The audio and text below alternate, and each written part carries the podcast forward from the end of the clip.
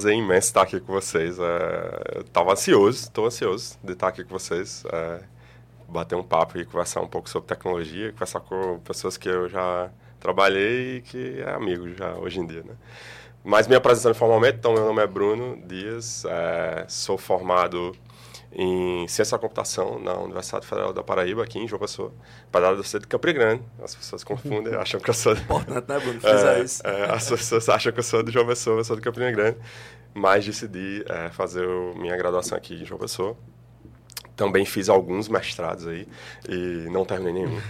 e em algum momento eu decidi ir para a indústria. É, já fui professor é, boa parte da minha experiência profissional, aí sete anos como professor, depois voltei, é, fui é, de vez para a indústria, trabalhei com, em projetos com a Polícia Federal e é, hoje eu estou há seis, quase seis anos já na Vetex. Então, todos nós aqui, é, tam, enquanto vocês falavam, todos nós aqui estamos na parte do varejo, trabalhando para a parte de e-commerce em algum nível, né? E é, tem sido um, um desafio muito interessante e, e, bacana. E sou gerente de engenharia é, na Vetex. É isso. Massa demais, massa demais. A gente, a gente costuma começar, Bruno, com. É, não, não, é uma entrevista isso aqui, tá? A gente é, é um bate-papo. Mas a gente tem algumas perguntas que a gente costuma fazer para todos os convidados, né? Para tentar guiar a conversa de uma maneira que todos consigam é, aproveitar melhor a história, né? Como é que foi a sua, a sua trajetória. E aí a pergunta que a gente costuma é, começar com é como é que tu era como aluno é, durante o ensino fundamental, por exemplo, durante o ensino médio, quais que, que eram os teus interesses, quais que eram as disciplinas que tu tinha mais interesse, quais as que tu não tinha interesse, uhum. e qual foi a influência disso para o Bruno de hoje, né? Para você seguir na carreira de tecnologia. Boa, muito bom. É, como eu era, eu era um aluno bem mediano, na real. É, e... Tu estudava onde? Eu estudei em Campina Grande, no e todas, todas as escolas que eu estudei já, já fecharam. Nossa senhora. Tô velho. Tinha né? cabelo ainda. Tinha cabelo, loucura total. É, eu estudei no, no CEPUC, o meu ensino fundamental, que é uma escola, era uma escola que, bem tradicional de Campina Grande. Depois fui pro, depois ela foi comprada pelo atual, que era uma escola até de Recife, bem grande, que foi, que foi para para Campina Grande e João Pessoa, na época. Fiz meu ensino fundamental e médio nessas duas, nessas duas é, escolas. E no período, assim, de ensino fundamental, que é onde você começa a descobrir um pouco mais de quais os interesses, né? É, foi quando eu comecei a ver que eu gostava mais de matemática e física. Então, acho que é, é bem comum, né, esse caminho, né? Então, eu gostava de matemática e física e era uma coisa bem natural, assim. Eu, eu nunca fui uma pessoa muito dedicada para estudar. É, sempre fui meio fazer o mínimo para passar. Então, estudava um dia antes da prova. Eu estudava um dia antes da prova, às vezes não estudava e tal. E, e, eu fazia isso com todas as disciplinas. E aí, só que com matemática e física vinha natural, né? Eu conseguia tirar notas boas e tudo bem. Com as outras eu sofria mais. É, história, geografia, português e tal. Nossa, eu sempre fui péssimo, eu odiava gramática, sempre foi muito ruim é, nessa parte. E, e aí fui, fui, evoluindo, né? Ensino médio continuando com esse interesse. E é era engraçado que eu, que eu lembro, assim, alguns, alguns anos, né? Do primeiro, segundo, terceiro ano, alguns anos eu gostava mais da parte de física, outros anos eu gostava mais da parte de matemática. Então, é, primeiro ano eu me lembro que eu adorava mecânica, né? Que é o primeiro ano é mecânica. E eu adorava a disciplina de toda a parte de física e mecânica. E tirava nota boa, assim, né, fazia os exercícios sem nem ler, assim, eu nem lia direito, já ia direto para os exercícios e conseguia fazer. E, e aí, eu não lembro, acho que o primeiro ano era médio, assim, matemática não era uma coisa que eu gostava tanto. Aí no segundo ano eu acho que gostei muito mais de matemática e não gostava da parte termodinâmica. Era o mesmo professor? Mudava. Mudava? Mudava o professor. Cara, o professor é Pode ser que o professor, influência total, assim. Então, termodinâmica não era uma parada, não era uma parada que eu gostava. Aí, terceiro ano, elétrica, eletricidade, né? Então, eu gostava também, matemática também. Pagava, assim, é, é, ensino médio é bimestre, né? Uhum. Então, terceiro bimestre já estava pago, assim, já, já não precisava mais estudar no, no, no quarto. Só que, para todas as outras disciplinas, eu sempre ia para final. Então, eu sempre, assim, a primeira vez que eu fui para final na minha vida, eu acho que foi na oitava série, assim.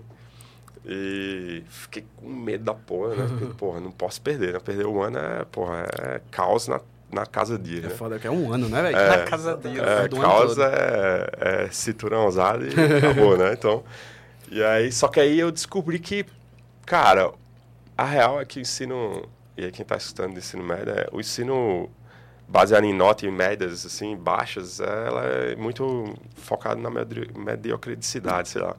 Acho que, tipo, eu descobri que era muito fácil, assim. Ah, eu não estudo o ano todo, chego no final, faço uma prova, tiro sete e passei. E era isso que eu fazia para a maioria das disciplinas, sabe? Tipo, comecei a levar as coisas meio é, de todo jeito. Me arrependo um pouco. Joga no jogo, né? Du? É, jogando o jogo. Eu aprendi a jogar o jogo. Então, me arrependo um pouco, porque eu acho que no vestibular eu cheguei um pouco menos preparado, então foi um pouco mais difícil passar. É, passei na segunda entrada de- da, da universidade. Mas deu, sim, sabe? Então, não, é- eu tô falando, falo minha história, né? Mas não é, não é o que eu aconselho, né? Obviamente, para as pessoas. Mas é um modelo meu, assim, de aprendizagem, meu, meu lento, assim, meu empurrando e eu aprendo quando preciso, né? Quando tem uma necessidade. Ou quando realmente me empolga, né? Me motiva aquilo, aí eu me animo, aí eu estudo e, e me dedico. Então, o ensino médio foi muito nessa balança, assim. Depois que eu descobri o modelo e joguei o jogo, aí fui. Fui levando. E passei o ensino médio todo tentando entender o que é que eu queria fazer, né? E, e aí, é, pulei muitas engenharias, assim. Tipo, ah, pensava em fazer mecânica. Depois, Ah, tu já restringiu pra engenharia. é, que acho que eu não tive física- muita dúvida, não. Assim, Tá. É, minha... Não, não tive muita pressão, assim, na minha família de ter que escolher um, um curso específico, né? Algumas famílias têm, ah, não, tem que fazer direito, ou tem que fazer medicina, é o padrão. É, não tive muito isso. E engenharia sempre foi uma coisa que me chamou a atenção por causa dessas duas, né? Disciplinas fortes que eu gostava. E química era outra que eu não falei, mas eu gostava muito de química também. E aí fui... Passei o, o ensino médio, né? Que você vai passando o ensino médio, vai fazendo... na minha época era PSS, né? Então, cada ano você fazia o, a parte do vestibular do, do ano. Era, Era, era, era, era desse é, jeito. é, O cara fazia a parte, por exemplo, tu estudando termodinâmica no segundo fazia ano. o- a fazia- prova PSS. Eu fiz isso aí. hein? Era, o PSS era processo Seletivo seriado. seriado, é, isso. E Eu aí... peguei outro no ano. Aí É. eu que pegava a prova da, da universidade mesmo, uma prova É, não tinha. Enem, né? Então Aham. hoje tudo, tudo é considerado no Enem. Então cada universidade tinha seu processo. Então você tinha o UFPB, o UFCG, o UFPE, todo mundo tinha. Então a galera fazia várias, várias, eh, vários vestibulares, né? Uhum. Não é um só. Hoje você escolhe para onde você quer ir, que é muito melhor. né? Então Uhum. hoje em dia, tipo, é muito melhor. E naquela época, eh, as universidades, cada um tinha uma variação do modelo. Então a federal, eu sou tão velho que não tinha o UFCG. Meu, meu ano foi o primeiro ano que se constituiu a UFCG, em 2004. Então foi o primeiro ano, foi o último ano da quebra, né? Então tinha, era o UFB Campus 2 e Campus 1. Ah, É, saquei. e tá entregando total a idade. É, e aí eu fiz, eu fiz... o Campus 2 era o de Campus 2 era Campina Campina Grande, né? Tá. E aí eu fiz, é, fiquei primeiro ano, fazia PSS do primeiro ano. Aí era física, eram as disciplinas com o, tema da, do, do ano. E sempre tu fazia da UFCG, da, Da UFCG, UFCG, Campus, Campus da dois, né? O UFB Campus 2. Eu acho que, na real, você escolhia o campus no último ano. No terceiro ano você Entendi. escolhia o campus. Entendi. Você fazia, aí no, no último ano você escolhia qual era o curso que você ia fazer e escolhia, naturalmente, qual era o campus. Né? Perfeito. E aí eu fiz é, o primeiro ano, segundo ano e terceiro ano. E aí ficava estu ia estudando seriado e também você podia descartar É. o primeiro e segundo ano e fazer os três no ano, que era três dias, né? Então você podia fazer os três no ano. Então eu fiz e depois desca- descartei. No último ano eu fiz tudo de novo eh, e decidi fazer tudo de novo.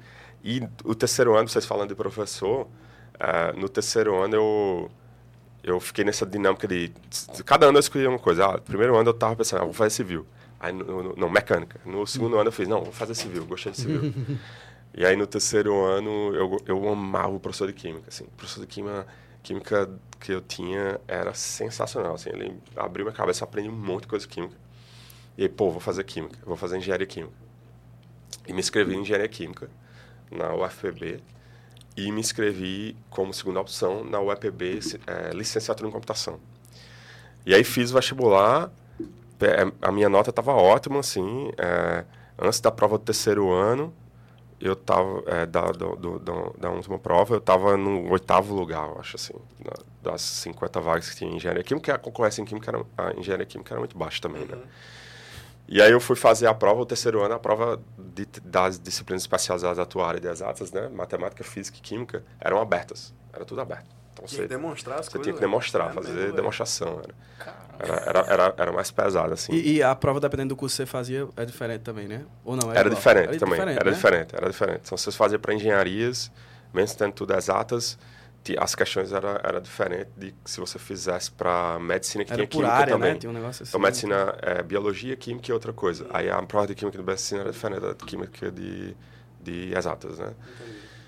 E aí eu fiz, e eu gosto dessa história que é, é cômica, né? Hoje, eh, na época, foi, tipo, me senti idiota, mas hoje é cômico.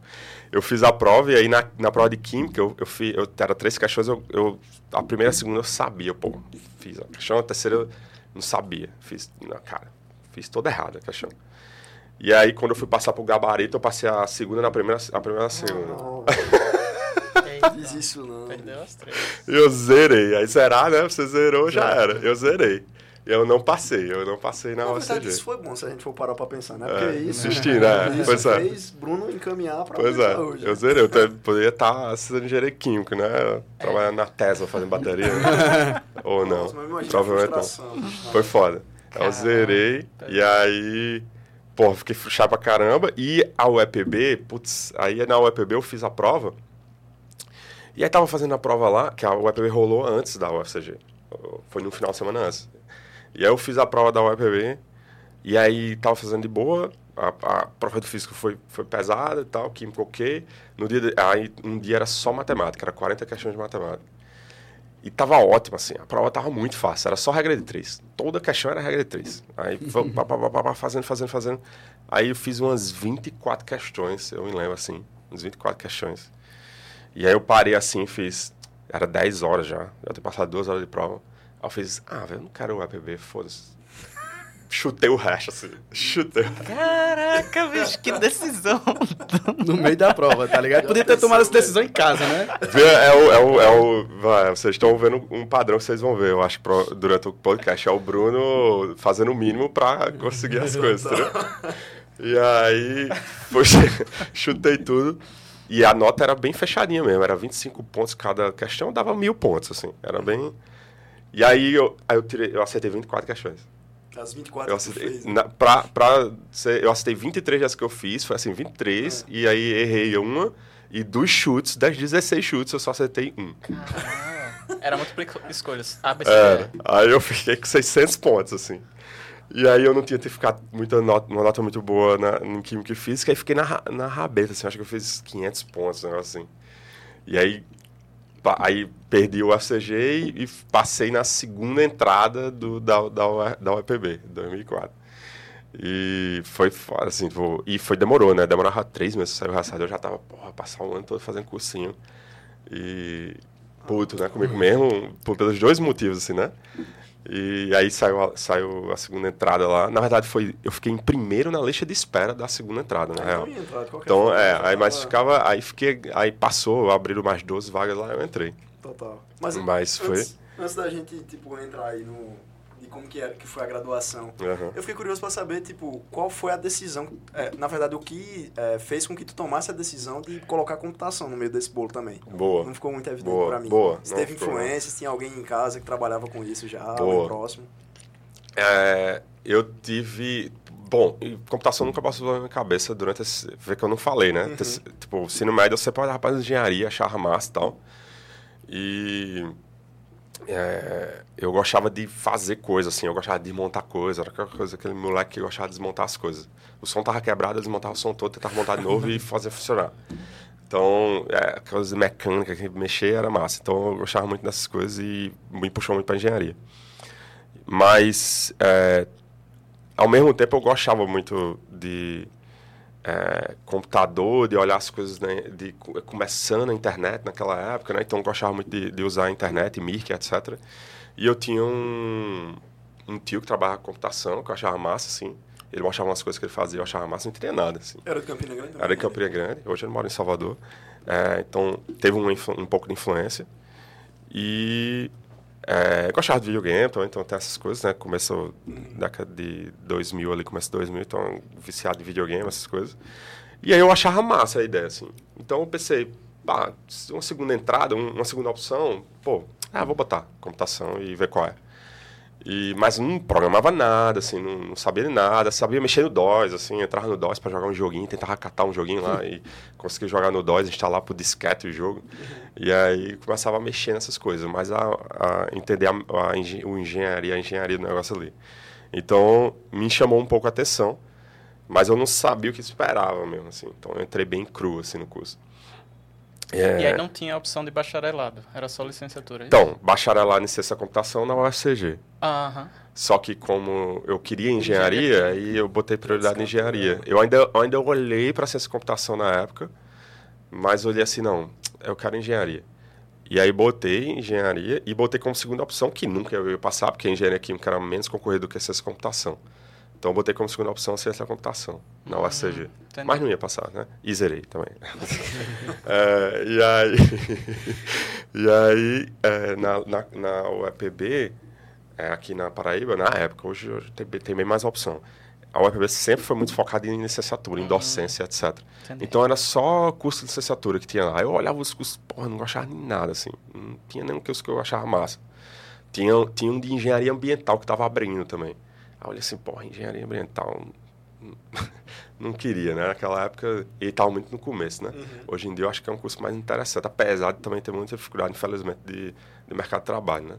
Mas eu acho que tem, tem uma relevância gigante. E aí eu vi licença da computação e, pô, vou botar. Tinha um ano de. Tinha um ano, não. Era, foi o ano que abriu licença, Caramba, licenciatura da computação na, na UEPB.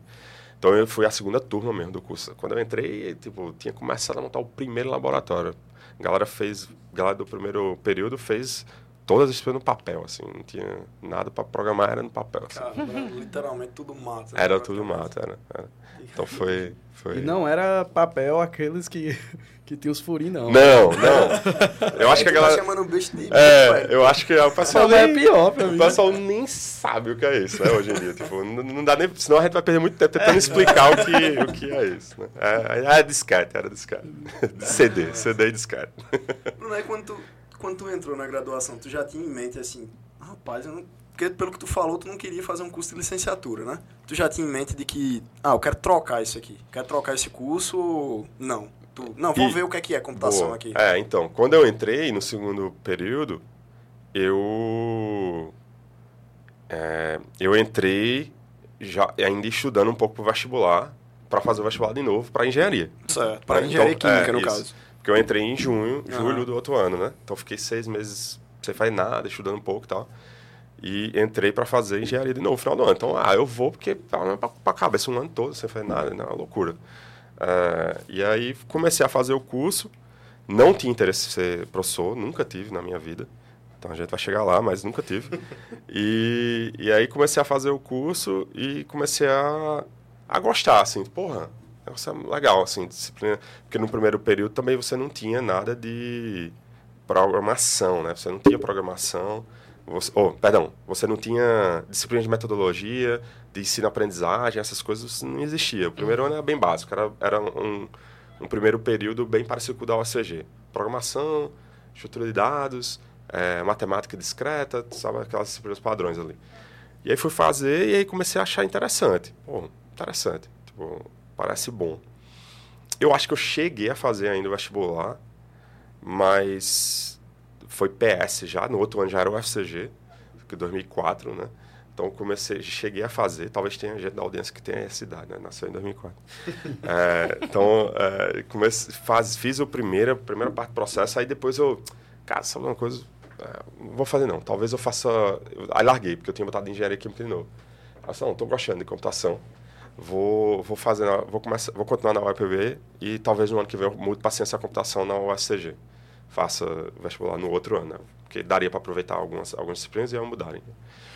E aí comecei, continuei fazendo computação na UEPB, porque eu curti, assim, curti programação, curti ver, entender mais como é o computador funciona e tal, disciplina de introdução a computador, né, arquitetura, CPU, aquelas coisas, pô, legal. Aí comecei a fazer o curso. Entendeu? Então foi, foi daí que eu decidi, assim, foi totalmente ao acaso, né? Assim, entrei, ah, é, passe bom. Muito legal esse tipo de história, porque a galera consegue ver, né? Que não necessariamente você precisa ter uma afinidade com o curso. Né, é. né? Alguém da família de Bruno trabalhava, mas não foi isso o determinante, foi, né? Da, é, foi, da coisa. Interessante. Mas tu chegou a fazer o segundo vestibular para ir para o UFCG? Ou terminar? Aí, aí a história, né? Aí eu comecei a fazer o APB no, no terceiro período, 2005. Sim. Eu comecei a ter... É, já estava no final do terceiro período, aí eu já comecei a ter vontade de me envolvi com me envolvi com o movimento estudantil acho que o movimento estudantil na minha época ainda era uma, ainda era um negócio forte assim uhum. então comecei aí fui para uns eventos estudante tal achei massa e paguei nas disciplinas e aí começou a vir as disciplinas no terceiro período começou a vir as disciplinas de aprendizagem e licenciatura uhum. e metodologia e aí eu não, não curto uhum. isso porra eu era muito tímido assim um, um fato também que eu não falei no meu ensino médio eu preferia ir pra final, recuperação, do que apresentar um trabalho na frente Caramba, da, da turma. Bicho. Eu, tipo, não apresentava, assim. Tipo, pra mim era... Eu era muito, muito, muito introspectivo, muito tímido. E... E aí, na faculdade também, eh, tive que me soltar. Eu, cara, não dá mais pra ficar com isso. Aí comecei a me soltar mais, apresentar coisas na sala e tal. Mas quando eu pensava na, na ideia de ir da aula, me dava um freeze total, assim, ficar congelado, uhum. né? E... E aí comecei a ter as disciplinas dentro da, da universidade ainda, sem ir para... Porque é só a partir do, do quinto período é que você começa a ir na, nas escolas públicas da aula. Né? É, então, tipo um estágio de docência. Uhum. Na graduação, a galera de licenciatura faz muito isso já. E aí ficava naquela coisa de tipo, cara, acho que não vou, não vai rolar. Tava gostando do curso, aí eu já tava gostando mesmo do curso. Porém, o lado de licenciatura não tava curtindo. Aí no final de 2005 é, eu não fiz vestibular, é, mas já estava na cabeça assim, pô, cara, 2006 vou fazer. Não vai dar, vou, vou, vou focar nas escolher disciplinas técnicas, uhum. que eu sabia que eu conseguia aproveitar, já estava olhando as emendas da, da, Uf, da UFCG e da UFPB, só estava olhando as duas. E tava só focando na disciplina, botava só disciplina técnica, adiantava toda a parte da grade curricular que era técnica e as, as de aprendizado ficando para trás, assim. Fiz só o mínimo e, e o, o, coordenador já me cobrando, né? De, não, você tem que começar a botar disciplina de, de ensino. E, e aí, em 2006, decidi, aí decidi fazer mesmo. Aí me inscrevi no vestibular da UFCG e me inscrevi, me inscrevi na época no processo seletivo de transferência da universidade. Uhum é, da UFPB.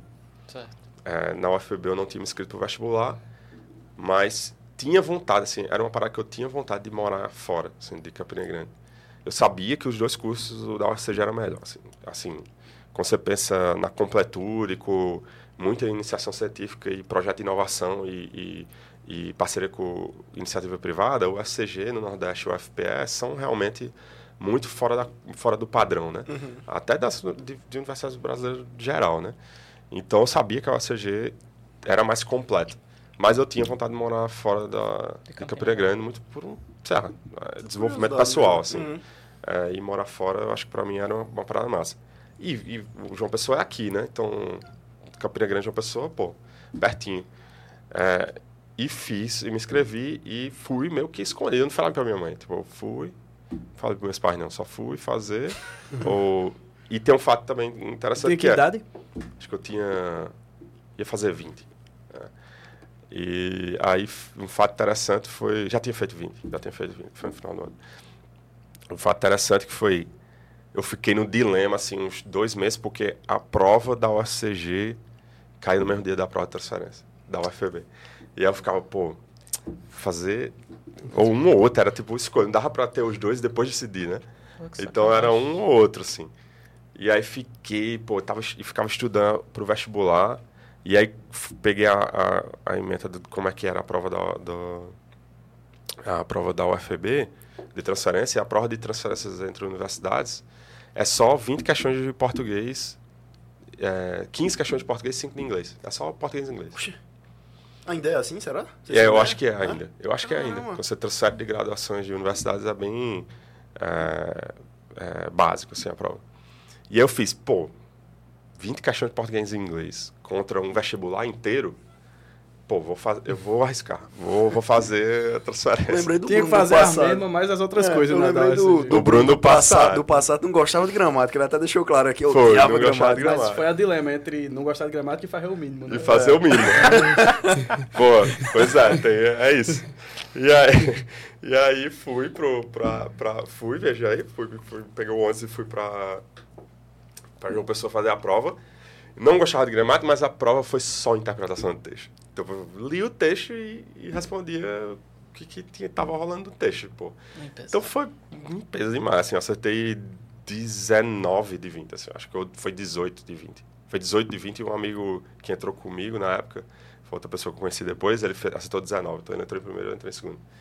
Então foi, bom, passei tranquilo. E aí, fevereiro, fiz a prova em dezembro, sei lá, e, e final de janeiro tinha que estar em João Pessoa. Aí fui, fui atrás de resolver as coisas para me mudar. E aí, como é que foi com a família? Que tu falou que não chegou nem a comentar com eles. Aí antes não, do eu cheguei, né? aí quando eu cheguei, quando eu passei, outras semanas e tal, aí passei, vi o resultado de Itália, aí minha, aí minha mãe tava até dormindo, eu acho. aí eu acordei ela e, mãe, Vou pra vou pra João. João Pessoa. ela, o quê? Vai fazer o quê em João Pessoa? Não, vou me mudar pra João Pessoa. Passei no vestibular, passei na transferência, vou fazer ciência e computação em João Pessoa. Ela, não, não acredito, tá? Não, que loucura é essa? Onde foi que eu errei? É, e aí eu, não, pô, vou para pessoa, acho que é bom, o curso vai ser bom, não passei no da USG. Pô, mas você tinha se inscrito, ah, mas foi no mesmo dia a prova, eu decidi para essa era mais fácil. E aí passei. E aí é, ela se estressou nas primeiras semanas, nos primeiros dias, assim, mas depois aceitou foi de boa. Aí eu fui dividir com um amigo meu de mecânica, é, que tinha feito ciência da computação, tinha feito licenciatura de computação comigo, Ah, e ele, ele largou para fazer mecânica na UFB e, e eu larguei para fazer ciência da computação. né? E hoje, onde é que ele tá? Ele aí continua Pô, na área de ele- mecânica? Ele tá na área de mecânica, tá? É, Ah, é engenheiro né? da Vale, é, lá legal. em Minas. Foi, É, ou seja, foi foi um, foi um caminho que vocês trilharam que realmente foi, Foi. pra Deu vida, certo, né? deu certo. Total, Foi, legal. foi, foi. Muito da hora isso aí. Muito bom. Bruno, É assim, talvez não tenha muito a ver com a história, mas uma parada que tu falou que me chamou a atenção. Porque, tipo, eu te considero um cara nada tímido, na- nada tímido, na verdade, né? Eu te considero um cara muito desenrolado, né? Como a gente costuma dizer aqui Aham. no Nordeste. E aí tu comentou que tu era muito tímido, na verdade, na, na juventude, na infância. É, eu queria saber o que é que tu fez, na verdade, assim, pra mudar. Porque isso talvez seja de interesse aí de algumas Sim. pessoas que possam estar assistindo, né? Sim. Que tem aquele problema de timidez e talvez não saiba quais passos dá pra melhorar nesse sentido, né? Então tu teria alguma dica pra passar pra galera ou alguma experiência, assim, do que é que fez mudar de fato? Sim. É... Cara, assim, eu acho que em algum momento eu vi que a minha experiência, né? Minha, minha vida foi, assim, em algum momento eu vi que era inevitável, assim. Eu vi que não dava, assim, para minhas, para meus interesses também pessoais e profissionais de vida, como eu queria crescer e etc. Eu vi que era inevitável, assim.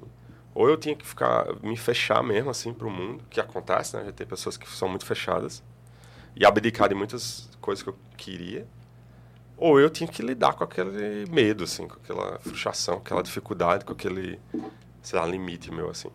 Então, acho que, para mim, essa foi a virada de chave, assim. Aí tem um como fazer, mas, assim, para mim, essa foi a virada de chave. Porque, às vezes, é muito... É o estalo, né? Assim, acho que as pessoas, às vezes, tem que achar a motivação que vai fazer ela ultrapassar aquilo se ela não acha que a motivação, ela não vai querer. É, e tá, tá tudo bem também, assim, não, vai querer, tá tudo bem, mas é, acho que quando você vê, pô, é, realmente, aqui é o meu limite, travei, e se eu não fizer nada com isso, não, vou, não vai acontecer nada. Assim. Então, acho que para mim foi, foi um pouco disso que já, que já começou na UEPB até, assim. E passou muito mais Tipo, eu comecei a me desbloquear mais na UEPB, dando aula ali dentro da, da própria turma, um ambiente super seguro. É, que era uma turma menor do que... Acho que tem um lado da, da, da- do ensino médio que é mais intimidador, porque é 50, 60 pessoas que você tem na turma, né? E numa graduação você já tem menos, assim, 20, 30. Hoje em dia tem, tem turmas maiores, mas... Dependendo mas- da turma, né? é, mas mas no é a minha pequeno turma era pequena, teve essa vantagem. Eu tinha, era 25 pessoas a turma. Então eu tive essa vantagem. E aí era um ambiente um pouco mais seguro, menos intimidador, assim, de quantidade de pessoas. E aí eu comecei a me soltar mais. E aí o lado de sair de licenciatura ainda foi muito pelo lado de timidez, óbvio. Mas foi mais pelo fato de eu não querer ser professor por ser professor, pô, quero ser professor. Assim, não, era uma coisa que, na, naquela época, é engraçada. Assim, eu não sei porquê, mas era uma coisa que eu dizia, hum, quero. Talvez um pouco porque eu gostava, estava gostando mais da atividade de, de desenvolver, de entender de rede, de fazer coisas de, de sistema operacional, estudar como é que o Linux funcionava. Então, eu gostava mais de ficar nessas coisas do que dar aula, assim. Né? Então, isso foi uma, uma coisa que me puxou muito. Mas, com certeza, a timidez também me fez sair da licenciatura. Uhum. É, e também, tipo assim, não tem nenhum problema ser tímido, mas teu caminho não tinha como ser tímido, né? Tipo, tu precisava vencer esse, é, essa parada para fazer e o que tu queria fazer. É, então, timidez, é, assim, timidez é, é um reflexo, é, tipo, é um aspecto de pessoas introspectivas, né? Então, você tem a pessoa extrovertida, que se alimenta da energia dos outros, assim, né? Vamos dizer, tipo, a pessoa se fica bem quando está muito, conversando com muita gente, tal, interagindo com muita gente.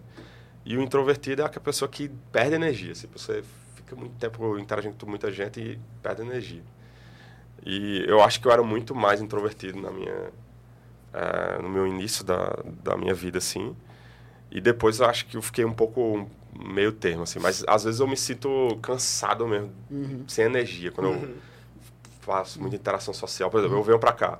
Aí sai com muita gente. Eu gosto muito, eu gosto muito da, das pessoas também. Então, mas curto, sai com todo mundo e tal. E chego, volto, eu fico, pô, não quero fazer mais nada. Quero ficar uns dois fins de semana fechado em casa com a minha esposa. Tipo, eu falo pra ela, não quero fazer mais nada. Não, vamos, vamos fazer não sei o que. É.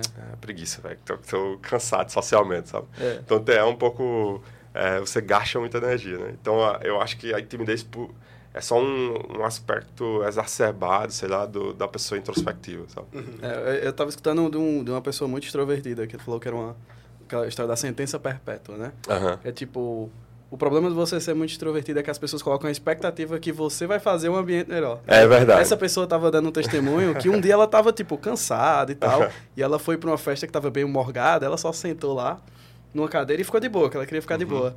E aí o, o anfitrião da festa chegou para ela e falou, pô...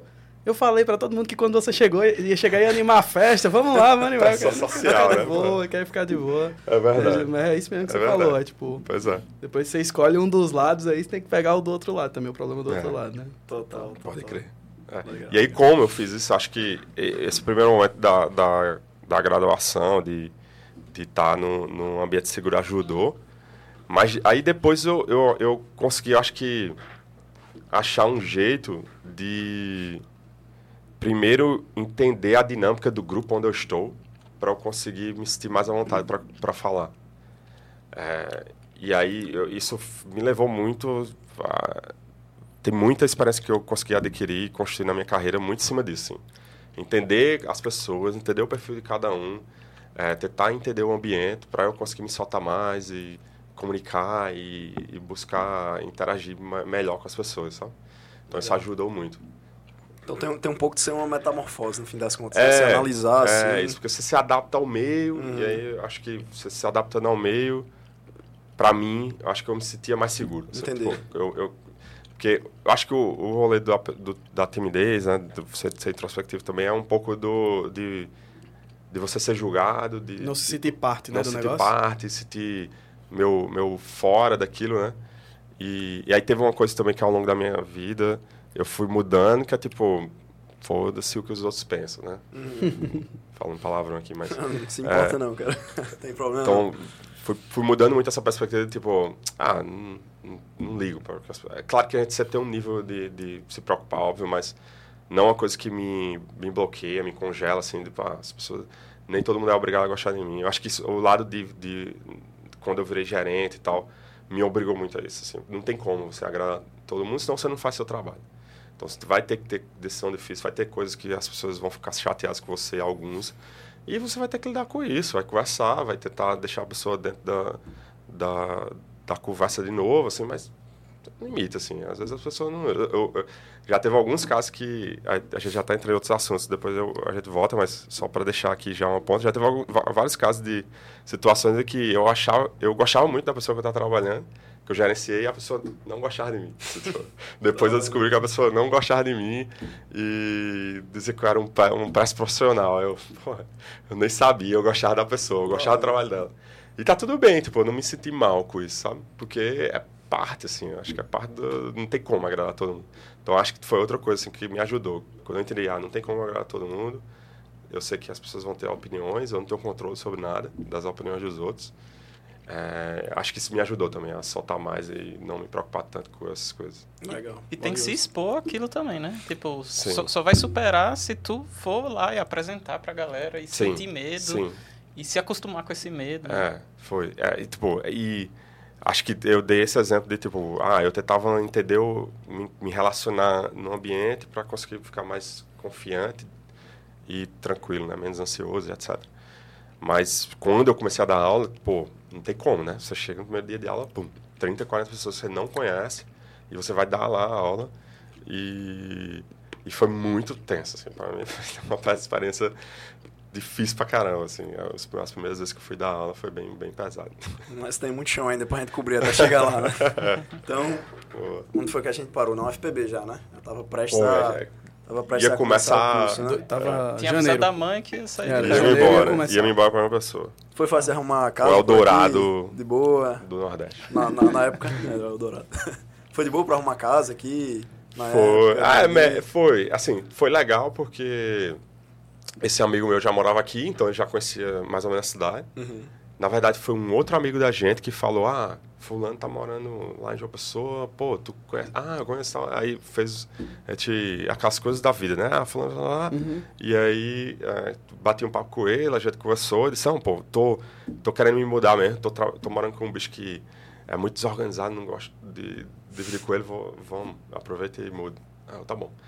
E aí qual era o campus? Tipo assim, era, era o que a gente Era o, era o, campus 1. Era o campus 1. Não tinha ido de Mangabeira, não. Tinha de Mangabeira, nem tinha, nem tinha Rio Tinto, que também é o UFPB. Não tinha, era, era só, esse que era a gente só conhece, esse principal da, da, da UFPB, né? O grandão. É, e aí, ele começou a procurar, que ele estava morando aqui já. Não, vou procurar. A gente ficou procurando tempão. Tempão, tempão, não conseguiu. E na época, eu comecei a namorar com uma menina também daqui, que fazia o UFB. Então a gente se conheceu em encontro estudantil e tal, e aí comecei a namorar com ela. Antes ah, de vir. rapaz, olha aí, porque ele escolheu fazer a prova da UFPB. Foi. Não, é, não tava namorando ali com ela quando fiz, mas, assim, ajudou bastante, né? E aí comecei a namorar com ela, e aí ela ajudou muito, teve um apoio bom, assim, de procurar casa e tal. E aí conseguiu achar uma casa no Castelo Branco. E aí, dois quartos, comecei a dividir com ele. E era muito, assim, limitado, assim. Era, era barato a casa, 280 reais, uma loucura. 280 reais hoje em dia você alugar uma casa. Nossa. um quarto, nem um quarto, mas nem um quarto. de roça. É, pois é. E aí, 200, 280 reais...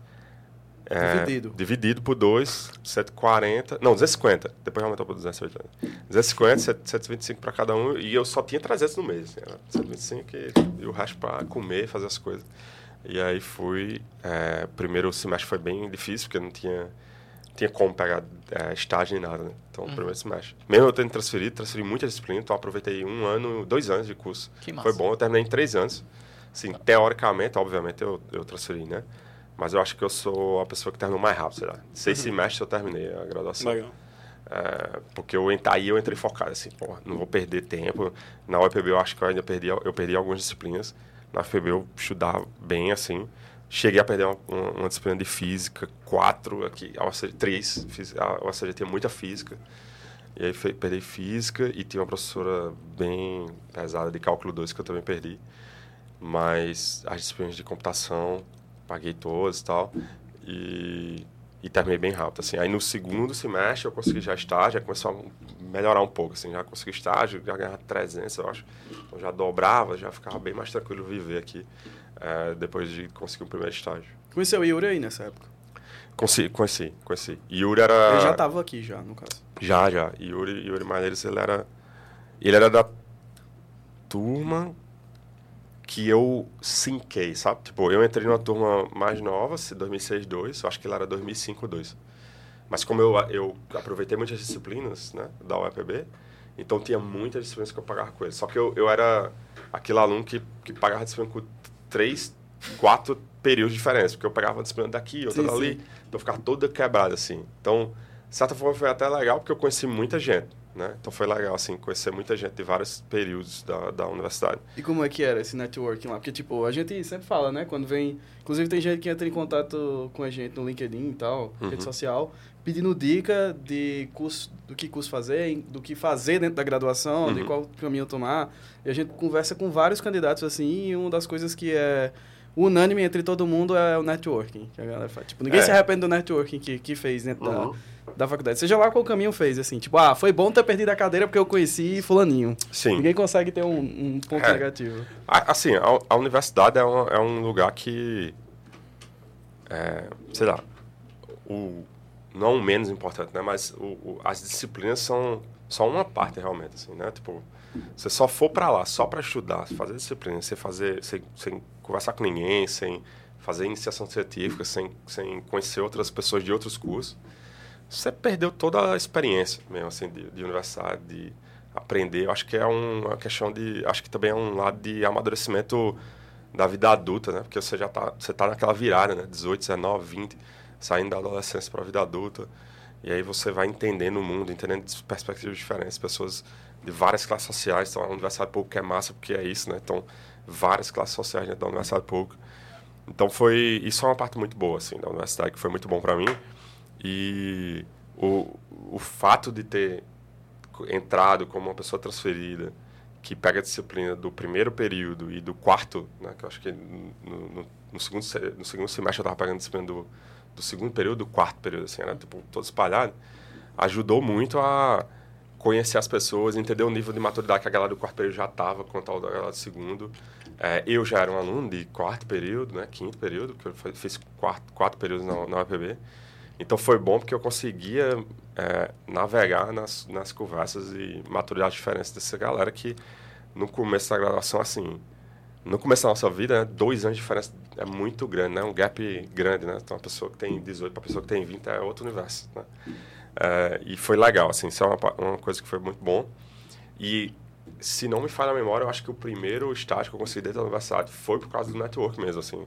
Alguma pessoa que, que fazia estágio onde eu, tá, onde eu fui fazer me falou que tinha aberto uma vaga. Eu me inscrevi, e aí eu fui lá, me inscrevi. É, acho que foi aberta a vaga até antes, eu me inscrevi até antes da divulgação oficial. Então isso ajuda, né? Você, você faz mais rápido, a pessoa fica. Essa pessoa foi boa na conversa, foi o primeiro a chegar.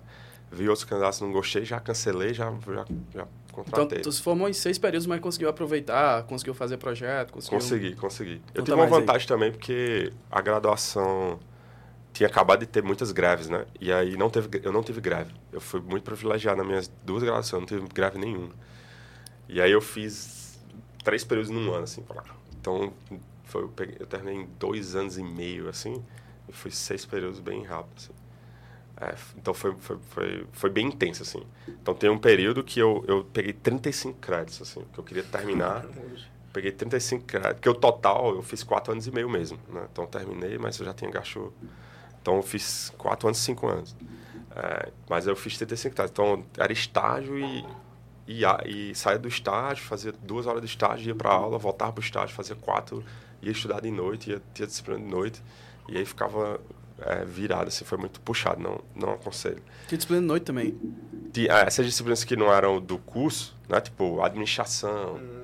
é, aí eu tentava botar para noite, assim, né, que aí eu dava mais vaga para o dia, pro, ou para o estágio ou para alguma disciplina do curso. Legal. Então foi bem, bem intenso. Nos estágios, assim, tu, tu foi para alguma área específica quando tava na graduação ou tu ainda não tinha... Tipo assim, não, assim, como é que foi, foi muito aleatório, assim. Eu, hum. O primeiro estágio que eu fiz foi de suporte. Eu fui para o N, NTI, NPD, sei lá, não lembro. Era, era a, a, parte de rede, infraestrutura de rede e da universidade mesmo. Distribuía a rede para a universidade e tal, estruturava as coisas. E tinha também uma parte de projeto de sistema, né? Dos sistemas internos da UFCG nessa, nessa área lá. É tipo uma secretaria da universidade.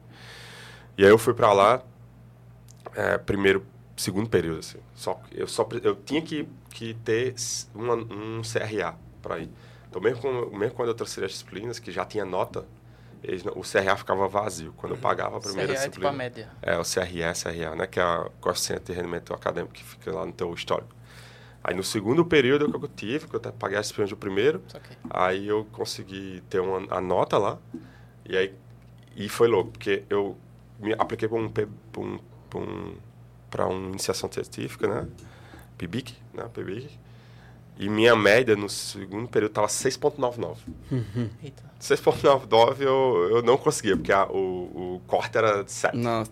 Eu não consegui o PIBIC e consegui a, a, o estágio. O estágio, porque o estágio não tinha essa, essa regra. E foi até melhor, porque o estágio pagava mais. Eu tô lembrando, o estágio pagava 400 e o PIBIC 300. Só que era um estágio que não era, tipo, era, era redes, assim. Aí eu aprendi redes, aprendi as coisas, já sabia um pouco, aprendi as coisas de de como montar infraestrutura física de redes mesmo, hack, essas coisas, então fiz essas coisas. É, crimpava cabos. é. E aí fiquei um ano nisso, assim. É, e foi bom, assim, a bolsa aumentou, ficava, cheguei a ganhar 500 e pouco naquela época, muito então bom, era muito bom. bom. E aí, é, depois desse, eu fui para um estágio, acho que eu fui para um estágio numa empresa daqui de João Pessoa, que não deu certo meu mentor era muito ruim. Era um estágio voluntário. Eu, eu queria, eu queria, pô, preciso de um estágio de programação e tal. Aí fui para uma empresa aqui e acho que era C Sharp até. Mas o a galera não passava atividade, sabe? Eu, eu fiquei um mês assim no voluntário e não, não conseguia aprender nada, porque ninguém tinha tempo para falar nada, não tinha, não tinha o projeto, no setup do projeto não conseguia nem montar. Aí eu cheguei, cheguei pro bicho e disse, cara, tá, não tô conseguindo aprender nada e tô só gastando, né? Porque tinha que gastar vale para ir para lá. É, e não vai rolar. Então acho que não, não faz sentido.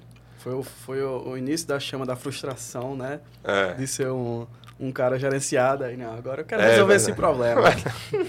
foi muito ruim. Ei, mas rapidinho, nessa época como é que tu enxergava o mercado de trabalho de TI? Porque hoje tá um hype danado, né? A profissão da gente. É... Mas nessa época acho que ainda não era. Ah, né? sim, era promessa ainda. Era, era, é, o curso futuro, né? Tipo, a galera falava muito, ah, curso futuro, ah, por lá. Mas assim, não tinha oportunidade, era muito raro, assim. Oportunidade era realmente. É... E os salários eram normais para Eram né? normais, né? eram normais. Assim, é, era acima já da média de alguns outros lugares, né? Tipo, um salário de dois mil reais para uma pessoa formada, 1.500 para uma pessoa formada, naquela época, 2007, 2008 era um, era um salário bom, né? Dado que, dado que o salário mínimo era 500, né? Então era três vezes o salário mínimo. Mas tipo, engenharia civil, acho que na época era mais, né? Engenharia civil era mais, engenharia elétrica. Então essas, as engenharias estavam melhores, com certeza. Então era um mercado, principalmente aqui no Nordeste, não era um mercado forte, assim, não tinha muita empresa. Era uma empresa local e tal, soft house e tudo mais. E tu particularmente, tu se enxergando, pô, quando eu me formar eu vou ficar trabalhando aqui em João Pessoa, como é que tu se via? Tipo, ou então eu vou para um Google, tu tinha ambições assim, como é que tu... Eu não, eu não pensava ainda nessa época ah, do tá. começo do curso, eu não pensava ainda qual seria o próximo passo. Entendi. É, a única coisa que eu pensava era eu, eu pensava na ideia de sair, de, de procurar emprego em, em outros lugares. Eu já via que, pô, aqui acho que eu vou ter que sair. Mas não uma vontade grande de, de sair para o Google, etc. Não, não tinha muito essa, esse rolê. E a UFB era muito diferente da UCG. Então, vale, vale dizer isso. Acho que a UCG já tinha uma... Já tinha aberto uma, aberto uma porta, assim, da galera ir para Google. Teve um professor que foi em 2004, 2005, 2006, sei lá. Então começou, já, já tinha esse movimento, tinha muita parceria com o Nokia, com o Motorola. Então já tinha um movimento mais com a iniciativa privada que já abriu um mundo novo, né? Porque eu acho que o rolê é muito você vê as coisas assim, vê as oportunidades. É, e não é fácil, né? A gente às vezes acha que é, mas não é, né? Então as pessoas não veem as oportunidades. E aí o, FPB era muito voltado para academia. Então a galera saía da UFPB, ia fazer mestrado, ia fazer doutorado, ia, ia, ou concurso público ia fazer concurso da prévia, ia fazer concurso TJ, ia fazer concurso da, do SERPRO e acabou, entendeu? Então, inclusive, é, eu estava ontem no, no, na praia com um amigo da graduação, que é, que é do... que trabalha no Ministério do Planejamento. E a gente estava falando disso, tipo, pô, mudou mais, assim, na geração depois nossa, bem depois da nossa, assim, 2012, a galera que foi entrando em 2012 para cá, 2011 para cá, da UFPB daqui de João Pessoa, que começou mais a ter é, interesse mais para iniciativa privada. Mas a galera toda, eu, eu fiz concurso, tentei entrar em concurso e tal, mas não consegui, ainda bem, não consegui, não me arrependo. É, mas muita galera já foi, tá lá, tá concursado hoje em dia, o que é bom, tá, é, um, é um trabalho bom, né? Não, tem, não, quer dizer que é ruim, mas eu acho que era muito limitado, assim, não tinha essa, essa pluralidade que a UFCG tem, né? E outras universidades também. Eu tô achando curioso que tu falou que fugiu da, UFP, da UEPB porque era muito focado na academia. Aí foi para o UFPB. Pra, aí lá. isso eu não sabia. Uhum. Na UFPB, que a UFPB era bem focada em pesquisa, né? Uhum. Acho que a UFPB era o lado da docência, né? E, a UFPB pesquisa. Total, total. Aí tu tava nesse estágio que era de redes e tal. Aí, tipo, é. tu teve ainda algum... Eu larguei mesmo. Aí eu disse, ah. pô, daqui não vai dar. Tipo, eu tava um ano lá, tava ganhando bem. Mas era aquilo, tipo, pô, se eu passar a graduação toda aqui não vou aprender nada. Aí eu tinha uma grana que eu tinha juntado, aí larguei. Larguei mesmo, fiquei sem estágio uns meses. Aí, aí pa, tentei esse voluntário. Ah, fiquei um tempo, acho que foi um mês e meio, sei lá. Entendi. Foi muito pouco. Fiquei um tempo. E aí, e aí pô, não, não vai dar aqui. Sim. Aí voltei. Aí comecei. Aí, aí, eu pensei, não, se for para fazer alguma coisa voluntária, esse não tá funcionando, eu vou tentar alguma coisa voluntária em algum laboratório da universidade. Que na época eu não tinha vaga de, de, de laboratório de pesquisa, de bolsa de pesquisa, nem nada. E aí falei com um professor na época, não lembro se foi o Guido, que é um, é um professor bem conhecido aqui da UFPB, mas eu não lembro. Falei isso com, com um professor e aí eu consegui começar num projeto voluntário no Lavide, que é um laboratório bem grande aqui, né? E aí foi aí que eu comecei a, a ter mais contato com TV digital, então eu tava um hype muito grande de TV digital, então comecei a fazer algumas coisas ali. Aí passei uns 3, 4 meses trabalhando nos projetos de, do Lavide e é, consegui um consegui um cons, pelo Lavide com parceria com as outras outras áreas da UFPB consegui um, um estágio na UF, na TV da UFPB que também estava tendo os projetos de, de, é, de TV digital. E aí fui para lá e eu não tive muita sorte com o estágio isso é interessante então fui para lá comecei a fazer o estágio animado, pô, vou programar aqui, pô, Lua C, fazendo as coisas com o Lua e C lá, TV digital do, do setup box e tal, já tava animado de, de ver essas coisas. E, e cheguei lá, comecei a será não, então tem esse projeto aqui que quer começar tal, de, de fazer um aplicativo do, da TV para experimentar o máximo e tal. E tem essas outras coisas que é tipo suporte, de novo. Aí de suporte de novo. E aí tem essas coisas e tal, enquanto você estiver fazendo isso. E eu, pô, beleza tá bom, vou fazer, beleza. Aí eu fazia e depois fazia, um, trabalhava um pouco nas coisas do projeto mesmo, de, de, de TV e vídeo, né? E só que não tinha ninguém, não tinha interessado, não tinha um planejamento, assim, como é que a gente queria fazer o negócio. Não, a galera não técnica, né? Tipo, e, aí ficava, aí, aí, terminou indo pro, a gravidade puxa, né? Então, terminou indo para onde eu já sabia fazer as coisas. E a galera ficava, a demanda vem, né? Então, muita demanda de, de suporte TI, de, de coisas, de montar, de restaurar o sistema e não sei o quê. E eu comecei a fazer isso de novo. Aí quando eu olhei sete meses depois, eu tava fazendo a mesma coisa. Aí eu, porra, de novo, não dá. Aí. É, passe, aí. Tu já tava no final da graduação, né? Já tava no meio, assim, no por meio. fim, né? Já tava. Acho que no segundo. Já tava faltando um ano e pouquinho, né? Aí Aí, aí voltei para o Lavido, que era muita parceria com o Lavido. Aí falei com a, o professor e a professora, que foi minha professora de TCC, depois do mestrado. Disse, ah, cara, não tá dando, lá tá muito ruim.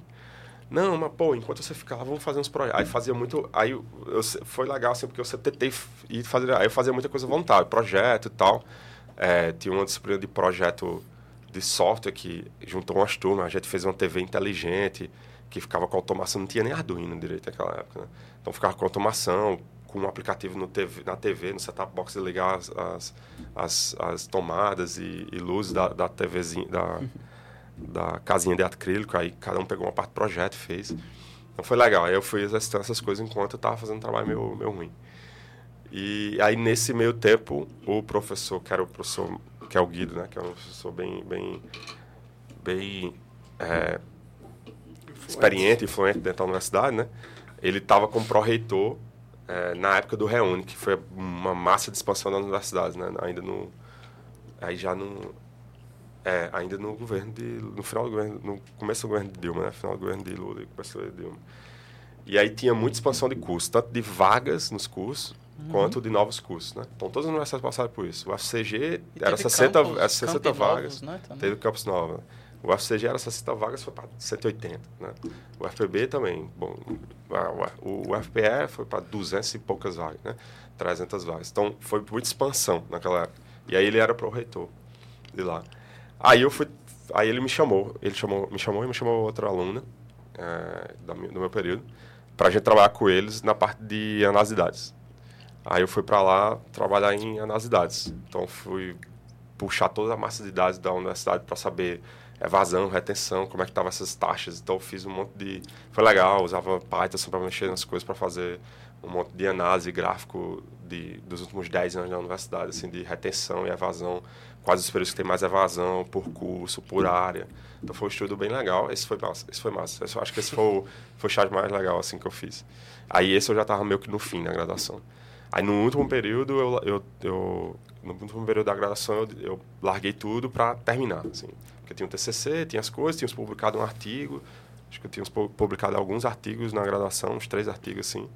Aí a TCC foi até tranquila, porque eu só compilei uma, uns dois artigos que eu tinha em formato TCC, basicamente. Foi em qual oportunidade que tu teve a publicação de artigo? Nos projetos de disciplina, eu hum. teve alguns projetos de disciplina que a gente conseguiu fazer, por exemplo, esse da casa, a gente Nossa. fez um negócio que a gente publicou no, no, no Web Media, uma trilha lá do Web Media, alguma coisa assim, não lembro. Teve outro de interação humano-computador, ainda nessa pegada digital que eu, que eu publiquei no, num evento que antigamente era mais voltado à engenharia, mas hoje em dia é bem design, que é que é um evento bem conhecido aqui da América Latina de, de design. É, Latina América, alguma coisa.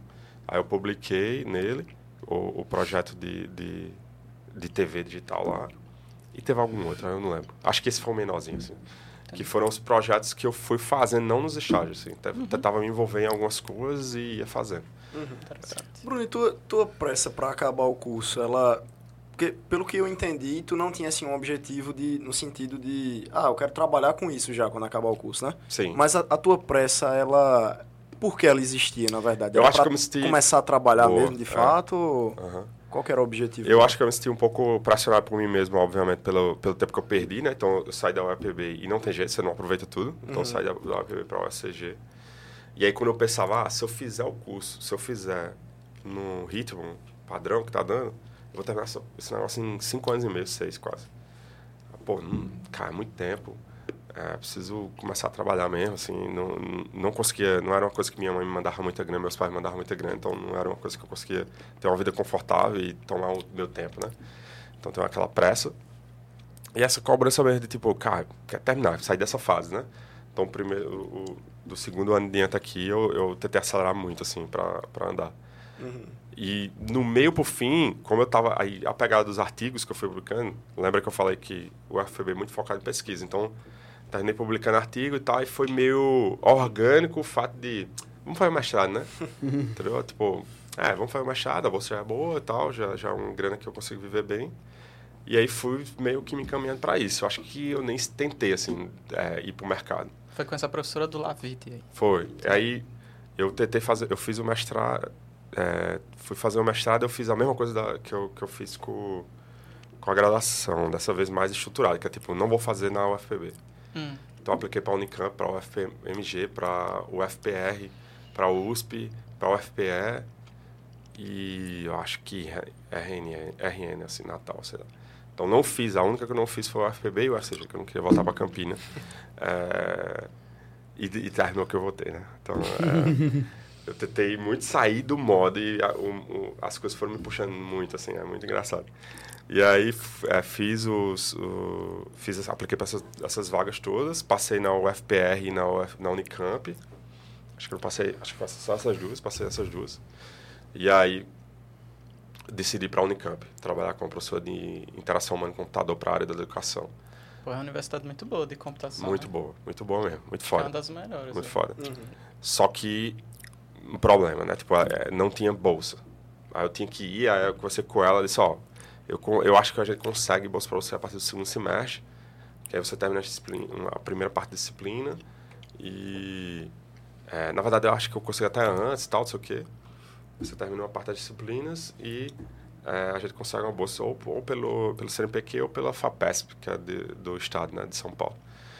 Aí eu fui, tá bom. Aí tentei, tinha uma reserva, meus pais também mais uma vez disseram, não, beleza, vamos, vamos tentar. Aí fui, aí fevereiro, março, abril, assim, começa fazendo as disciplinas e não tava... Acho que teve duas coisas que aconteceram. É. não estava aparecendo tanta oportunidade assim de bolsa, então tava muito. Ah, vai, vai rolar em algum momento. Eu, dá para rolar em algum momento, assim, tipo. Quero agora. Vai rolar ou não vai? Assim, tem, tem, tem perspectiva clara ou não tem, assim, tipo. E aí. Você tava morando em Campinas? Tava morando em Campinas. Tu não é. conseguiu dividir com ninguém? Assim. Não, dividia com ah, três pessoas. E trabalhar era. tava dentro da cogitação ou não? Tipo, dava pra fazer um Pô, o mexado era puxado. Pesado, né? Era puxado. É, os mechados, eu acho que hoje em dia os mechados têm uma flexibilidade maior, porque a, o, a iniciativa privada explodiu, a demanda é alta e aí você não consegue reter aluno. Então, os mechados hoje em dia começaram a ser mais leves para a galera fazer enquanto trabalha. Trabalho, é, é, o, na época era puxado, assim, as disciplinas era, era fumo e você tinha que estudar muito, assim, e era todo dia, toda, toda aula tinha coisa para discutir, assim, era bem intenso, né? Aí eu vi que, pô, só daria para começar a arrumar emprego depois do primeiro ano, né, do mestrado. É, e aí não foi vindo e eu não consegui, no network não aconteceu, assim, eu não consegui me conectar com as pessoas da universidade, ficava meio, meio isolado, porque o mestrado também é uma parada um pouco diferente, Aí, apesar de eu não conseguir trabalhar, eu senti que o mestrado era pesado. Mas tinha muitos alunos na, na, minha turma que já trabalhavam, porque a galera começava muito da Unicamp. A galera no último ano da graduação já começava a pagar a disciplina do mestrado, hum. e aí já ficava mais leve, e aí já estava trabalhando também. Então, os caras faziam um mix que continuava no final da graduação. O estágio virava trabalho e ele continuava no mestrado. Então, tinha uma, uma galera assim que era assim. Então, não tinha aquela relação da graduação, né? Você tá lá, você fica o dia todo e pouquíssimos. E eu não, não conseguia me conectar muito com muita gente, então não teve muito network. Aí, em maio, assim, eu já tava, pô, não tá fluindo, assim. Sabe aquela coisa que você vê, não deu, assim, não, não tá fluindo. Maio era quantos meses que tu tava? Era fevereiro, eu cheguei, comecei em fevereiro, e aí, ah, final de maio, eu olhei assim, eu disse... Três meses. Não, não, tá, não tá... Tem alguma coisa que não tá encaixando, sabe? Aí eu pensei muito no, tipo, na, no, no, anterior, na minha história, assim, de graduação, eu fiquei enrolando muito. No, depois do primeiro ano, eu já sabia que, não, que eu tinha que ir pra ciência. E demorei muito, demorei o segundo para ir. Não vou demorar. Cara, não tá fluindo, vou começar a tentar procurar emprego e sair. Falasse alguma coisa com o teu orientador lá? Falei, aí ah. falei com ela na época, ela falou, não, a gente vai conseguir e tal, tá, mas, pô, beleza, me dá, do, eu quero duas semanas tem alguma coisa. e nada, de nada, e nada. Aí começo de junho, 10 de junho, sei lá. Ia começar o São João, e vai é. voltar. começo de junho, assim, eu, eu mandei e-mail pra ela, porque eu tava com um aluno de doutorado dela, assim, que conversava mais comigo. Falei, ó, não dá dano, assim, não, não, vai rolar, não tem... Ela, não, vai abrir agora. Aí, tipo, começou a vir, começou a mostrar coisas. Eu, cara, eu tô há cinco meses aqui. É e vocês, tipo, agora que vocês estão não, falou, valeu. É, aí larguei e voltei pra cá. Aí fiquei tentando emprego. Né?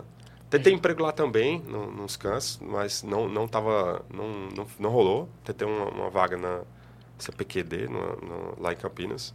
Era bom salário até, mas não rolou, não consegui passar. Aí comecei, voltei, aí fiz uma semana assim, em umas entrevistas em Recife, de algumas empresas lá do, do Parque Tecnológico e tal, não sei o quê. E na mesma época, a minha professora que dá a graduação me chamou. Ah, tá de volta. Pô, vamos fazer o mestrado. Você ficou querendo ir embora, não sei o quê. É, vou fazer o mestrado e tal. Aí assim, é, só se tiver bolsa, não quero mais ficar... Aí ela, não, tem bolsa. É, bolsa, meta, aí pronto. Aí eu, ah, tá bom. Aí eu até passei, eu acho que eu passei numa, numa startup lá em Recife. Não, eu não lembro mais, não, não, é muito tempo, né? Então, não lembro exatamente, mas passei, só que o salário era menor que a bolsa. Aí eu olhei assim, porra, Recife não, não gosta, né? É, não é lá é, um lugar... Meu sonho de vida. É, pra morar, que eu gosto, assim, nada contra, né? É, mas, mas aí a bolsa era maior, eu disse, ah, tô num ambiente que eu já conheço, já sei, já sei o custo de vida, já sei o que vai dar tranquilo, pô, vou fazer. Aí comecei a fazer o mestrado. Bom, contando a história, né? Comecei, fiz, qualifiquei, fiz tudo certinho, publiquei artigo. E, bom, no final, para fazer experimento, ficava, pô, não gosto dessa porra, não gosto, não gosto, não gosto, não gosto. Desisti. Aí desisti. Só que como eu tinha qualificado, tinha feito todas as disciplinas, eu meio que tirei o título de especialista, eu não precisei devolver a bolsa. Então, ah. não tive, tipo, tem esse problema, né? Você não termina, você teoricamente tem que devolver a bolsa. Mas eu fui ler e tal, e é tipo, ah, se você terminou como especialista, que pagou todas as disciplinas. E, quando, e eu acho que, é, eu comecei a trabalhar, dar aula no meu tempo, que a gente entra nessa parte. Aí eu, eu depois de uns três meses que eu estava trabalhando, eu pedi cancelamento da bolsa. Não precisei mais ficar com a bolsa. Faltou o quê? Só a dissertação mesmo, foi? Faltou só a dissertação. Dos dois. Ainda tem outro. Eu falei. tem três mestrados. Três mestrados. Aí isso daí foi quanto tempo que tu passou? Passei os dois anos. Ah, foi 2010, tá. metade de 2010 a março de 2012. Certo. Que aí tava no final, eu olhei assim, cara, não tá fluindo, eu não tô conseguindo fazer as coisas direito, não tô conseguindo fazer os experimentos finais, assim, que, que precisava fazer. É, fiz uma qualificação, o professor é, foi muito mal, assim, a qualificação, o professor falou que faltava muita coisa e tal. Aí eu já estava dando aula. O que é isso, fazer uma qualificação? Qualificação é quando você é, define seu problema de pesquisa, aí você faz um estudo preliminar, um, tipo uma revisão sistemática, um, um, um experimento mais simples, para provar que faz sentido você seguir uhum. naquela linha, para terminar, entendeu? Então aí eu fiz aí a qualificação, legal, né? não foi boa. Depois eles mandaram, deram mais dois meses para eu refazer umas coisas e requalificar. Eu requalifiquei, deu certo. Mas aí eu já tava tipo, cara, não dá mais para mim essa porra, não, é, não tô curtindo. Já tava dando aula, tava dando aula nas, em duas universidades. Aí eu fiz, ah, vou ficar dando aula. Com o especialista eu consigo ficar dando aula e tá tudo bem. Era aula de computação? Era. E como tu chegou a, a dar aula nas universidades? Tipo, o que é que te levou a dar. Loucura, né? Então a gente voltou, falou lá atrás que eu não gostava da aula e tal, não sei o que. Aí fui lá. Do nada. Então, assim, a parte de timidez já tinha ido embora, assim, já tava mais, tipo, de boa. E aí eu, eu fui dar aula na. É, assim, foi muito, pô, tô, tô foi mestrado no começo ali, no, no, no segundo, no, no fim do primeiro ano do mestrado eu estava bem, assim, tava curtindo, enfim, tinha feito essa disciplina, estava tava curtindo o objeto de pesquisa que eu estava trabalhando ainda no começo para qualificar, né? E eu disse, é, parece que eu acho que é legal isso aqui, eu acho que eu vou fazer doutorado depois e né? é isso, é o caminho comum, né? Então faz doutorado, vai dar aula. E o, e o caminho, e assim, começar a dar aula na universidade é ótimo, que aí você já ganha ponto para quando for fazer a de doutorado, já tem mais ponto, porque você foi professor, uhum. tudo conta, né? É, os artigos, tudo. Aí eu comecei a dar aula. E aí, eu, aí abriu uma vaga na, na Asper, que eu acho que já fechou, não sei. Aqui, o curso fechou, né? Computação. Aqui em João Pessoa. Aqui na BR, né? É, na BR. É. Então comecei. Aí abri uma vaga, alguém me. Eu não lembro mais quem me falou, mas. Acho que já ainda tem ela, viu? Tem. Não, a universidade tem. Acho que o curso de computação ah, tá. fechou lá. E aí tinha uma vaga de redes lá. Pra dar uma, ser professor substituto numa disciplina de redes e computadores. E graças a Deus foi uma disciplina que eu paguei bem, assim, o professor era guia, era muito bom, assim, deu modelo OSI de ponta a ponta, o projeto era, para cada dupla fazer uma camada integrar as camadas, foi bem caótico esse projeto, caótico demais, caótico, caótico, caótico, mas é, foi massa, assim, você, aprende, você aprendia como é que funcionava o algoritmo todo de TCP, de rede, a porra toda. Legal. Então era bem legal. E aí eu era uma disciplina que eu conseguia, eu lembro que eu estava doente no dia que marcaram a minha entrevista, que era com o reitor, o pró-reitor lá e o, e o coordenador do curso, muito doente, gripado. E fui para lá e eles pediram para eu dar uma aula. Ah, na hora, assim, eles falaram, ah, fala de roteamento, sei lá, alguma coisa assim. Aí eu fui no quadro, é, não, roteamento assim, pá, pá, pá, pá, expliquei um pouquinho, assim. Essa parte eu não lembro mais, mas, pô, ah, isso aí eu estudo Tenebal de novo para dar aula, tranquilo. Aí eles falou, beleza, é, quando é que você pode começar? começar a semana que vem, se quiser. Quando, porque tinha um, professor tinha ficado doente, alguma coisa assim, ia sair lá, o período ia começar na outra semana, deixaram ser professor. E aí foi quando eu comecei a dar aula. A primeira disciplina que eu peguei da minha vida de, de docência foi redes de computadores. Que legal, bicho. na verdade, o curso era de processamento de dados e alguma coisa. E aí tinha duas disciplinas de redes. Hum. Então eu peguei a disciplina de física e enlace. Física, física enlace e da, rede. Da camada, né? Aí as outras, a outra disciplina é transporte e aplicação e lá vai. Acho que é até importante a gente explicar isso pra galera também, né? Que tá assistindo. Tipo, a gente é, falou sim, alguns sim, termos, sim. a camada OSI, é. É, TCP. Então, por onde a gente começa esse negócio? Quem é que vai lembrar das sete camadas aí? Bruno deve lembrar de, de quais é, então, Maria. é, quando você tá fazendo, é, se comunicando com alguém na internet, né? Você precisa passar aquele, aquela informação para o outro lado, né? Então, oi, aí aquele negócio vai para o outro lado. E aí toda, tudo que a gente faz está tudo baseado nessa infraestrutura de redes que a gente fala por Wi-Fi, né, Bluetooth, tudo, né?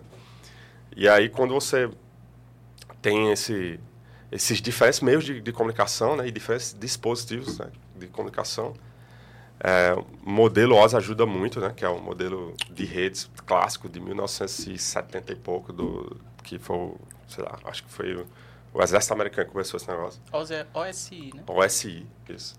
O modelo OS ajuda muito porque ele separa o, as responsabilidades, né? Então, a responsabilidade que varia mais é a física, né? Porque você tem um cabo, aí você tem uma implementação da camada física de comunicação, como é que os bytes e a quantidade de bytes vai chegar ali para você processar aquele negócio. Você tem um você tem um Wi-Fi é outra, você tem um Bluetooth é outro protocolo. Então esses protocolos físicos precisam dessa camada. Então você tem uma implementação de camadas. Então a primeira camada é a física. Você implementa como é que aquele, aquelas coisas vão se comunicar. Engraçado que no projeto da da graduação a gente fez a camada física, não foi eu, meu, meu grupo. Tem um amigo meu que, acho que está na VTEX, se não me engano, que foi ele que fez.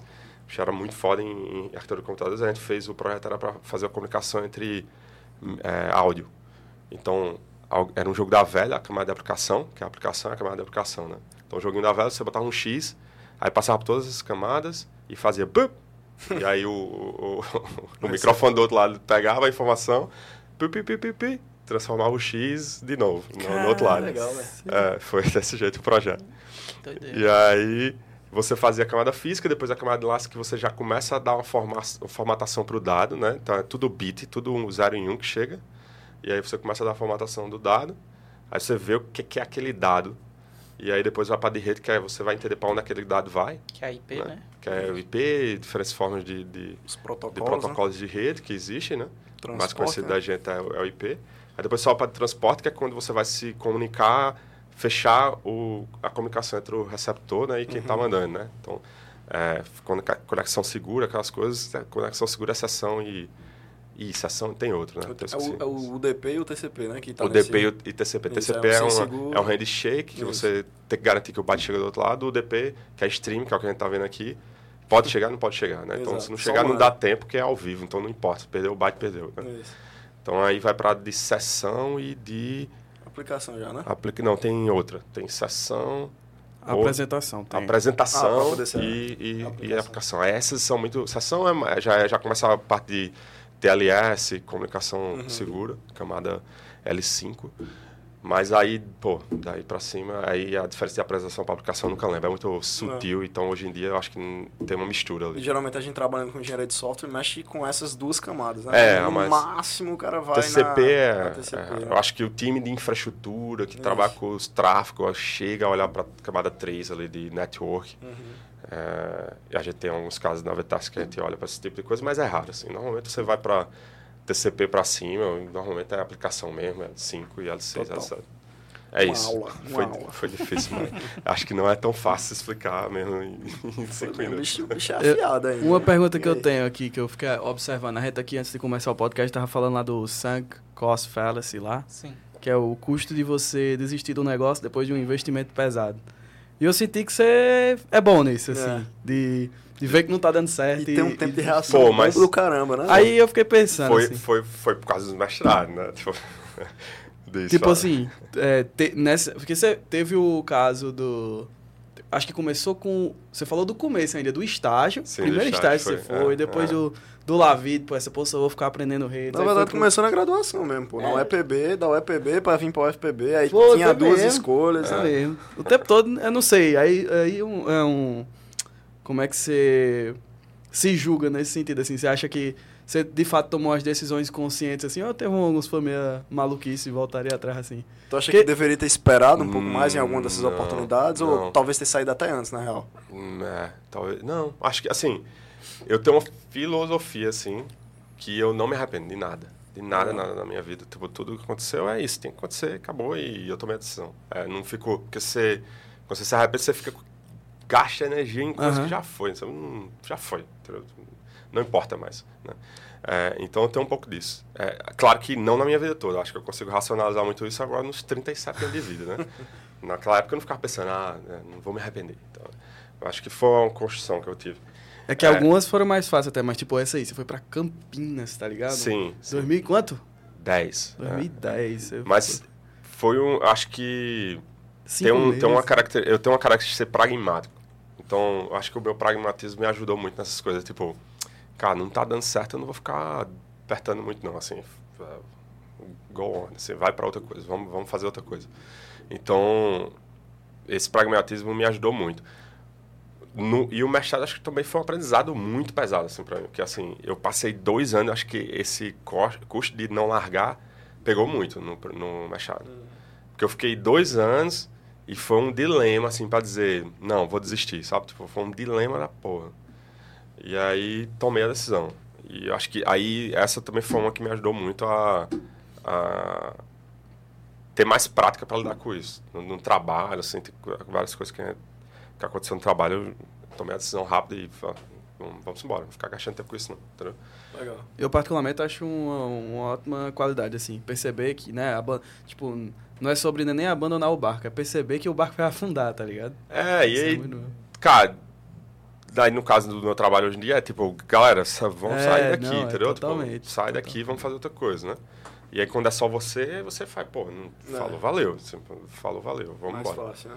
Entendeu? É. Muito bom. Enquanto dá pra nadar, que senão a maré piora e aí você morre com o barco, né? É, tem que ter cuidado com essa analogia aí do barco, porque dá a entender que o bicho abandona a galera, né? Não, não, não é, não, é isso que eu tô dizendo, não é sobre abandonar o barco, é, é mais sobre ver, galera, esse barco vai afundar é, aqui. Ou a gente ajeita o barco, a gente tá vendo que tá muito difícil ajeitar esse barco. Esse barco não, aí, esse, esse, barco tá furado demais. Vamos pegar as boias e vamos, vamos vazar enquanto a gente tá vendo a terra, né? Total, muito bom. É, muito bom. Aí, qual é o próximo passo aí? Você tá...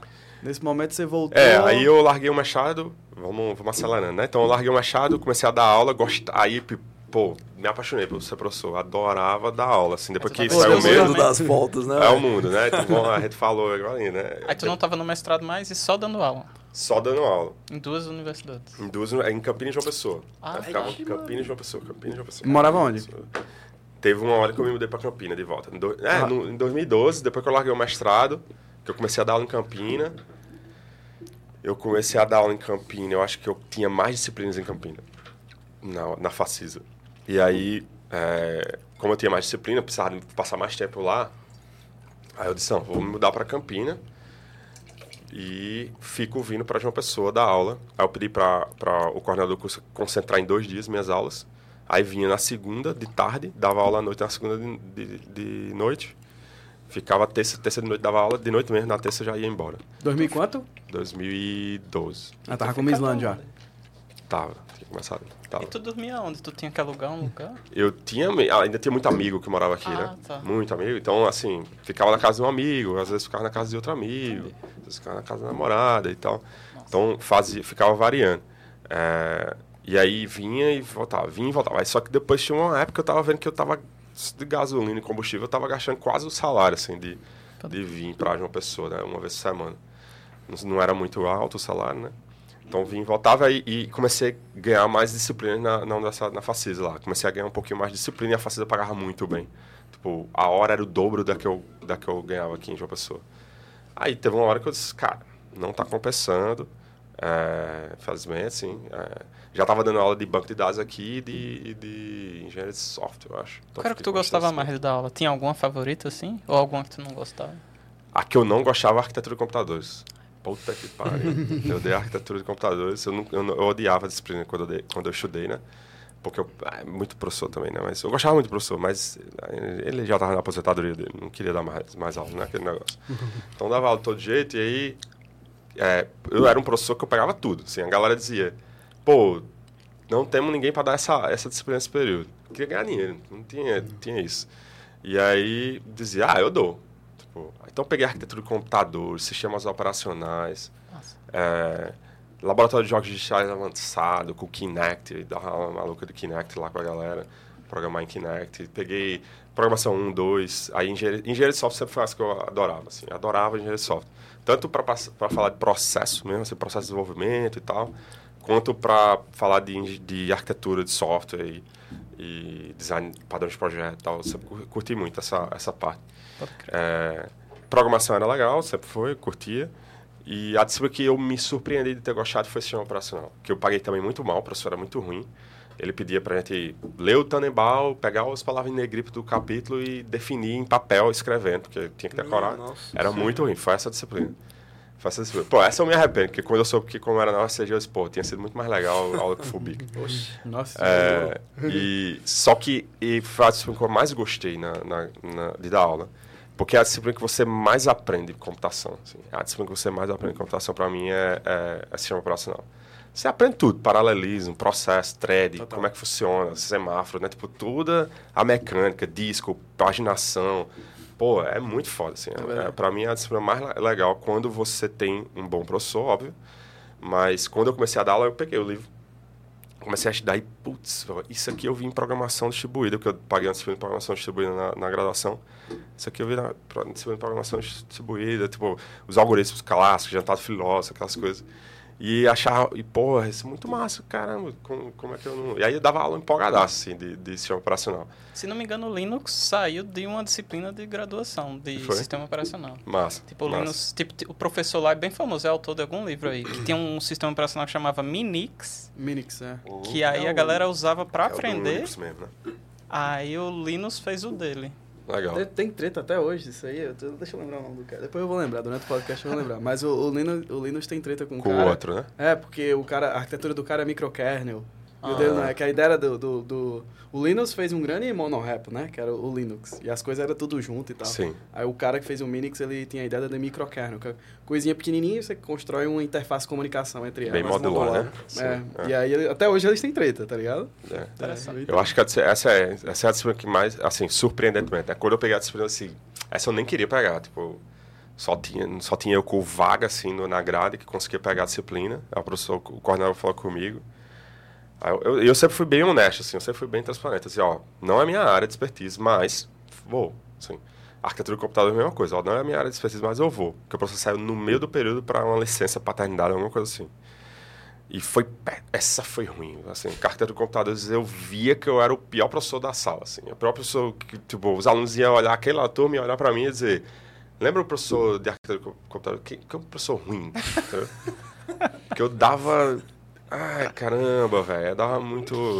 Não gostava de falar de microcontrolador, as coisas eram muito cansativas. Aí, no, aí eu, no, no, depois de um mês dando aula, eu tentei puxar um pouquinho mais para falar mais para sistema operacional, entendeu? Falar mais em alto nível, porque o sistema operacional já é mais alto nível, então eu tentava puxar um pouquinho mais para sistema operacional. Porque era, aí minha justificativa era tipo, ah, vocês fazem sistema de informação, então é, essa parte muito baixo nível vocês não vão precisar. Então vamos falar um pouquinho mais de sistema operacional. Um Mas na real era porque eu, que eu não queria, entendeu? E eu não tinha, não tinha nem conhecimento profundo, nem, nem interesse. Essa base realmente não foi uma boa, não, minha, de, de arquitetura. Só a resposta aqui era o próprio Tanebal, tá? Era o próprio Tanebal? Tanebal. fez o, o Minix, é.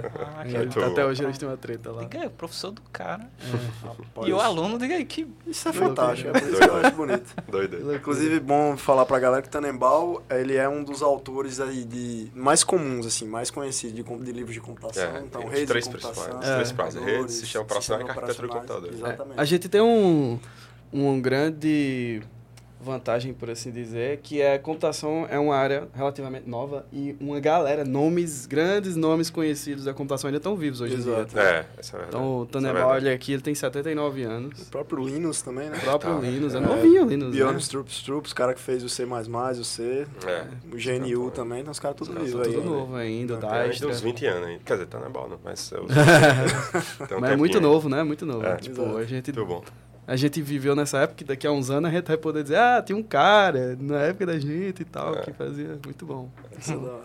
Isso é muito bom. E aí nessa época tu tava satisfeito? Pô, tô de boa, ganhando um É, então, mais ou menos, porque mais ou menos. Aí vamos entrar agora na, na carreira profissional, né? Então, é, quando eu tava dando aula, é, tava, tava bem assim, tava gostando do que eu tava fazendo e, e via que bons, a maioria dos alunos gostava, tinha tinha uma adesão boa, os, os professores também gostavam do meu trabalho e tal. Comecei a ganhar também influência na graduação, na FACIS, fiquei na, na coordenação da mudança de estrutura curricular do curso. Nossa. Só que estava é, muito claro para mim que a doc... aí eu já comecei a trabalhar no EPOL, então em 2013 entrei no EPOL, comecei a então já trabalhava era vida dupla já, né? Então é dava aula à é noite. o projeto da Polícia Federal. Era o projeto da Polícia Federal. Então trabalhava à noite e dava aula de e, perdão, trabalhava de dia e, tra... e e trabalhava à noite dando aula, né? Trabalhava de dia no projeto e à noite dando aula. E aí... Acho que é legal entrar no detalhe do que é esse projeto do Apple aí. Sim, vai, vamos, vamos entrar.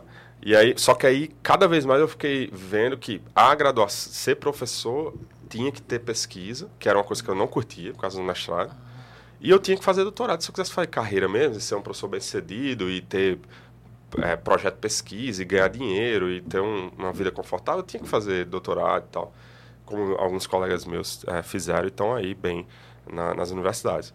E eu não, não era o que eu queria. Tipo, aí eu ficava naquele. Só que eu adorava dar aula. Então... Normalmente é o contrário, né? Tem muito professor que gosta é, de pesquisa e odeia é, dar aula. Isso, então o meu caso era totalmente inverso. Então, adorava dar aula, adorava docência, adorava ver a galera evoluindo, ver os alunos que, que se dedicavam evoluindo, assim, sabe?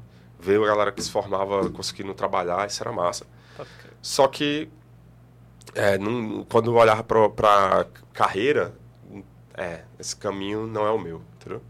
Então aí vem um lado do, do falhar rápido e sair e largar, que nem, nem aconteceu, né? Então, tipo, eu passei sete anos dando aula. Então, de 2011 a 2018, okay. dando aula. Só que nesses últimos dois, nesses dois primeiros anos que eu vi que não era para mim, eu tava num limbo, assim, até de identidade profissional, assim, de... Ah, eu acho que não dá para mim essa porra, vou largar, vou fazer engenharia de novo. Então, ficar, fiquei no... Caramba. E aí, no meio do caminho, apareceu o Apple. Sim. Aí eu passei esse período de 2013 a 2017 entre é, universidade e projeto, universidade e projeto.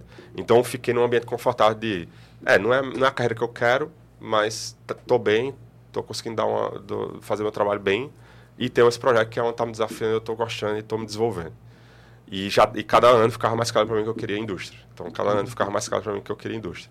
Então, era só uma questão de agora, estou bem, tem um time aqui que eu, quando der esse time, eu consigo largo...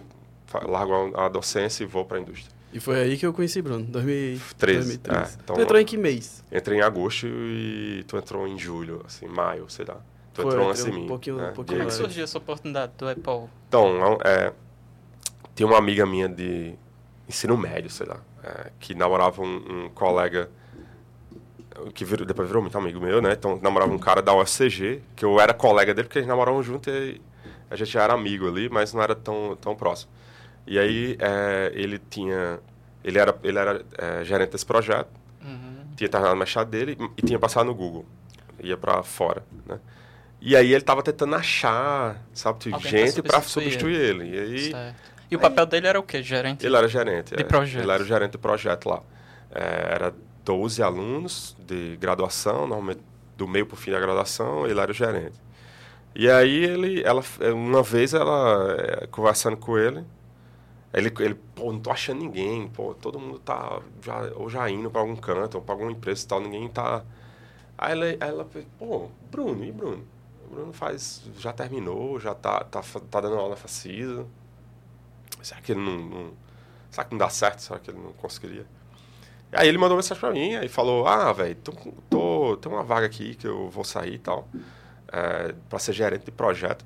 Tu já foi gerente de projeto? Eu, cara, nunca fui gerente de projeto. Tava, adorava aula de engenharia de software, né? Adorava aula de engenharia de software, né? Adorava, queria pôr em prática. É isso que eu tô, é isso é. que eu tava, tô aqui pensando, primeira nunca, vez. Nunca fui gerente de projeto, não, mas... É, mas fala mais aí, tipo, diz que, ah, não, esse projeto tal, não sei o que, tal, fazer isso. É, mas tu dá aula, tu já, é pra gerenciar aluno, então tu já tem Mesma tato coisa. com o aluno. Não, é, não necessariamente, não, mas já tem tato com o aluno, já sabe como é a dinâmica, já sabe tal. Então, tu não quer vir para falar com os professores, não? Aí eu, ah, quero, vamos. Tá ah, manda teu currículo aí e vem. Aí eu, tá bom. Aí mandei meu currículo Lattes, peguei o Lattes ali e mandei para Dalton em Franklin. Ele mandou, na verdade, eu mandei para ele, ele mandou. Lattes é uma plataforma de É uma plataforma de currículo, governo, né? é, do, do governo, CNPq. do CNPq, que é muito mais focado para fazer currículo para é tipo, é tipo o LinkedIn, né? É tipo o LinkedIn, LinkedIn do, da, da, academia, da, é, da academia. Aí lá tem focado em artigos científicos. É, né, você bota só artigos, tudo mais, onde você deu aula. E aí mandei, aí ele, eles, eles é, beleza, gostaram, chamaram para uma entrevista, fui para lá, numa terça-feira, sei lá, quarta. Aí conversei com eles e eles perguntaram. Foi bom, assim, a entrevista foi massa, eles perguntaram de explicar como era o projeto, fizeram algumas perguntas da minha experiência, graduação, por que eu larguei o mestrado, eu falei, expliquei e tal, ah, não funcionou tão bem, não curti tanto. E, mas dou aula e tal, tô, tô gostando da aula e tudo mais. Aí, aí eles, ele pergun aí eles perguntam, foi engraçado, o Dalton perguntou, já trabalhou com Java, Java é, né? Java Enterprise e tal.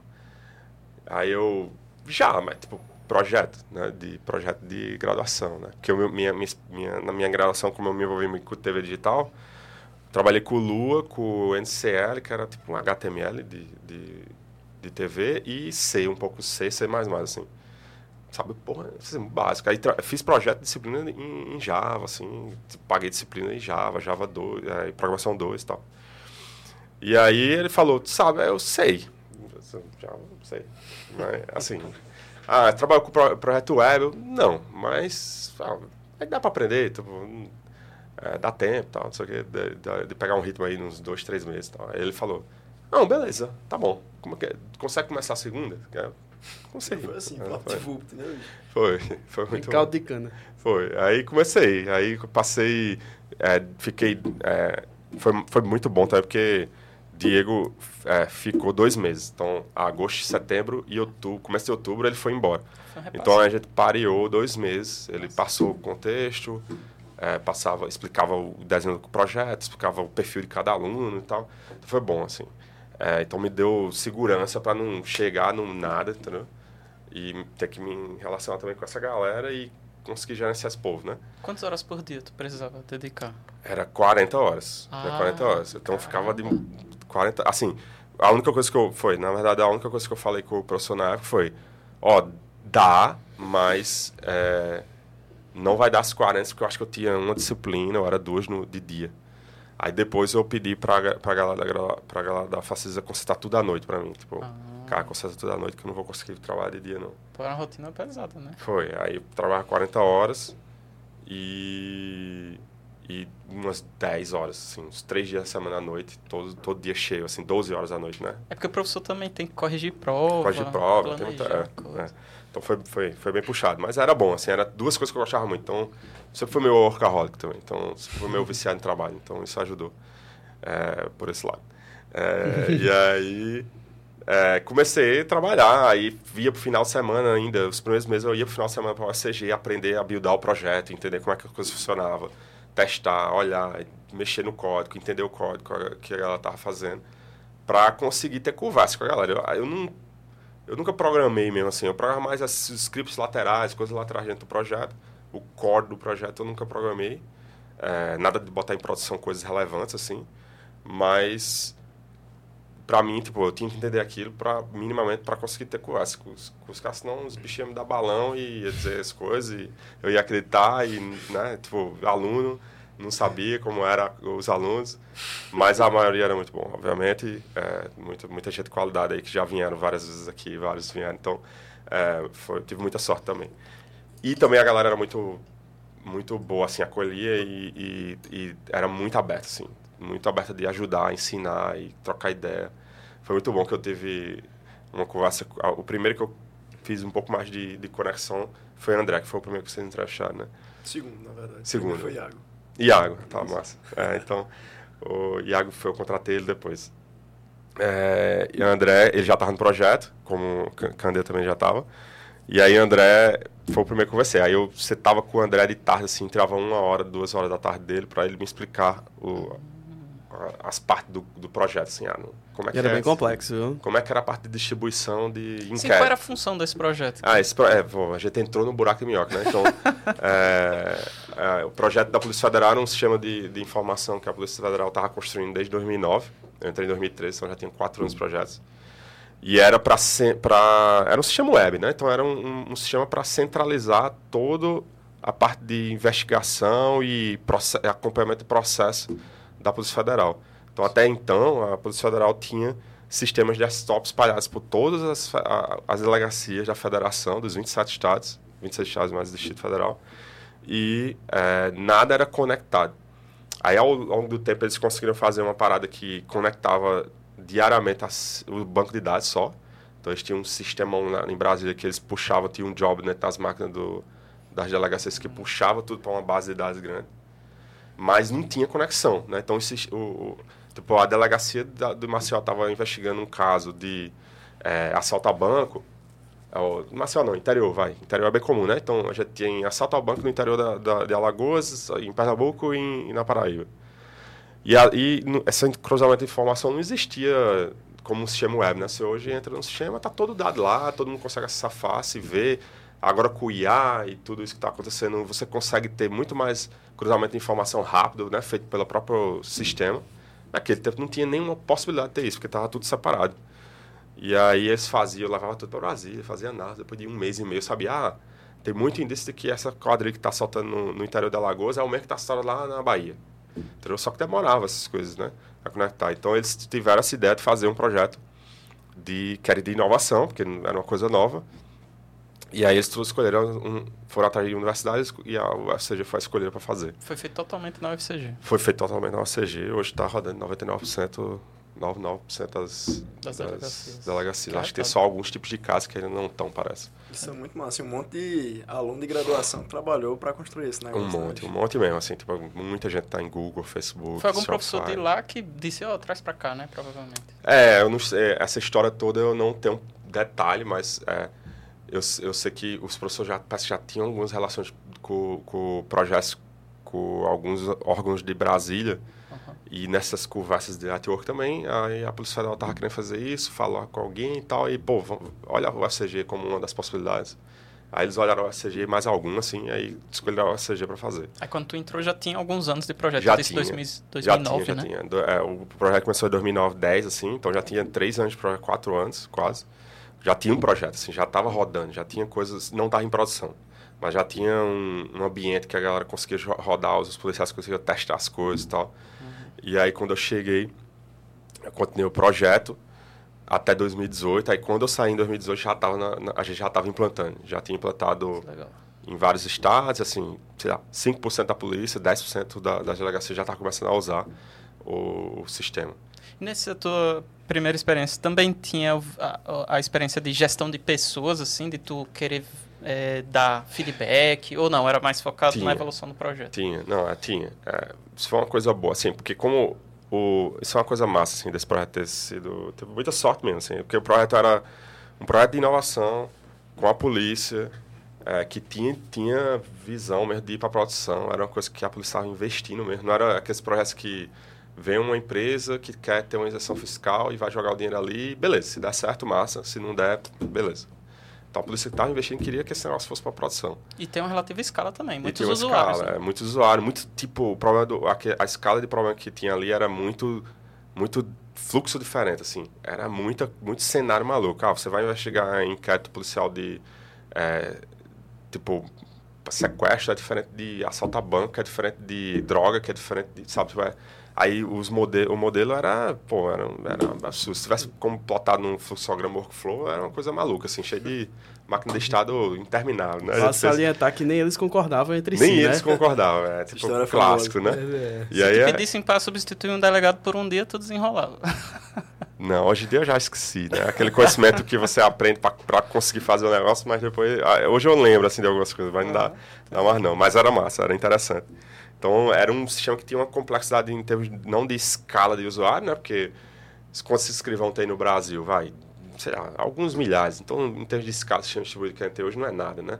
Mas em complexidade, assim, de, de tipos de casos de uso e como, como são os diferentes fluxos das coisas, de, das polícias, entendeu? Tamanho de delegacia muda muito o modelo de como aquilo é conduzido. Então, tinha um nível de flexibilidade que tinha que ter no fluxo, sabe? Bem, bem, bem desafiador nesse sentido, assim. De modelagem de solução, sabe? Total. Aí, quando, quando tu ficou no projeto até 2018, na verdade, né? Dois, final de 2017. Foi final quatro 2017. anos e meio. E, tipo, tu saiu para querer trabalhar com a mesma coisa? Como é, como é que foi esse processo aí? Não.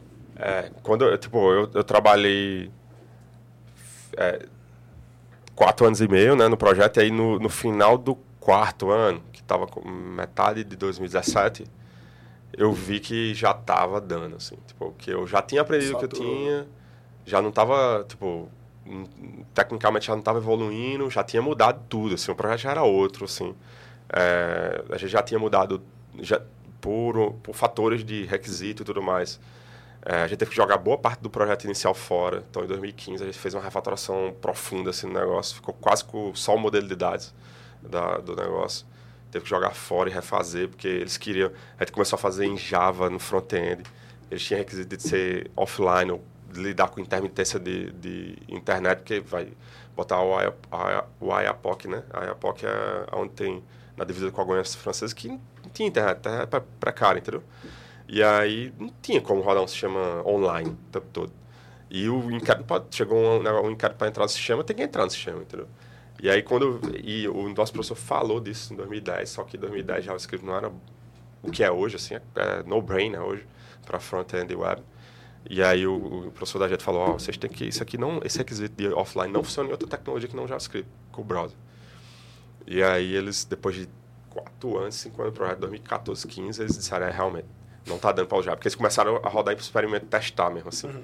Aí via que não rolava, era muito lento, era muito tecnologia ruim, né? Então a gente jogou boa parte do projeto fora, fez de novo, stack ao redor, ambiente de desenvolvimento, de teste, etc. Então tudo foi refeito. E aí eu inventava coisas, assim. Eu começava a inventar coisas para gente testar. Ah, vamos usar Docker, sabe? Porque ah, não precisava, mas, tipo, vamos ajudar, vamos dockerizar tudo, vamos containerizar, vamos é, rodar isso efêmero, aí levantar os negócios efêmero para a galera testar mais rápido, fazer a PR com, com o teu ambiente lá rodando e vendo é, a mudança que tu fez no código em, em ambiente de teste, né, da tua mudança específica. Então teve muita coisa que a gente fez, assim. E aí teve um momento que eu fiz, é, não tem mais. Eu tava pensando em botar Kubernetes, tipo, não sabia de nada, porque eles iam usar OpenStack.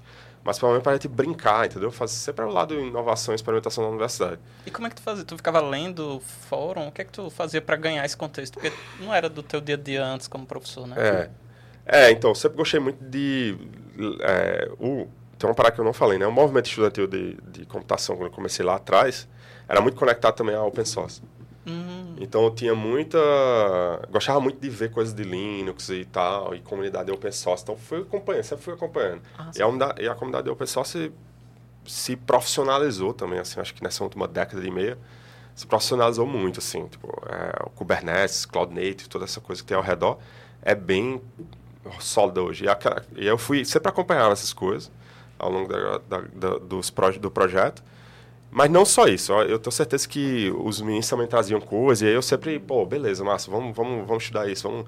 Então não era uma coisa só minha, não. Tipo, uhum. o, o, grupo era bom, assim, aluno gosta também de pesquisar muito, então eu sempre fui aberto também a escutar muito o que a galera estava trazendo, porque eles são especialistas, eles entendiam mais as coisas, então escutava muito eles e, hum, tá bom, vamos, vamos ver como é que a gente consegue encaixar isso no, no negócio, né? Então, no negócio. Então, como é que a gente consegue fazer isso funcionar aqui? E aí, é, acho que isso ajudou muito também a, a sempre manter ativo. Nossa. Aí tu falou, em 2018 tu já estava, pô, não estou crescendo tanto aqui mais. É, 2017. Né? 2017 eu, eu vi, é, já deu.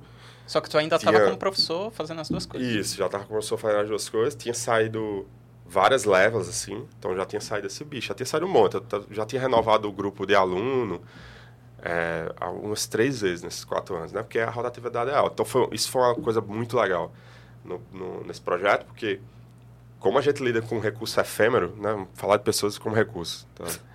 Como a gente lidava com recurso muito efêmero, que era aluno, é, tipo, aluno vai terminar. Então você já tem a data. Não é como profissional que você fica com aquela.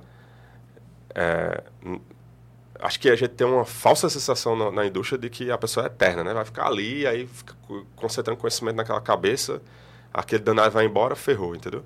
Isso é péssimo, assim, péssimo, péssimo. Só que essa dinâmica é muito difícil quebrar. Eu tenho muita filosofia porque foi da onde eu vim, assim, da minha formação principal de gerência.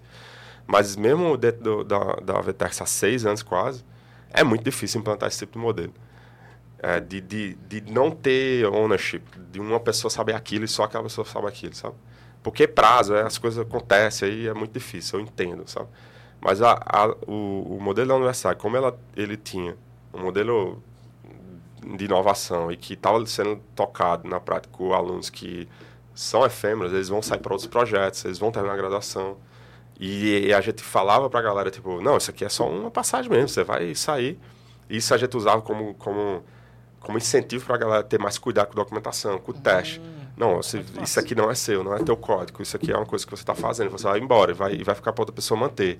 Então, olha a qualidade disso. Então, isso ajudou muito a formação dessa galera. É uma galera que saiu muito com a cabeça de engenheiro mesmo de software, entendeu? É, e, e aí, toda, essa, toda esse, essa, essa experiência ajudou muito a, a me formar como profissional dentro da, da indústria também, sabe?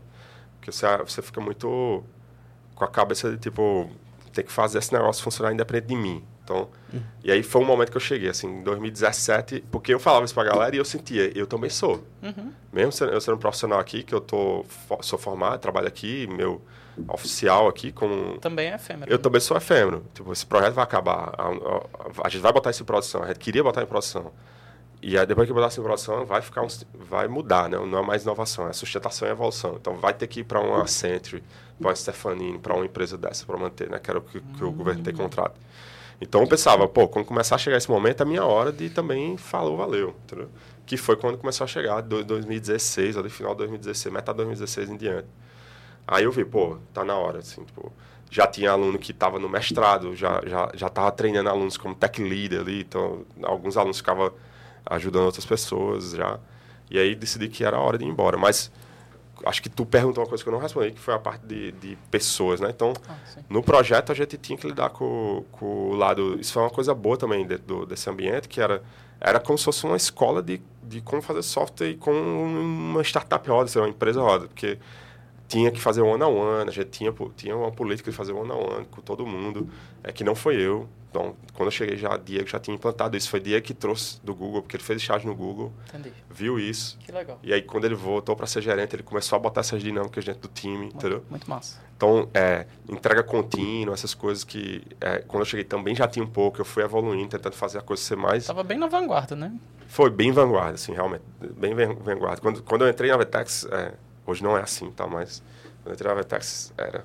Tipo, push na marcha, push na, na branch, assim, sem revisão, eu olhava assim, eu dizia, cara, tem condição, isso é loucura total, assim, no software que tá rodando em produção, assim, né? É, mas o modelo startup é assim, né? A galera Sim. faz as coisas dinâmicas que precisa fazer para entregar. E você tem que colocar as coisas devagarinho, sem que vire burocracia, mas mostrando valor. Então, eu tentei... Quando eu entrei, essa eu lembro que é uma das coisas que eu tentei dizer, não, a gente não vai mudar, porque eu tô aqui, eu sou só um, mas vou fazer por influência. Não, o time que eu estou trabalhando vai fazer, não vai fazer isso. Então vamos, vamos trabalhar no, um pouquinho, trazendo um pouquinho de dinâmica de processo de desenvolvimento de software. É, e aí, hoje em dia, obviamente, isso nem não existe mais lá dentro. Assim, depois já, já tinha uma coisa meu ao redor, assim, é, que eu me lembro de, de pessoas da Vetax chegar para mim e dizer, pô, muito massa como tu está conduzindo e fazendo as coisas dentro do, do projeto e tal, e do time. É, e às vezes é só porque ninguém teve banda, assim, não teve tempo para olhar para isso, né? Uhum. Eu sempre tive um pouco cuidado nessa parte. Certo. Sim, aí tu tava no timeline aí. De pessoas que eu não falei ah. novo, né? Essa pegação. eu tinha ano a ano, então eu tinha que dar feedback. Eu aprendi muito a dar feedback. Ah, a gerenciar pessoas não é bom, assim. Pra mim, também foi muito. E a parte de, assim, gestão... Eu tô entrando um pouco na carreira, né? Então, gestão é pessoas, processo e produto, né? Tipo, ou, ou projeto, né? Então, dependendo do lugar que você tá, é projeto ou produto. Né? Se for um consultor, é projeto.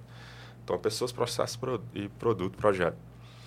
E acho que pessoas é a coisa que a gente menos aprende, né? Tipo, não tem disciplina, assim, não tem. Tipo, você aprende na prática, assim.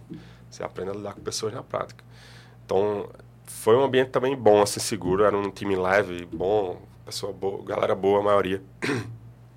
sempre digo a maioria, porque sempre existe pessoas que não conseguem decolar tanto quanto outras, né? Então, você tem que ter mais conversa difícil, feedback, tentar ajustar.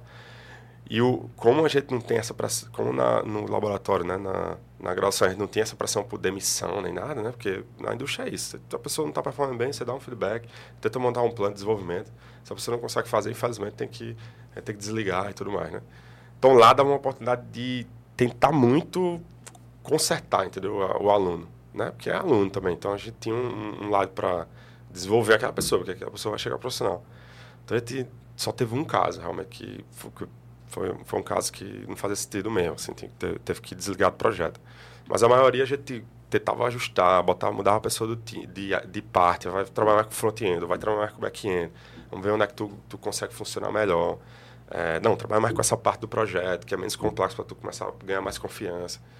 E aí alguns conseguiam andar bem, todos a gente conseguia manter uma performance mínima, mas tinha uns que não conseguiam decolar mesmo, assim, que mandar muito bem e tal, e evoluir muito bem dentro do projeto. Isso é legal, que eu fui dessa, dessa leva aí, eu fiquei, fiquei mais tempo que Bruno. Não, fiquei não, porque não, no final você ficou você, mais. É, ficou, você saiu entrei, antes. É, entrei primeiro, é, primeiro que Bruno. E já falando já da, da comparação, eu quero perguntar um negócio a Bruno, eu vou deixar pra quando ele for falar da Vetex. Mas quando eu entrei na Vetex, assim, cara, pra mim foi um choque, assim.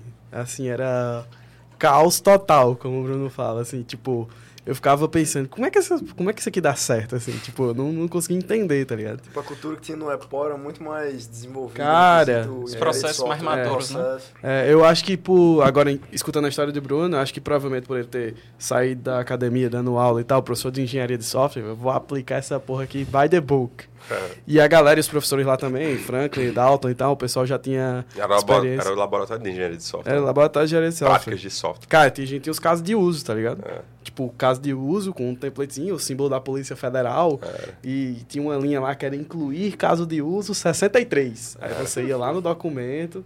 Pegava o caso E mantinha essa porra atualizada, pelo menos semestra, trimestralmente, assim. É, e era tipo assim, tava no detalhe. O cara vai clicar no botão azul que tem o nome era. tal. E isso aqui tem que acontecer. Que era a exigência da polícia, né? Essa é. parte era a exigência da polícia, que a gente ia passar o projeto pra Stefanini. Então, tipo, tinha que ter tudo, assim. Tem que ser... Documentação tinha que ser... É, era, era, era cara, bem, bem, puxado mesmo. É, não, não tinha parte subjetiva né, nesse, nesse desenvolvimento. Então... Não.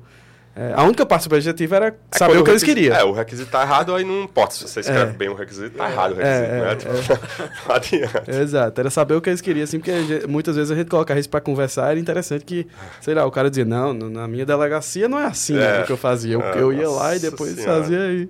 E aí a gente... Mas o que eu tava dizendo é que quando eu entrei no, na Vetex, assim, não tinha nada disso, assim. Inclusive, feedback, cara, não tinha feedback, assim. Tipo, hum. eu lembro que no meu time eu que em alguma reunião desse jeito, era bom a gente conversar aqui, fazer alguma coisa. Eu tentei organizar até o feedback, e depois até Bruno ficava dizendo, não funciona não. Que, que, que é o 360. 360 é. Porque, tipo assim, não tinha nada, tá ligado? Não tinha nada para conversar sobre as pessoas. Aí teve... Ah, tinha um, Ele funciona, mas... É, era mais falar, praise, né? É. Era mais praise. Mas tudo bem, eu, eu entendo. nas costas. Cara, é, mas... É, enfim, na época não tinha... Não tinha herói, assim, é. nada. Ninguém falava nada. Saquei. E no Apple tinha 10 mil testes. Tipo é. assim, você tem que esperar meia hora rodar a os testes. A bateria de testar 40 minutos. É. Que aí eu tive que automatizar, foi um monte de coisa do Jenks pra tentar diminuir o tempo, paralisar o teste. Pra ver se a coisa ficava mais rápida, porque tava ficando lento o processo de desenvolvimento que a galera deu uma 40, 40 minutos pra testar o negócio. Mas, cara, por exemplo, eu nunca mais vi em nenhum lugar, nem quando eu trabalhei no open source, a qualidade de code review que a gente tinha no Apple. Tipo é assim, verdade. nunca vi. Nem trabalhando no, na, quando eu trabalhei no Open Source. Sim. Tipo, passava muito mais coisa Sim. diariamente, assim, de que não passaria numa, num code review do Apple de ninguém. Sim. É, então, no Apple vi, realmente a gente tipo, tinha uma, uma disciplina muito grande, tipo, essa camada só se comunica com essa no, no, MV, no, no MVC, acabou, meu irmão. Se você é. esse negócio ah, da view direto pro, pro modelo, não. É, era um pecado, né? Vai, isso aí não vai passar nunca, assim, tipo... Porque a gente sofreu muito. Primeiro, os primeiros anos do projeto tinha muita coisa tipo, do HTML, do XHTML é. lá maluco, direto fazendo um insert no banco, no banco entendeu? Nossa. Aí a gente olhava assim e dizia, não, isso aqui já era, não. Só, é, tipo, a gente botou muita prática mesmo, assim, desenho, design de software que o time realmente seguia. Dava, a, dava rodada, assim, de um deles ia apresentar e explicar, não, como a gente modela um, um, um, um pedaço de requisito dessa parte do, do sistema. Ah, é assim. A gente introduziu o microserviço, né? Quando a gente foi falar com os sistemas externos da Polícia Federal, que era é risco, né? Começa a falar com o sistema, esse sistema cai, e agora a gente ficou o dado de puxar todas as delegacias do país. Aí o que a gente fazia era, não, vamos fazer pool disso aqui uma vez por dia, faz um, um não cache, né? Porque não, não tinha esse conhecimento, por exemplo. E, bom, a gente guarda num, num banco de dados aqui separado, faz essa comunicação e, esse, e o sistema principal do Apple fala com esse sistema middleware nosso, entendeu? Então a gente já começou a fazer essas coisas dentro do projeto.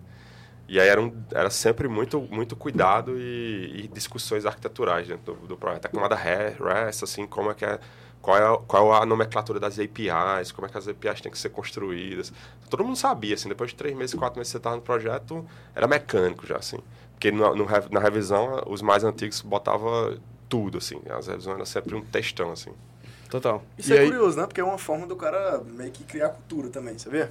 Sim. Uma revisão de código. Sim. Se o negócio é estrito, a galera vai pegando por, por osmose, por experiência, né? O negócio. Total. E aí tu vai é, consolidando aquela cultura ao longo do, das épocas e das gerações. Né? Tem vários motivos para fazer revisão de código. É. Todos eles eu aprendi no, no EPOL. E para quem não sabe o que é revisão de código, vamos falar pro pessoal. Mas em computação, é, você nunca está fazendo um negócio sozinho. Quando você está, é porque é para você, não é para os outros. é, então, você sempre está fazendo as coisas em time e as coisas que um engenheiro entrega assim é extremamente abstrato, que é um monte de linha de código lá que você escreveu, tirou da sua cabeça. Tem gente que fala até que é arte. E tira da sua cabeça, escreve num negócio que funciona, funcionalmente parece funcionar igual do que Rodolfo poderia fazer a mesma coisa que eu mas provavelmente diferente. Google faria a mesma coisa uhum. que eu, mas provavelmente diferente.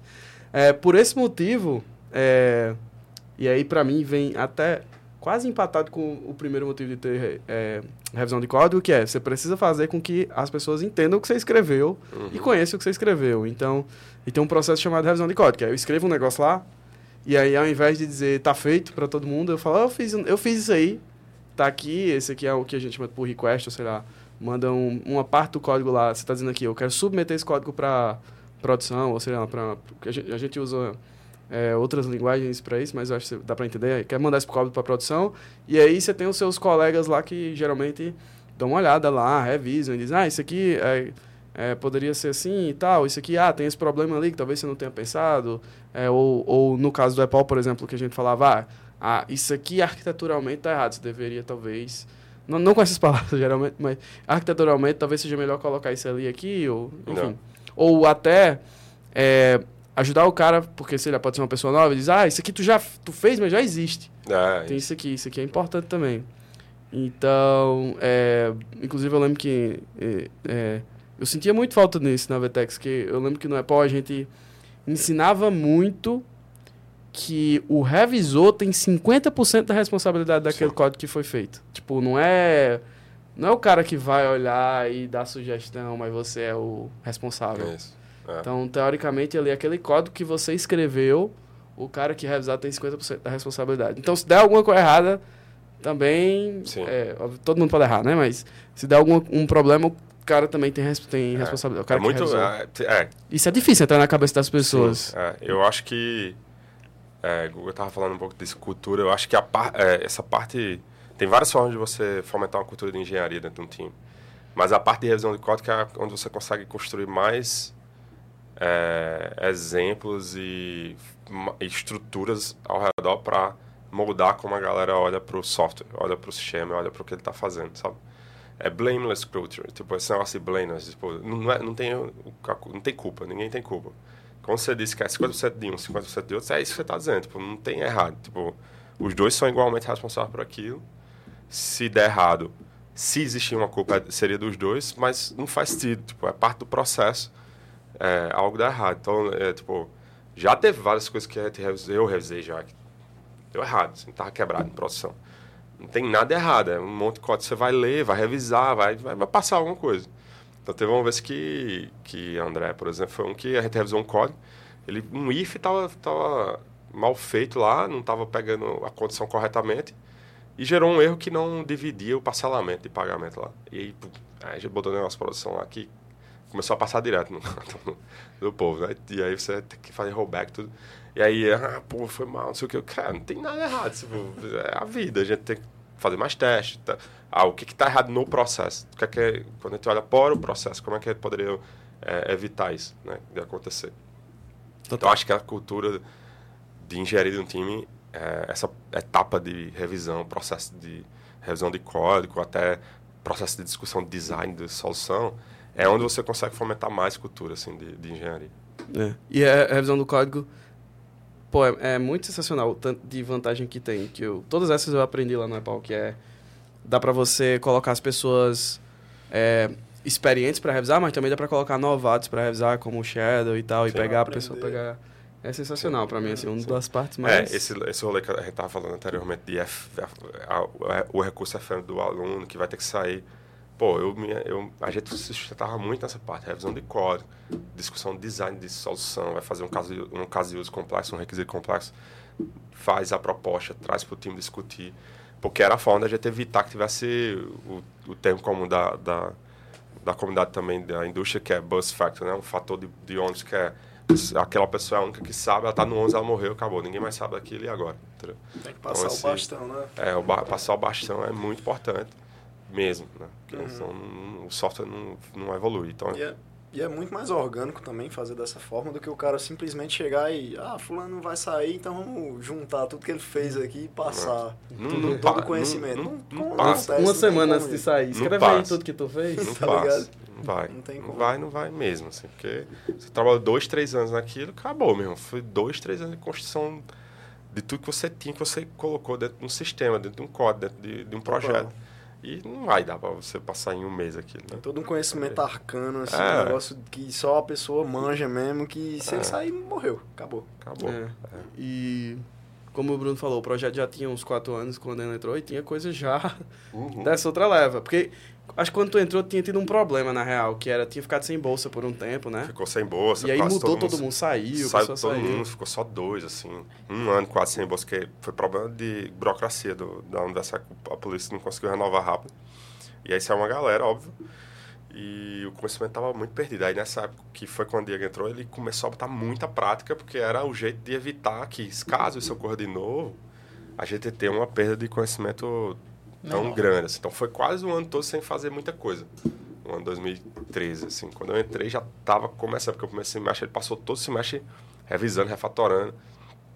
É, muita prática de engenharia que não estava sendo aplicada, métodos de de 800 linhas de código, e aí não tinha como testar. Então, foi muito pela dor daquele ano que o projeto mudou muito a direção de como era feito engenharia nele. Entendeu?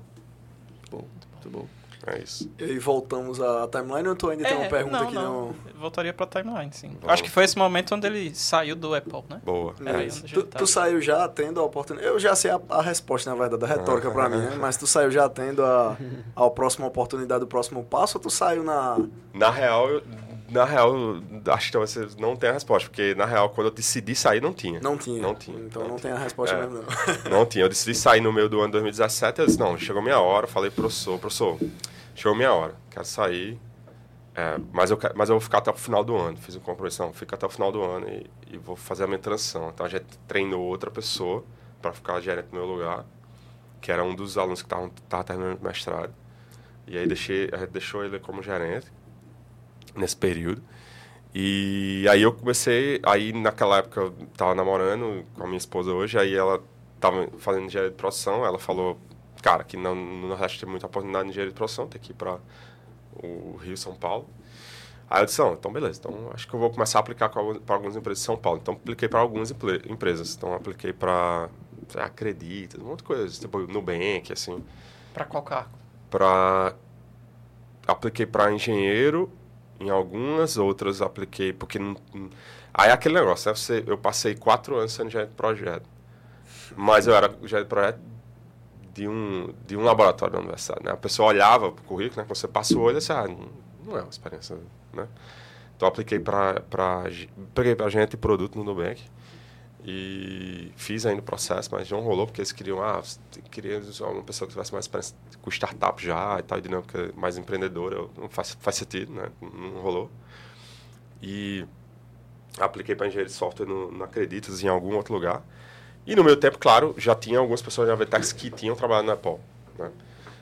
E aí eu, eu falei com o time, não, ó, quero ter um interesse e tal, mas deixa eu é, ver aqui ainda as coisas do projeto. Mas ainda apliquei para essas outras vagas. Eu não lembro porque, por que que eu não apliquei para a Vetex direto.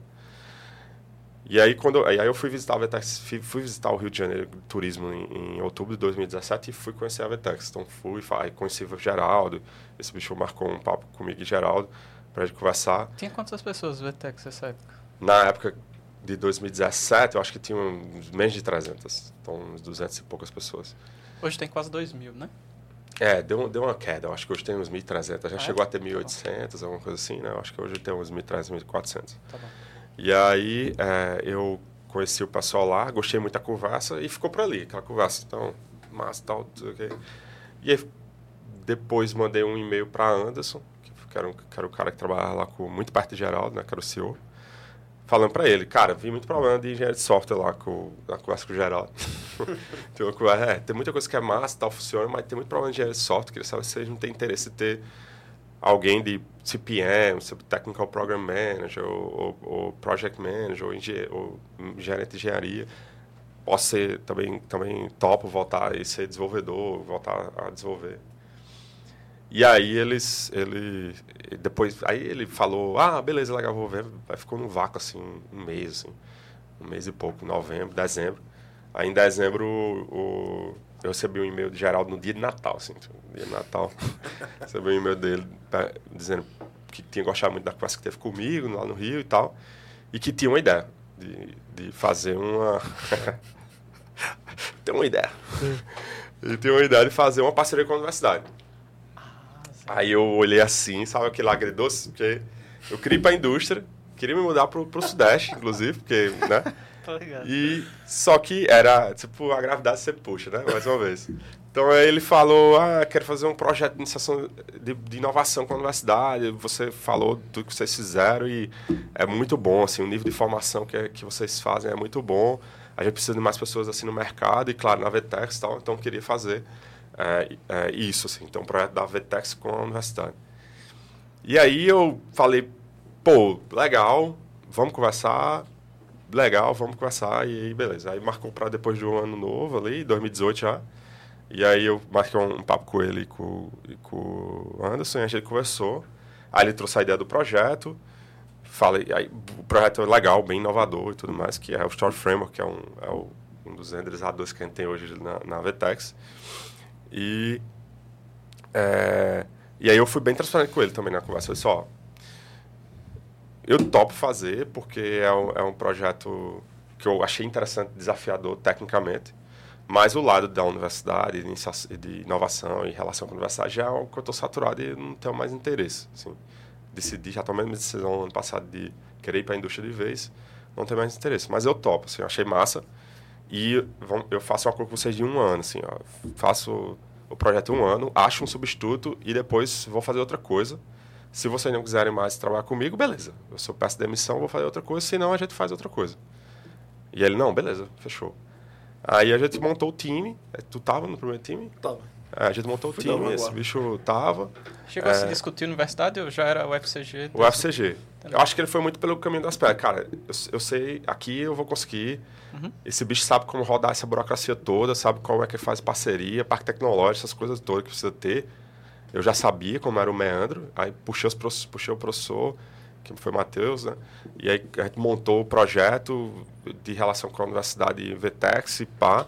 Não sabia de dinheiro, eu disse, aí, vocês têm quanto de budget? Não, não sei, vocês que dizem aí quanto precisa. Eu, tá bom. Montei e tal, e peguei uma verba, pedindo, falei para eles, trouxe o projeto e a ideia de planejamento de execução do projeto de um ano. E aí a gente rodou e, e aprovou em março, abril, acho, o projeto de 2018. Começou em abril. Isso, né? É. Abril. Tu tá desde o, tava desde, desde o começo. começo. É. Então, a gente, eu montei o time em massa, assim, fui fazer seleção na universidade, chamei e tal, montando o time. E aí começamos o projeto em abril. Que massa. Aí a gente rodou o projeto é, em abril, primeiro mês, assim, em maio já teve a Tax Day, já conseguiu fazer uma, uma, uma prova de conceitozinha do, do, do, do, do projeto. Levamos para lá, fizemos até uma hackathon no, no com isso. Legal. Aí depois, aí rodou, a gente conseguiu, o trabalho que a gente fez de componentização e modelo de como a galera ia construir a loja, conseguiu rodar com o cliente, a, a Boticário e tal, é, que nem a Mazetex hoje. E aí a gente, em, em, outubro, botou a Boticário em produção, né? Assim, já com o, o projeto em parceria com o time, obviamente, do, do VTEX.io na época, que era, que era a plataforma de, de desenvolvimento e de construção de loja, né? Caramba, foi muito rápido. Menos foi, um foi, ano. Bem, foi bem rápido, seis meses, foi. E, e aí, em seis meses, ele, ele já, já me ligou, já disse, e aí, vamos, vamos abrir escritório em, em João Pessoa. Vamos abrir escritório aí. Ele falou João Pessoa, vamos abrir escritório aí. E aí, porque esse bicho queria votar. Então, ele queria votar também, tal, a gente tava num... Tinha um movimento Candeias já de no crescer, Rio, né? ele estava no Rio. Candeias, tinha um Candeias. movimento tinha, um movimento já de crescer, aí o Rio não estava conseguindo absorver o crescimento da empresa só lá. Não existia esse modelo remoto e flexibilidade de como você contrata e pode, né? é, trabalhar de qualquer lugar. Ah, vamos, vamos ter que ter outro escritório, vamos, vamos para o Nordeste. Tem muita gente boa lá e vamos, vamos, vamos puxar a gente lá. E aí tomou a decisão em final do ano, ali de, de outubro, dezembro, de abrir, de fazer uma operação aqui no Nordeste. E aí ele falou, ah, você que decide onde, assim. Tava em Campina, tava morando em Campina. Você que decide onde. Aí eu disse, como assim? É, não, apresenta como se você estivesse apresentando um plano de, de negócio, sei lá, startup. Eu, bom, não sei fazer isso.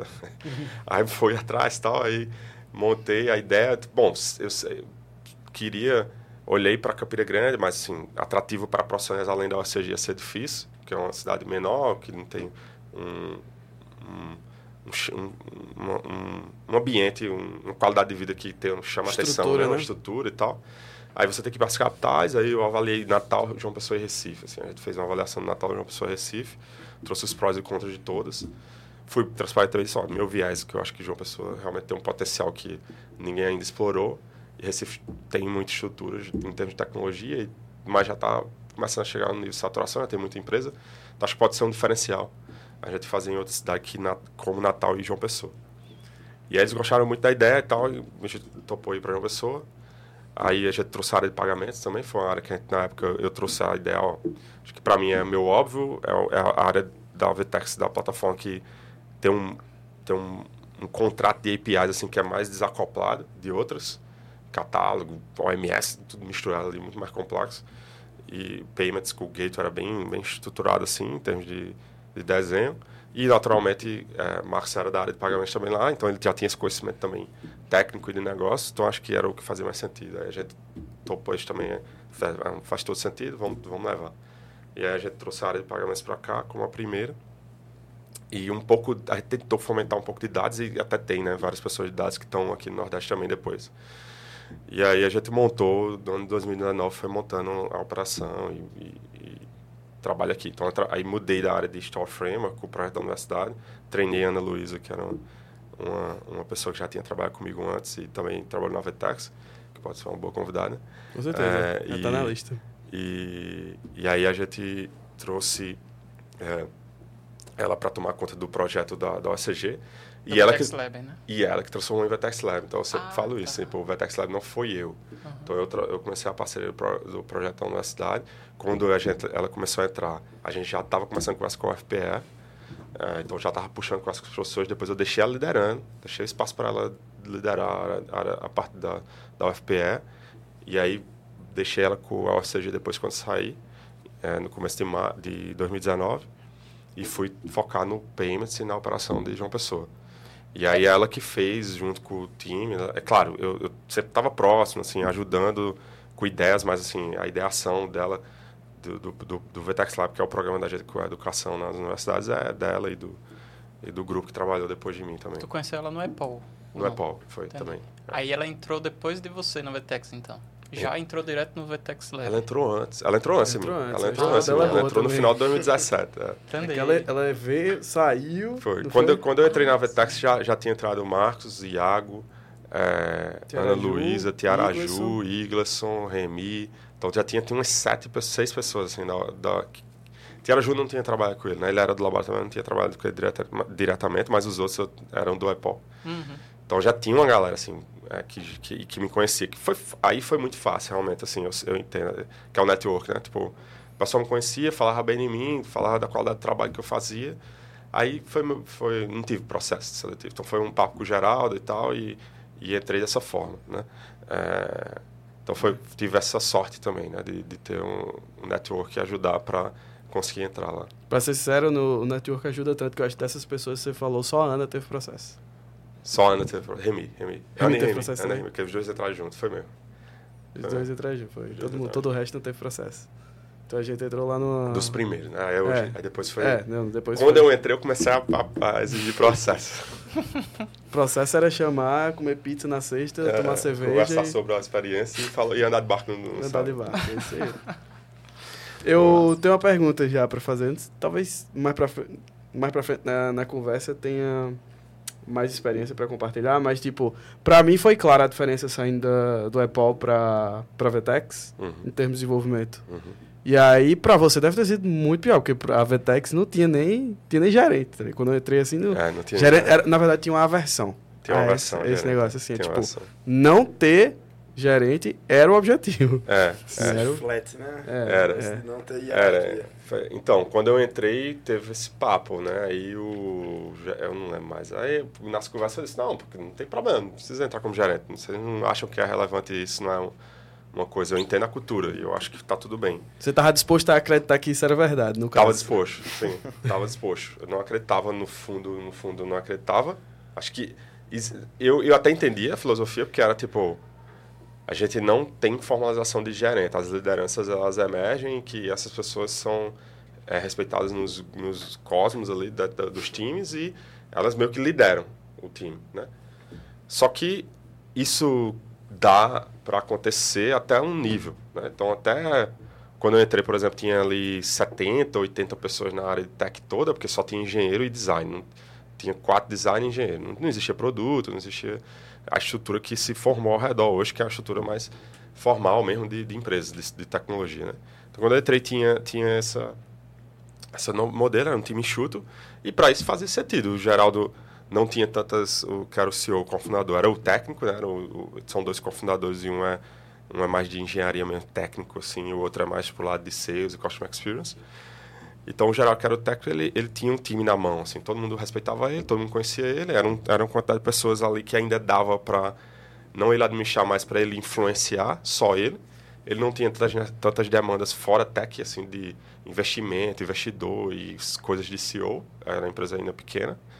E aí, beleza, né?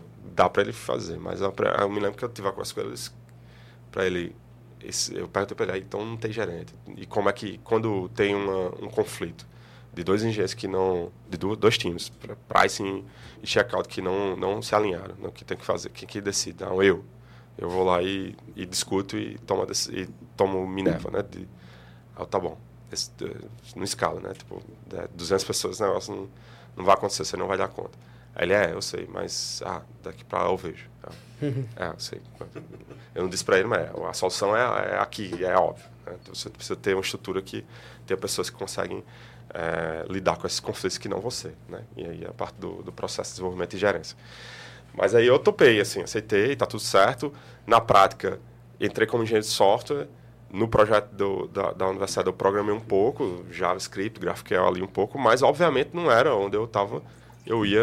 É, não era parte do meu trabalho, parte do meu trabalho era entregar o projeto. Então, meio que eu já estava atuando, de fato, como um gerente de projeto. Não era formal. Tanto que no meio, no, no final do primeiro ano, 2018, engraçado que eu, eu me lembro de ter uma conversa com o Anderson Guilherme, e os dois olharam para mim e disseram, ah, acho que você poderia é, gerenciar o time do render, que era o time que estava embaixo, né, que fazia a plataforma de renderização, a, a parte do, do, da framework, né? E, e aí eu falei para ele, ah, mas não tem gerente, né? É. Aí, não, mas, bom, você é uma liderança técnica e tal, tá bom. Aí eu falei para eles, ah, pode ser, talvez funcione. Só que é tudo é muito rápido na, na, na empresa, no mercado. No outro mês, Geraldo já falou do negócio de João Pessoa. Aí eu, aí eu falei para eles, ah, não vai rolar. Então, então vamos para eu vou para a área de pagamentos, vou mudar para a área de pagamentos. Assim, eu realmente considero que eu acho que você foi a pessoa que fez a Vetex mudar, assim, porque não lembro outra pessoa que entrou e falaria disso de, de, de gerência, não. Assim, eu acho que Bruno foi a pessoa que... Amadureceu que os processos, né? Que a galera não acreditava nisso, é. assim. É tipo assim, isso não funciona, entendeu? Tipo, o que funcionava para eles há 20 anos, sei lá, há 18 anos, era um monte de engenheiro decidiu o que fazer. Sim. E tinha um design lá que fazia ou não fazia, porque só tinha dois designers, então, tipo, às vezes não fazia mesmo e, uhum. e surgiam os produtos da cabeça dos engenheiros. E, tipo, estamos ganhando dinheiro, tem um monte de cliente aqui. Tudo certo. Né? né? Tudo certo. Pra né? mim tá perfeito, tá É, exato. É. Só que, tipo, acredito muito que foi ficando. O varejo foi ficando mais. É, exigente. Exigente. O varejo foi ficando mais exigente com o tempo, entendeu? Porque antes, ter, ter alguém como plataforma era tipo assim: é, é tipo o primeiro banco para você guardar dinheiro. Poderia ser o que fosse, né? Um cofre lá que eu vou lá e tal. Mas depois virou, vai virando commodity, né? Então, se você não, não sair da curva, assim, se você não ter diferença, vai perdendo o preço. No final, tá ligado? Vai virar commodity, o que faz diferença é o preço.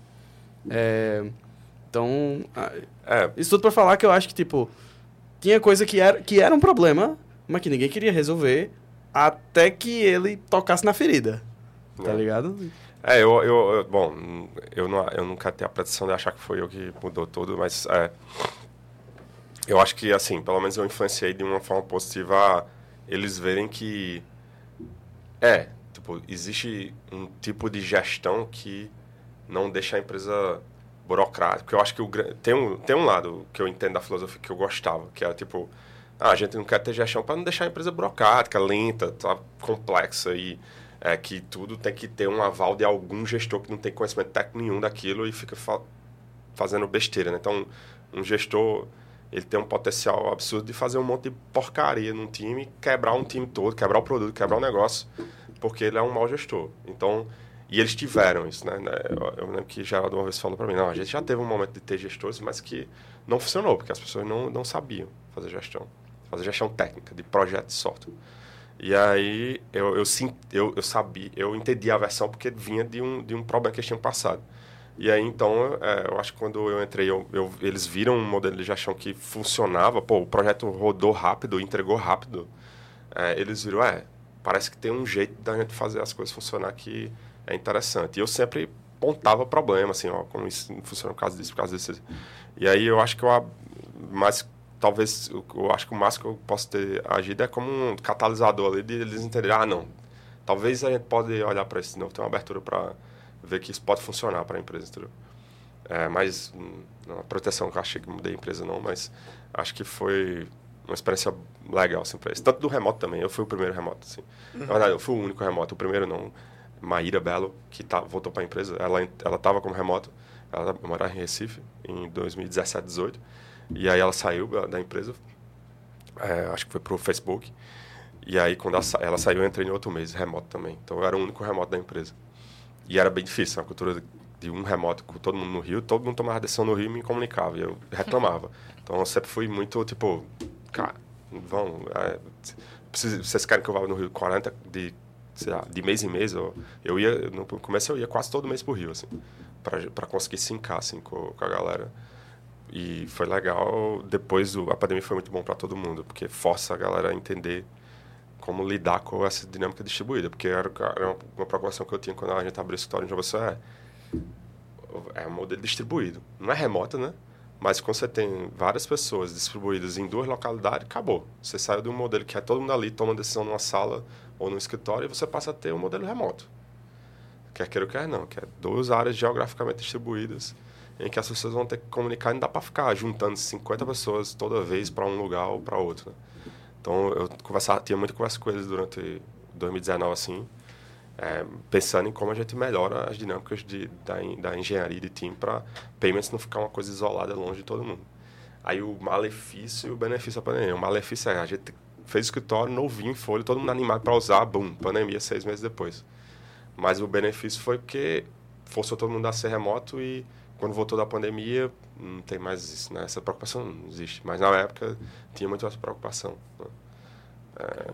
Tu, tu acha, é, voltando agora para o que eu falei, eu entendi do que tu falou que tu acha que o problema na real, e eu, eu entendo até, eu acho que por computação ser uma coisa nova ainda, até no uhum. Brasil, não existia ainda uma pessoa que tivesse a expertise de como fazer gerência. É, eu, na Vetex, eu acho. É, Mas eu, que é no Brasil, assim. Tipo... Não, eu acho que tinha. Tipo, no Nubank já foi, nasceu muito estruturado com, com gerência e tudo mais. A outras empresas também. Eu acho que a, a, a Vetex, ela sofreu com algumas experiências do passado em que tentaram trazer gestores. E aí é é aquele negócio, né? Acho que você olha para o problema pela perspectiva diferente, pela perspectiva errada, talvez, né? Que é, estou sendo gestores que não funcionaram. Será que a gente não errou no processo de contratação, de como a gente avaliou e como a gente trouxe as pessoas? Será que a gente não errou no processo de onboard, como trazer essas pessoas para dentro da empresa de um modo, de modo que elas saibam, saibam como as coisas funcionam e se adaptem um pouco a isso e tragam coisas? Ou será que, de fato, é, esse modelo não, não funciona? Entendeu? Então, acho que o, um pouco da falha foi tipo, não, esse modelo não funciona. Mas provavelmente foi alguma das coisas anteriores. Uhum. E aí eu acho que quando eles viram que vieram de um lugar de, tá bom, tem um, tem um jeito que funcionou aqui. Aí vamos votar então. Então vamos ver como é que a gente faz isso acontecer. É, aí vamos trazer pessoas de dentro da, que é da engenharia, que eram os líderes que se emergiam. Vamos ver quem desses tem potencial para ser gerente, gestor. Começar a formalizar isso. Aí começaram a fazer essas formalizações vários, vários não funcionaram, alguns funcionaram. Então, tem, começou a ter um, um trabalho de vamos tentar montar alguma coisa aqui ao redor de, de gestão, de engenharia, né?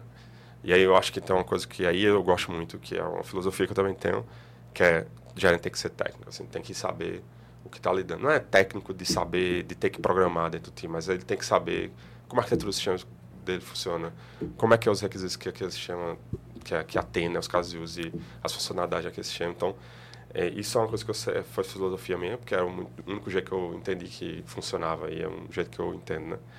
E que eu concordo com a filosofia, que conecta muito com a filosofia da Tex, que é o gerente tem que saber conversar com o engenheiro e se o engenheiro vai discutindo arquitetura, ele, ele cara, mas não, não está conectado com o negócio não, isso aqui não funciona no caso desse, desse entendeu?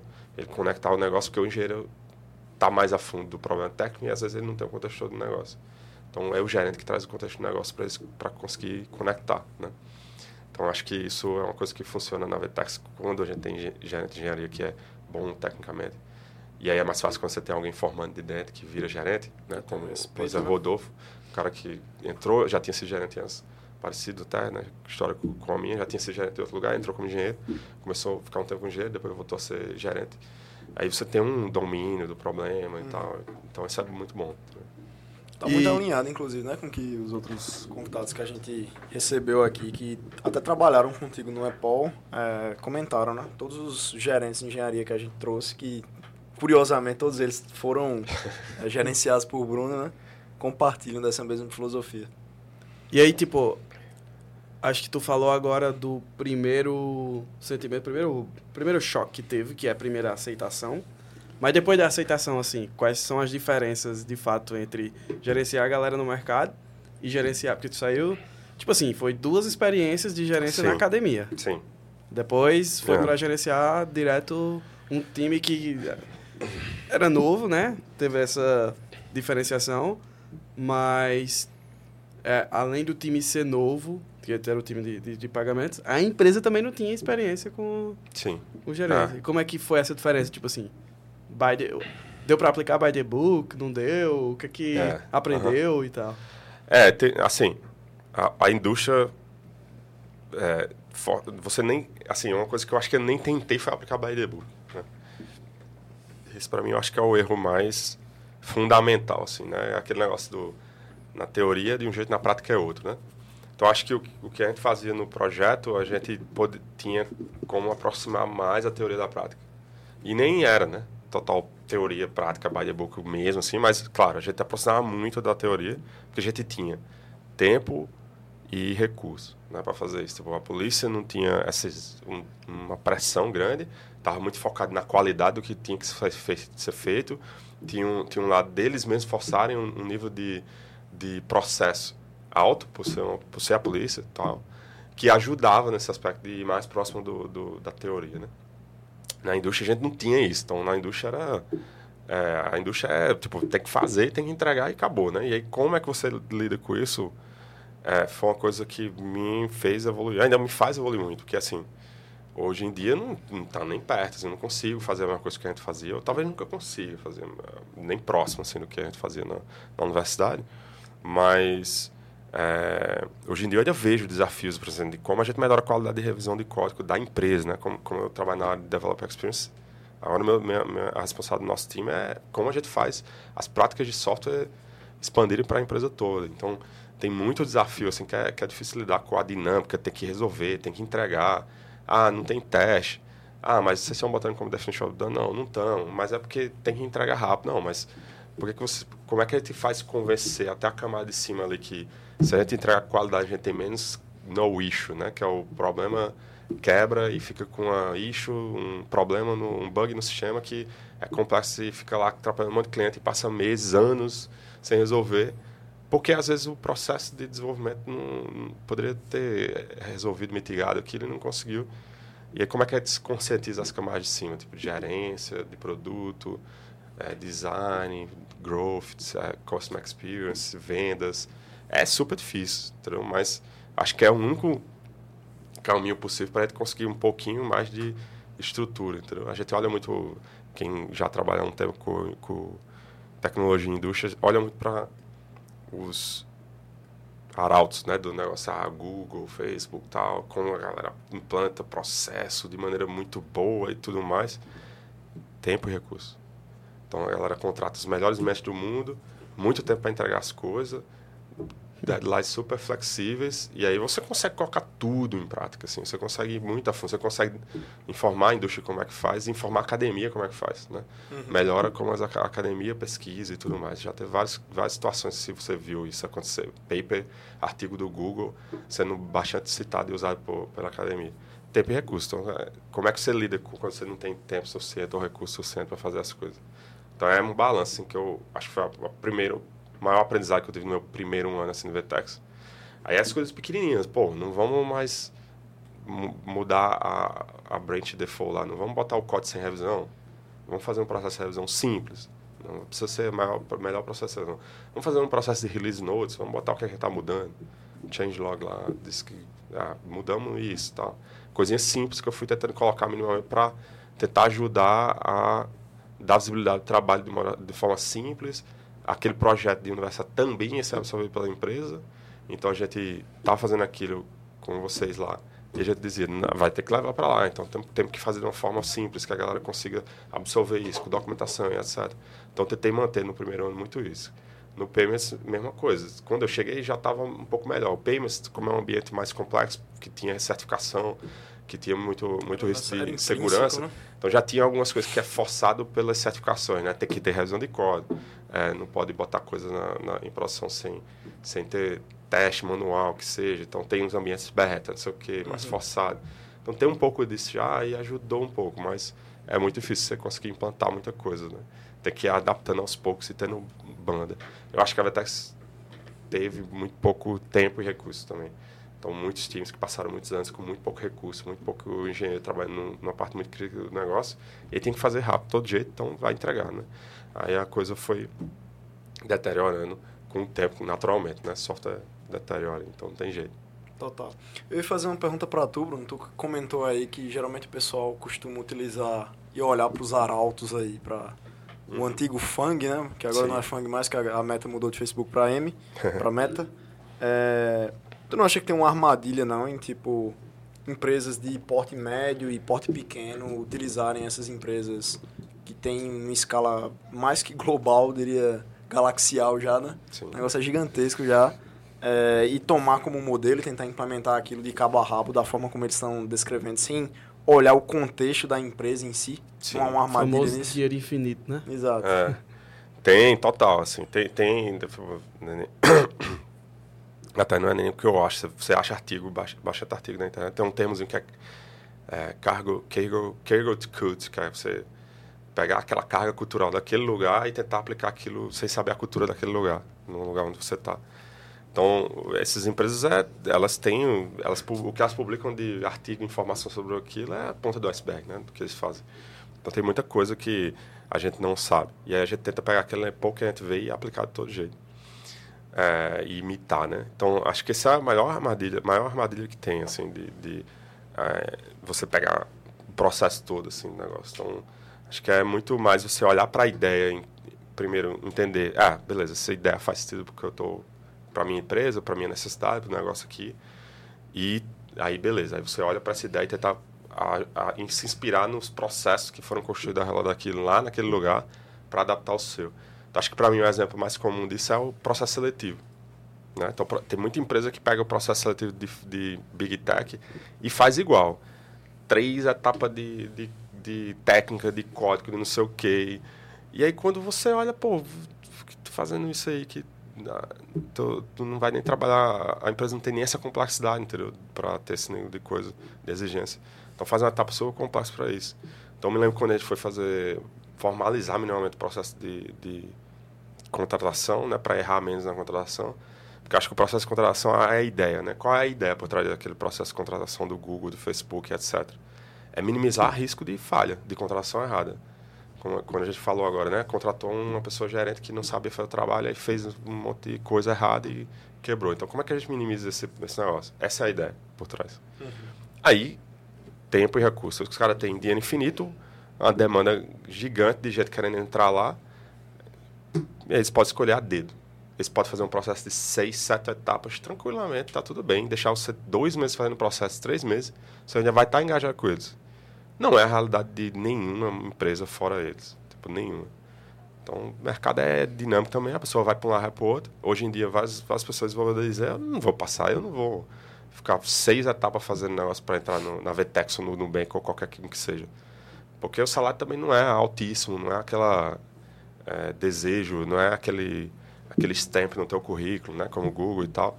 É, então, selo né, do teu currículo. E aí, é, eu acho que você pega a ideia que é, quero evitar erro em contratação. Aí você adapta o processo. Aí você, ah, essa parte do processo é interessante, essa aqui também. Não, isso aqui é demais.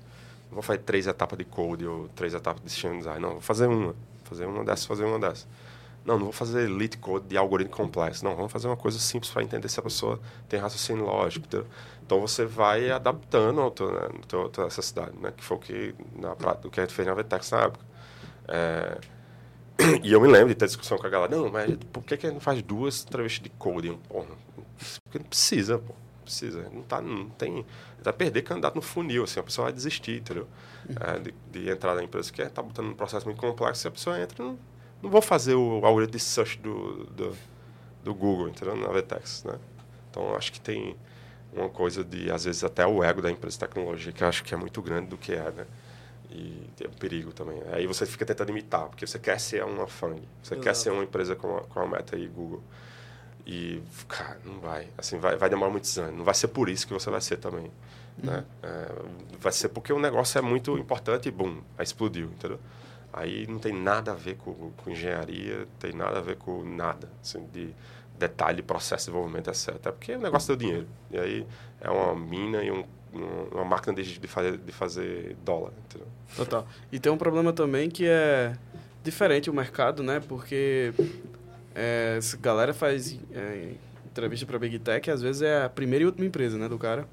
E aqui não, é tipo, o cara também já trabalha em outro lugar e tem que, sei lá, fazer desafio para casa e codar um negócio para entregar em uma semana, o cara já tá trabalhando, e o mercado é escasso, e você quer contratar o cara, tá ligado? É. O cara é bom, você quer contratar Sim. o cara e o processo não deixa. Então tem essas problemáticas é, pois também. É. Pois é. Então, é, é bem, assim, é adaptar a tua realidade e, e, e saber lidar com isso. E mudando, aí você vai, quando você vai ganhando mais é, relevância, você vai podendo deixar o processo um pouco mais complexo. Né? Talvez o Nubank hoje tem um processo mais complexo, porque talvez seja a empresa hoje no Brasil que tem um pouco mais de interesse, assim, de vários, vários profissionais de talvez ir para lá, entendeu? Aí, um momento, entendeu? Aí você vai adaptando. Com certeza, no começo não era esse processo. Era muito simples entrar. Total. Uma, voltando um pouquinho no assunto que eu não, não fiz uma pergunta que eu estava interessado também. Nesse processo de mudança da Vetex, assim, que estava introduzindo esse, esse, essa parte de gerência de engenharia, é, eu, você notou que teve algumas pessoas que teve resistência e até, sei lá, se evaderam da empresa por causa disso, assim. Como é que tu vê isso?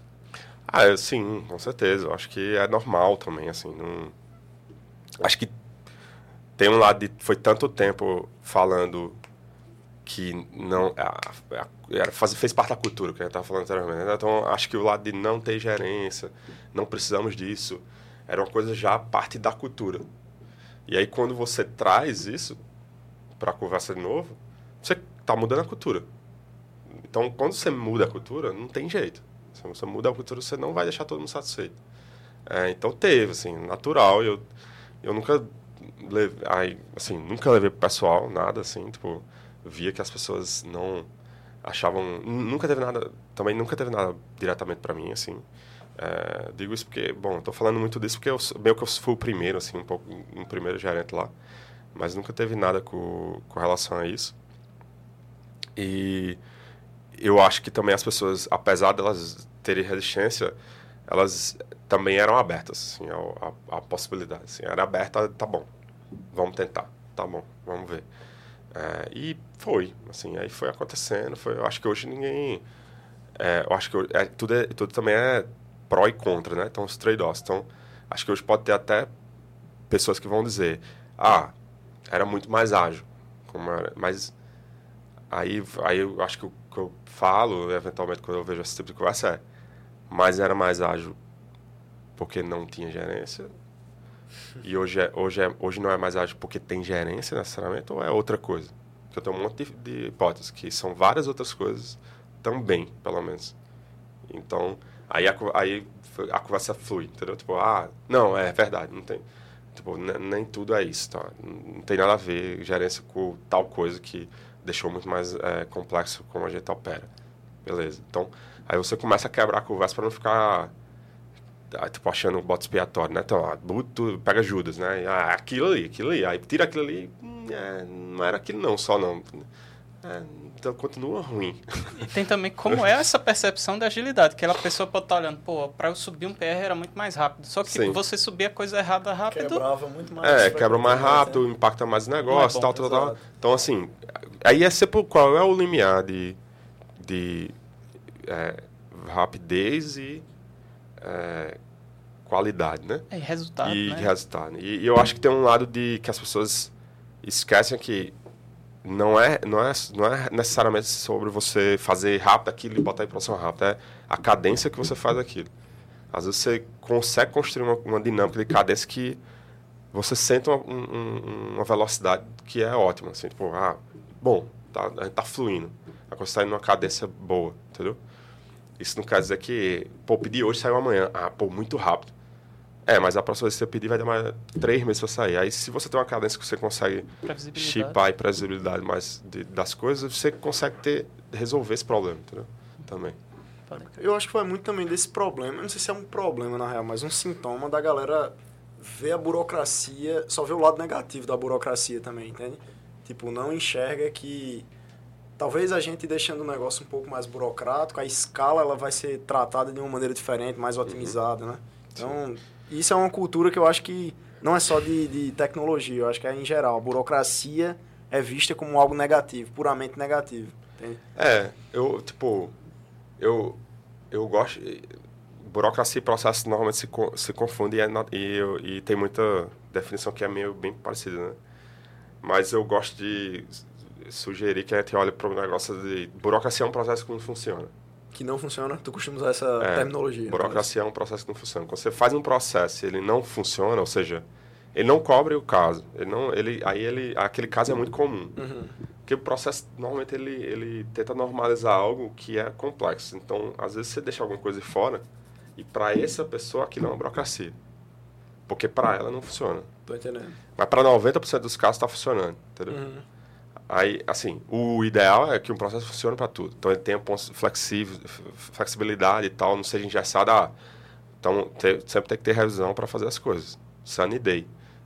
Tem que botar um negócio porque tem um, um bug em produção que está vazando dado, tá fazendo... Não, aí, meu irmão, faz, entendeu? Aí, se você tem um processo que não lida com esse tipo cenário, aí você cria uma burocracia, entendeu?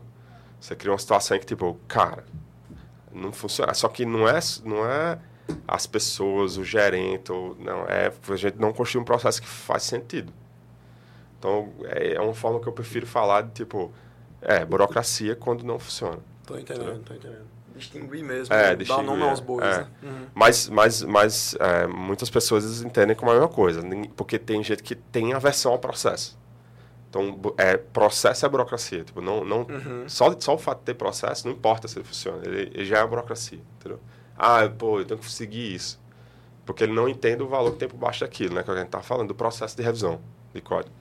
Então, para a pessoa que não entendeu a ideia por trás, processo seletivo. Para a pessoa que não entendeu a ideia por trás, até candidato mesmo, que eu já estudei, ah, candidato, pô, quero fazer isso, né? Não, cara, mas você está fazendo isso porque a gente quer avaliar se você é um fit certo para a empresa. Senão, você vai entrar e você vai ser demitido. Entendeu? Porque você vai entrar, não vai, a gente vai, é, não funcionou, você vai ser demitido. Então é melhor a gente negar você no processo do que, do que você entrar e dar errado, entendeu? É, e, e aí a pessoa não entende isso. E aí ela acha que o processo é a burocracia, é desnecessário, etc, entendeu? É, então acho que tem, por isso que é normal, assim, a, a, porque tem gente que acha que processo é burocracia e acabou. Tudo que é processo é ruim. Entendeu? E não é. A gente sabe que não é. é não é uma anarquia. Né? Então. Boa. A gente está quase chegando ao finzinho desse episódio. Tá muito bom a conversa. É, mas é, você está assistindo a gente, mandem suas perguntas. Eu quero lembrar também que a gente é um podcast sem fins lucrativos. Então a gente, é, como o Rodolfo sempre fala, esse estúdio aqui não é de graça. A gente está A gente é, investe aqui, chama convidados internacionais para vocês assistirem.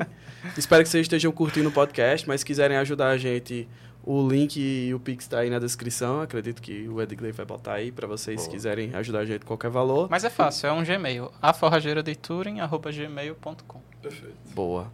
E mandem suas perguntas. A gente tá já acabando aqui, já no finalzinho. Então tem, tem muita conversa ainda, mas para deixar para a próxima vinda de Bruno aí, a gente vai ir indo para os finalmente. Boa.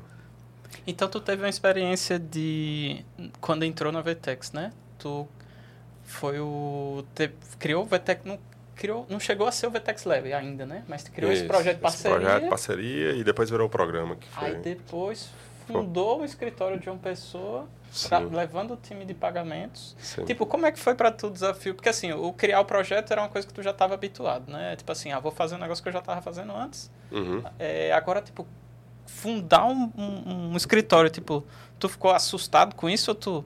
Que massa, tá bom, vou, vou ver o que, é que eu aprendo com isso. Já tinha feito algo parecido É, eu acho- antes? Não, é, não tinha, né? Realmente foi, foi uma coisa muito nova, foi é, muito legal. Assim, te- teve um, teve, teve uma, uma conversa que eu tive com alguém de, ah, quando, de, bom, eu tô na Vetex há muitos anos, né? Seis anos. Então já conversei com outras empresas e tal, a possibilidade de sair, né?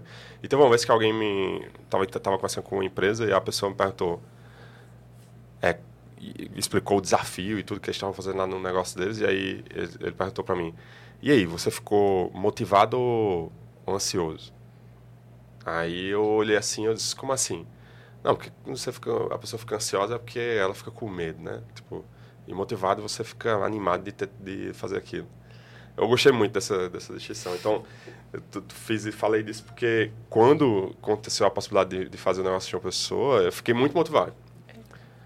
Ah, então não teve aquela ansiedade de, de travar, né? Porque eu acho que é aquilo. você- Quando você fica pra- com, com ansiedade, você fica com medo, aquilo te trava, né? Quando a gente entra em, em uma situação de sobrevivência mesmo, né? Então tem dois modos. Ou você recua e se protege, ou você ataca, né? Animal, né? Mundo animal mesmo, né? Então tem animal que vai para cima e ataca você. Tem animal que foge, assim, fica com medo e foge. E aí, mas todos, os- todos têm um medo, tem um pouco do medo, né? Por trás. Então, tinha medo, assim, claro. Então, tinha um pouco de medo no negócio, de não dar certo, assim. Mas, por outro lado, tava motivado de, pô, tá um negócio novo. Então, vamos para cima? Foi muito assim, não, vou, vá, vamos embora fazer esse negócio. Mas tinha medo, porque realmente foi uma coisa nova. Claro, para contratar pessoas não foi, não era tanto, porque eu já estava fazendo, já estava contratando para a Vetex no primeiro ano e tudo mais, ajudando no processo seletivo, como a gente formulava o processo seletivo da empresa. Fui até muito otimista, eu me lembro que é, no final da primeira conversa, Geraldo falou, tá bom, contrata cinco engenheiros e aí a gente começa o escritório. Assim, tranquilo, pô, vai ser rapidinho, oxe, consegui contratar essa galera rápido. Hoje de tarde eu falo contigo. É, não foi, não foi, não foi, não foi. foi demorou muito, assim, foi um mês e meio para conseguir contratar a primeira pessoa. É, que foi Maísa, acho. Ele também já veio Que aqui. massa. É, depois demorou muito, aí consegui, consegui encontrar o Jay, Vandi, e depois o Hugo e mais alguém que eu não lembro. Aí fechou os cinco, assim. E tinha candeia já, né? Que já tava Tinha Candeia, mas aí fora Candeia tinha que encontrar mais cinco. Entendi. Aí a gente contratou, mas foi quase quatro meses, mais de quatro meses, assim. Porque eu pensava, pô, eu consigo, pô, tem uma galera com esse aqui, outra. Tipo, a galera, é, mas é do mercado de trabalho já. Aí, tipo, pô, ah, não é momento e tal, então demorou muito. E aí, é, mas deu certo, assim. Aí a gente mandou todo mundo pro Rio e tal, treinar. E enquanto o escritório estava sendo construído e feito, reformado. E aí começou. E tinha lá do lado de pegar a área de pagamentos tal, tinha um time de, de, de, payment, de payments. Não, o time de payments não tinha nem formalizado como é hoje, né? Então, tinha um, um time que fazia Vetex Payments, que era três pessoas, que já tinham aqui, que era André e que ainda estava vindo. É, Google entrou no, no Payment também. E aí depois a gente trouxe essa galera, botou lá, pegou, pegou o Gateway, aí começou a trazer, aí montar o time, aí montou... Teve uma época que eu acho que a gente tinha 20 engenheiros, assim, no time de pagamentos. Aí eu vi que, pô, já não tava dando conta. Teve uma época que eu tava com uns 16, assim, direto comigo. Eu tava, fudeu, não tem como. Aí comecei a puxar o André para ser gerente, já tinha tido experiência, aí comecei a treinar ele. Aí puxei o Vandi. é, já deixei, já conversava com você dizer, acho que o próximo passo seu é, é ir, mas tá, tá agora Teve fica Ana mais um Luísa tempo. que voltou do Ana né? Luísa, então tentei montar ali o time e tal, estruturei, e aí depois é, a coisa ficou rodando, assim, aí eu já tava... Acho que antes disso, na verdade, quando começou a, a contratação vir de forma orgânica, que teve uma, uma hora que a roda girou e a coisa tava, tava contratando mais do que a gente precisava em payments. Aí começou a abrir, não, vamos trazer gente pro log, vamos fazer gente de dados, aí começou a vir mais pessoas para o escritório de João Pessoa que não era da área de pagamentos, apesar de hoje ainda ser o core, né? O escritório de João Pessoa ainda tem muito mais que pagamentos que as outras. Mas já começou a uma dinâmica, pô, já foi, já deu certo, já tá tudo certo. Tá. E, e tu não ia atrás só das galera de engenharia, né? Tu trouxe gente de produto, diretor é, de produto. trouxe, dire- trouxe produto, Tu- design. Tu montou o que precisava em É, pagamentos. montei o que precisava em pagamentos. Então, tem que montar o time de pagamentos inteiro, né? Então, design, produto, É conversava com os, os designers e, e, e product manager da Vtex para a gente ajustar o processo de, de contratação também de, de produto e design. Eu também ajudei muito a formalizar o processo deles. E a primeira versão, né?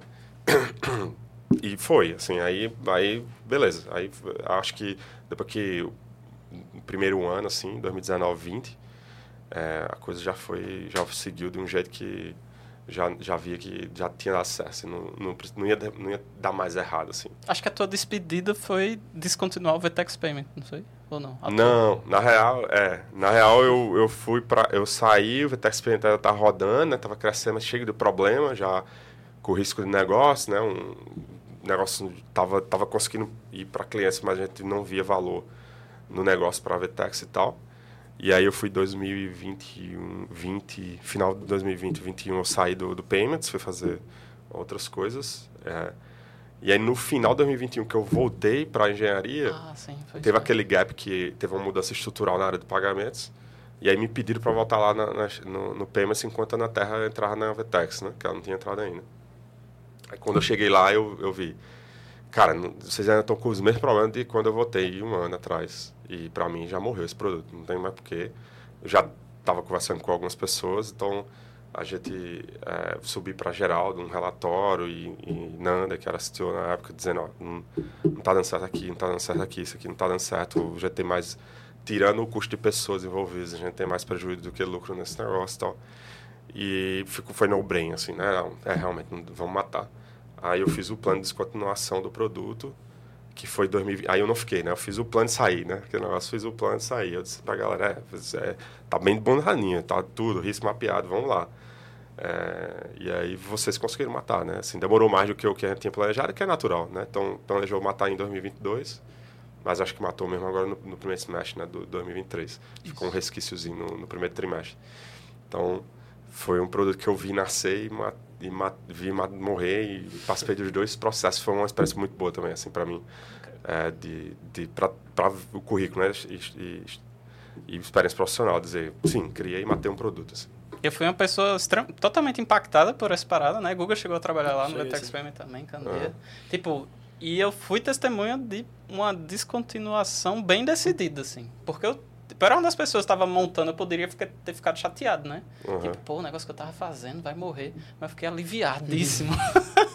Porque o negócio era dor de cabeça pra caramba. É foda. E foi muito. E assim, aí foi uma, era, uma, era uma preocupação que eu tinha. Tipo, falei tudo com, com eles e aí depois fui pro time, não dizendo que ia matar, mas e aí? O que, é que vocês estão achando? Pega a opinião. Aí todo mundo tava tipo, cara, muito difícil, tá funcionando. Tá, beleza. Então o time todo tá, tá, tá. Se eu disser que vamos matar, o time todo compra. Aí eu fui lá e trouxe o plano todo pra gente matar. Uhum. E aí todo mundo comprou, assim, não teve ninguém que ficou ainda preocupado e dizendo, ah, não, não sei o quê. Então foi bom. Massa Foi demais. massa. Aquela experiência foi boa, né? Bruno, tu teve é, muito próximo também da abertura do escritório lá em Portugal, né? Lá em Lisboa ou não? Não foi Tive, tão próximo é. quanto... Eu fui para isso, né? Aí foi a segunda vez que, que eu fui para isso, né? Então, é, João, é, como eu tinha feito e João Pessoa se provou ser um, um- uma operação que funcionou e foi bem sucedido, é, no final de 2020 e 20, é, o pessoal me chamou para ajudar na, na a estruturar a operação de Lisboa também. E aí eu não tava muito afim, né? Tipo, a minha vida tava tranquila, nu- nunca tive vontade de ir para fora do país e tal. Mas mais uma vez era o desafio, eu curti a ideia, beleza. Eu vou, eu pensei, né? Pô, vou fazer a mesma coisa. né, montar novo, tudo mais, mas, ah, beleza, mas é internacional, então acho que vai, vai, vai ser diferente, acho que vai ter, vai ter desafios diferentes, mercado diferente, cultura diferente, né? É, e me animei, assim, aí fui. Só que depois, é, logo depois que eu fui, a empresa teve uma mudança toda, né? De, então, abriu capital, veio a crise, veio a recessão. Assim, a gente não fala em recessão global, mas já está numa recessão global, tá, ainda está nela, assim, está saindo, juro alto pra caramba. Então veio tudo, o mercado de tecnologia foi super impactado, dezenas, centenas de empresas fazendo layoff para tudo que é lado, gente também. E aí todos os planos da gente estruturar uma operação em Lisboa, como a gente estruturou aqui em, em João Pessoa, foram não não não aconteceram, né? Infelizmente. E realmente faz sentido, tem nada errado, né? Então eu fui para esse objetivo, mas não funcionou é, como a gente esperava. Hoje é um escritório que tem muitas pessoas da empresa, né? Que foi, foram transferidas ali. É, como é porque tinha outro objetivo, né? Como estratégia de retenção, ah, não vamos trazer mais um pouco da empresa, mas a ideia era é levar a área de catálogo de produtos, tá? levar a área do, do, do produto catálogo e, e, um pouco dos, de repente merchandising ali é, para lá e não fluiu, né? Muita coisa mudou também. Então, Renato, que foi um que foi com a gente, foi para a loja integrada, que é uma subsidiária da empresa. Então, a gente ficou meio num, num escritório de retenção, assim, de talentos lá da empresa.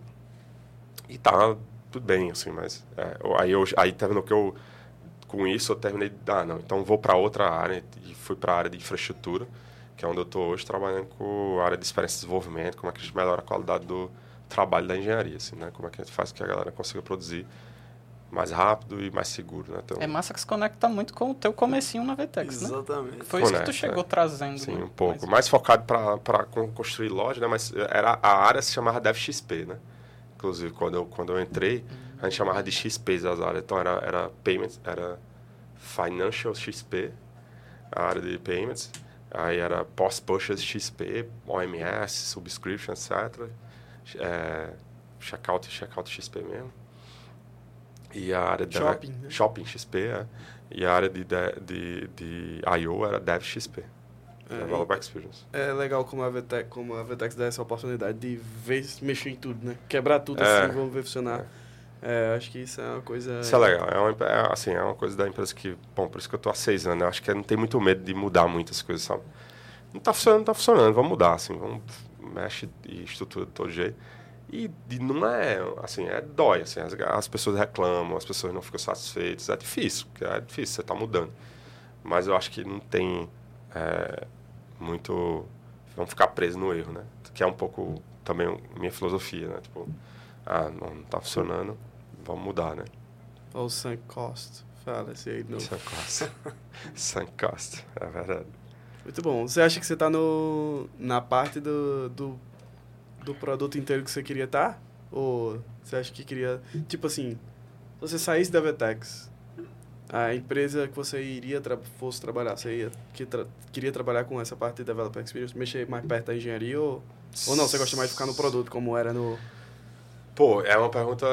Acho que é momentos, assim. Hoje eu estou muito animado, assim. Eu gosto muito do trabalho que eu faço. É, e da área é, tipo, é engraçado que quando eu saí do Apple lá atrás, uma das vagas que eu queria muito era, era SRE. Queria muito trabalhar com a SRE. Inclusive, quando, quando alguns meses antes de eu tomar a decisão de sair, tinha uma vaga aberta no Nubank da SRE e eu ficava olhando para ela e tal. E não apliquei, aí depois, quando eu quis sair, não tinha mais ela. Então, é, eu tinha vontade de ser SRE. É, se eu fosse voltar a ser IC, né? Tinha vontade de ser SRE.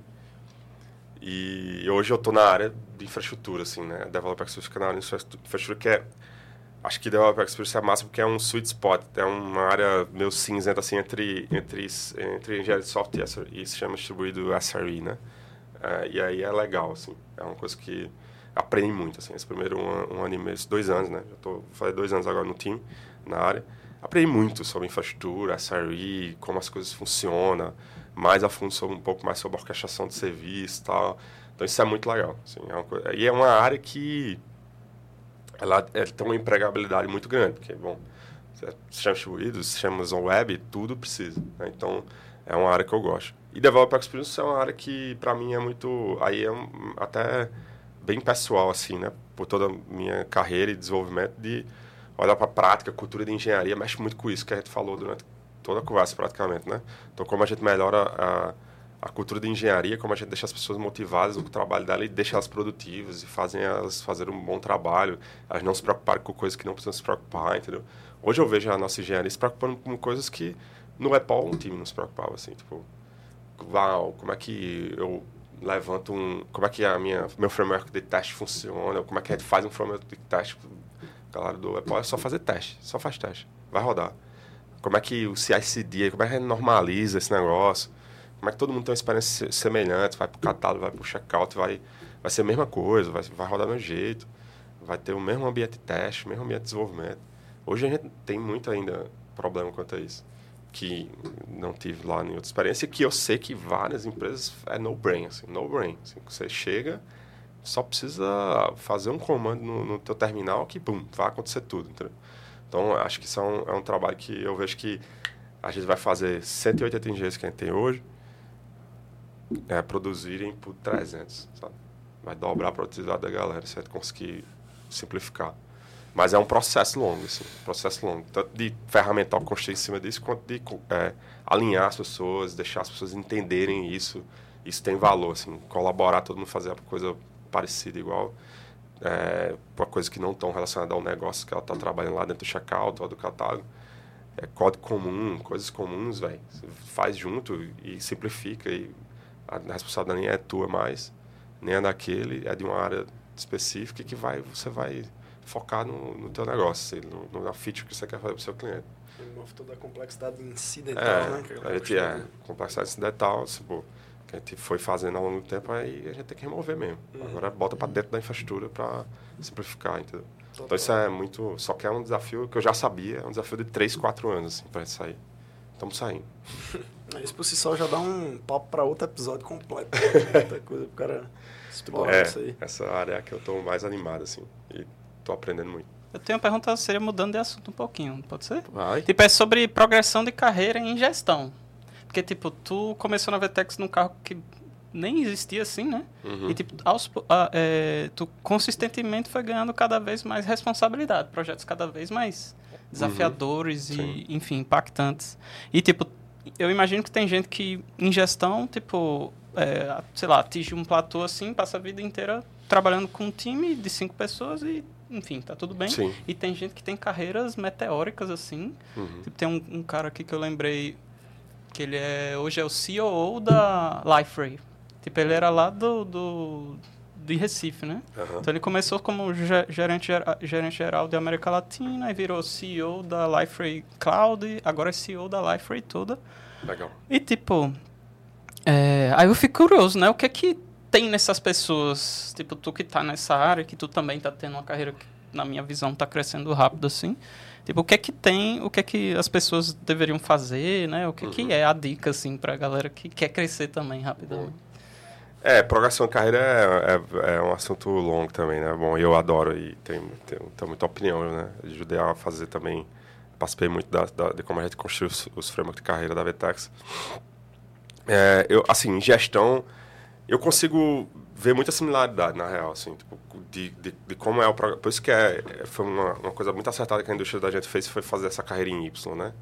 É, Para quem não sabe, né? Você começa como engenheiro de software, como designer, como produto, e aí, em algum momento na tua carreira, é júnior, né? Entre level, júnior, pleno e sênior, em algum momento na tua carreira você pode escolher mudar, né? Ou vai para a especialidade continuar sendo engenheiro ou designer, ou você vai ser gerente, é, ir para a carreira de gestão. E aí, essa carreira também, ela é muito parecida, eu acho, assim, sabe? É no, no, nos, nos construtos, sei lá, na base, assim, porque, é, como você falou, tem, tem uma pessoa que vai ser gestora e está super satisfeita que você é um gestor de cinco pessoas e está tranquilo e gosta e faz um bom trabalho, mas não quer evoluir. né? Eu vou falar do caso que não quer e não do caso que não consegue, né? Então, a pessoa não quer evoluir. É bem, muito parecido com a pessoa sênior, software engineer, e que está lá fazendo um ótimo trabalho com o sênior, mas ela não quer ir para o próximo nível, que é staff, ir para o próximo, que é principal, etc. Por quê? Porque eu acho que cada, cada mudança de progressão, você muda o modo, o modo de você trabalhar. Você lida com um conjunto de problemas diferentes. É, e nem todo mundo quer isso, entendeu? Às vezes, às vezes a pessoa pode até estar tá falando, tá achando que não consegue, mas na real ela não quer. Entendeu? Dar com aquele, lidar com aquele nível de ambiguidade. Lidar com o fato de que ela vai desenvolver menos. Né? Então, você vai para staff engineer, você vai desenvolver menos. E as pessoas, às vezes, querem estar tá mais perto, querem desenvolver mais. Você vai estar tá muito mais focado em design, em discussão de, de arquitetura. Você vai estar tá muito mais focado em entender esses problemas mais abstratos, desambiguar para o time. Isso é trabalho de, de um staff engineer, né? Ou de, e aí vai nessa linha. E às vezes as pessoas não querem fazer esse trabalho.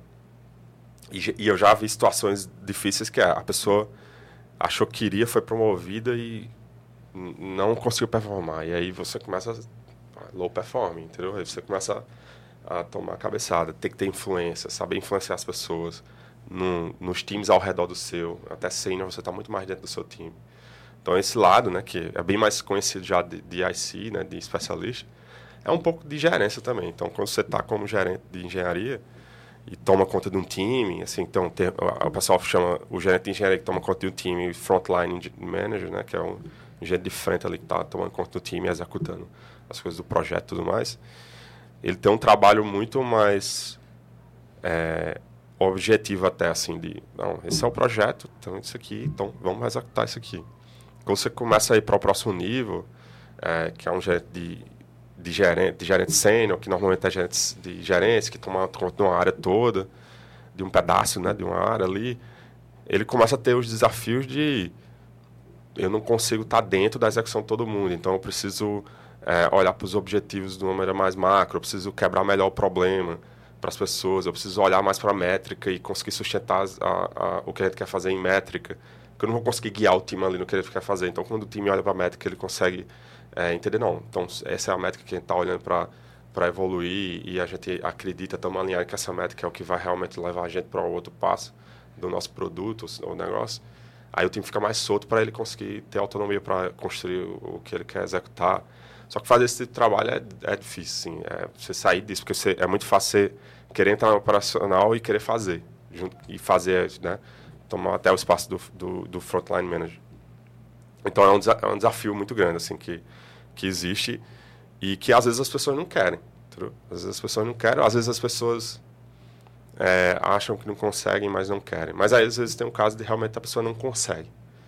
É uma coisa que ela tem dificuldade mesmo, e aí tem que ir mais devagar, não tem jeito. Senão ela acelera demais e quebra lá na frente.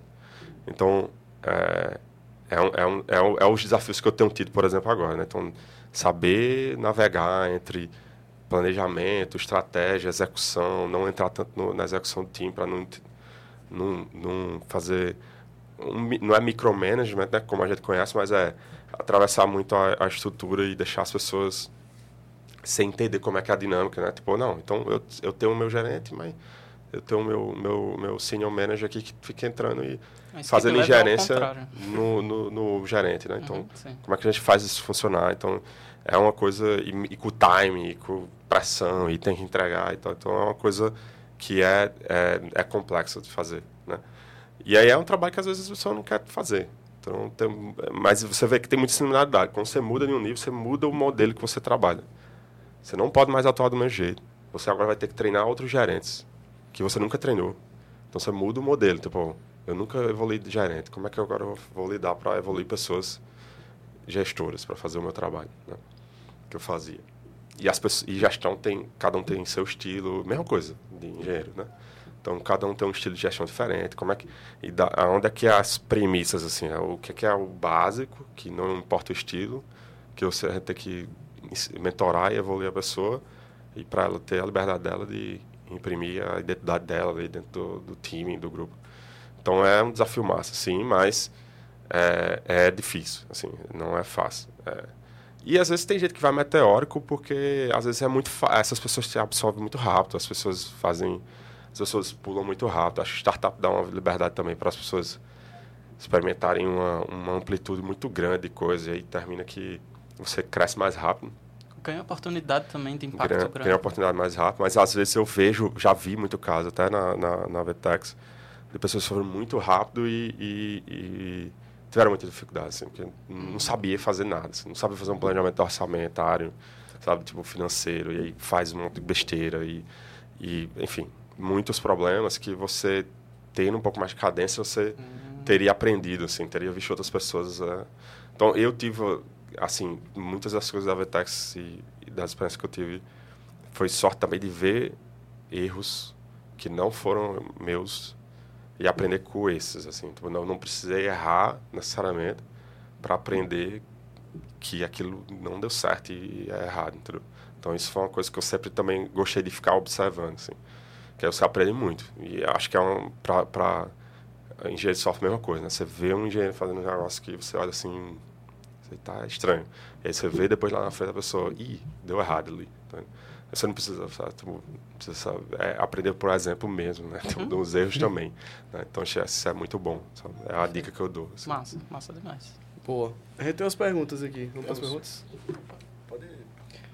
Primeiro tem uma. Vamos lá. Temos um comentário da nossa querida ouvinte aqui, Renata Gregório. Quer falar aqui?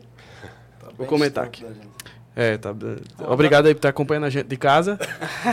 Uma das nossas é, Renata até falou aqui, é, quando a gente estava falando sobre a resistência das pessoas, né, de, ter, de adotar um processo e tal. Ela falou que, inclusive, em algumas empresas que ela trabalhou como designer, as pessoas tinham resistência para fazer uma documentação do produto, achando que ia ser algo desnecessário, demorado. Assim. Uhum. É. Já vi isso, real, realmente. É, real. é, mas eu comentou aqui, que alegria saber que foi a primeira a entrar no Office. O melhor Office. Não, não, em qualquer Office, no melhor Office. Concordo. Boa. E aí, agora as perguntas. É, nosso querido Paulo Vinícius Soares, que está aqui acompanhando a gente. Muito obrigado, Paulo. Perguntou o seguinte: é, Como você decidiu fazer a transição de IC para manager? É, você teve um feeling e experimentou ou já notou indícios ao longo da carreira que apontavam para essa, essa, essa gestão? Boa. É, é, é, tipo, eu fui jogado ali, né, no EPO, naquela uhum. época de, ah, dá, vamos. E aí é, foi uma coisa que realmente a gente não falou muito, né? Que é quando eu fui, fui nos primeiros anos ali do projeto, eu fui sentindo que era uma coisa bem, bem dadas suas diferenças, obviamente, parecida com, com, da, com da aula, né? Então, eu gostava muito do, do lado de mentoria, de discussão, de feedback, de ver a pessoa evoluir. Então, uma pessoa que entrava no projeto novinha ali no, no, meio do curso, que não tinha, tinha... Às vezes era a primeira experiência de projeto que a pessoa tinha. Como ela saía depois, assim, era uma coisa que me animava muito. Então, e me, sempre me manteve muito motivado, assim. Então, para mim, é, desde ali foi meio no-brain, assim, meio inevitável que, que eu queria ser gestor como carreira, sabe? E é engraçado que eu tive uma conversa com uma pessoa que, vou, que era colega nossa, depois eu posso falar, né? Hum. Que, que, que deixou de ser gerente e que eu estava conversando, né? Teve alguns movimentos de pessoas que eram gerentes e voltaram a ser ICs recentemente. E eu conversei com elas para entender um pouco mais, né? E aí uma delas falou: Ah, velho, tipo, quando, às vezes quando eu tenho um problema de lidar com pessoas, é, ah, eu, a, às vezes eu olho assim, pô, só queria, eu só queria ser IC e tá movimentando minha tarefa, minha, minha teste para dano no giro, né?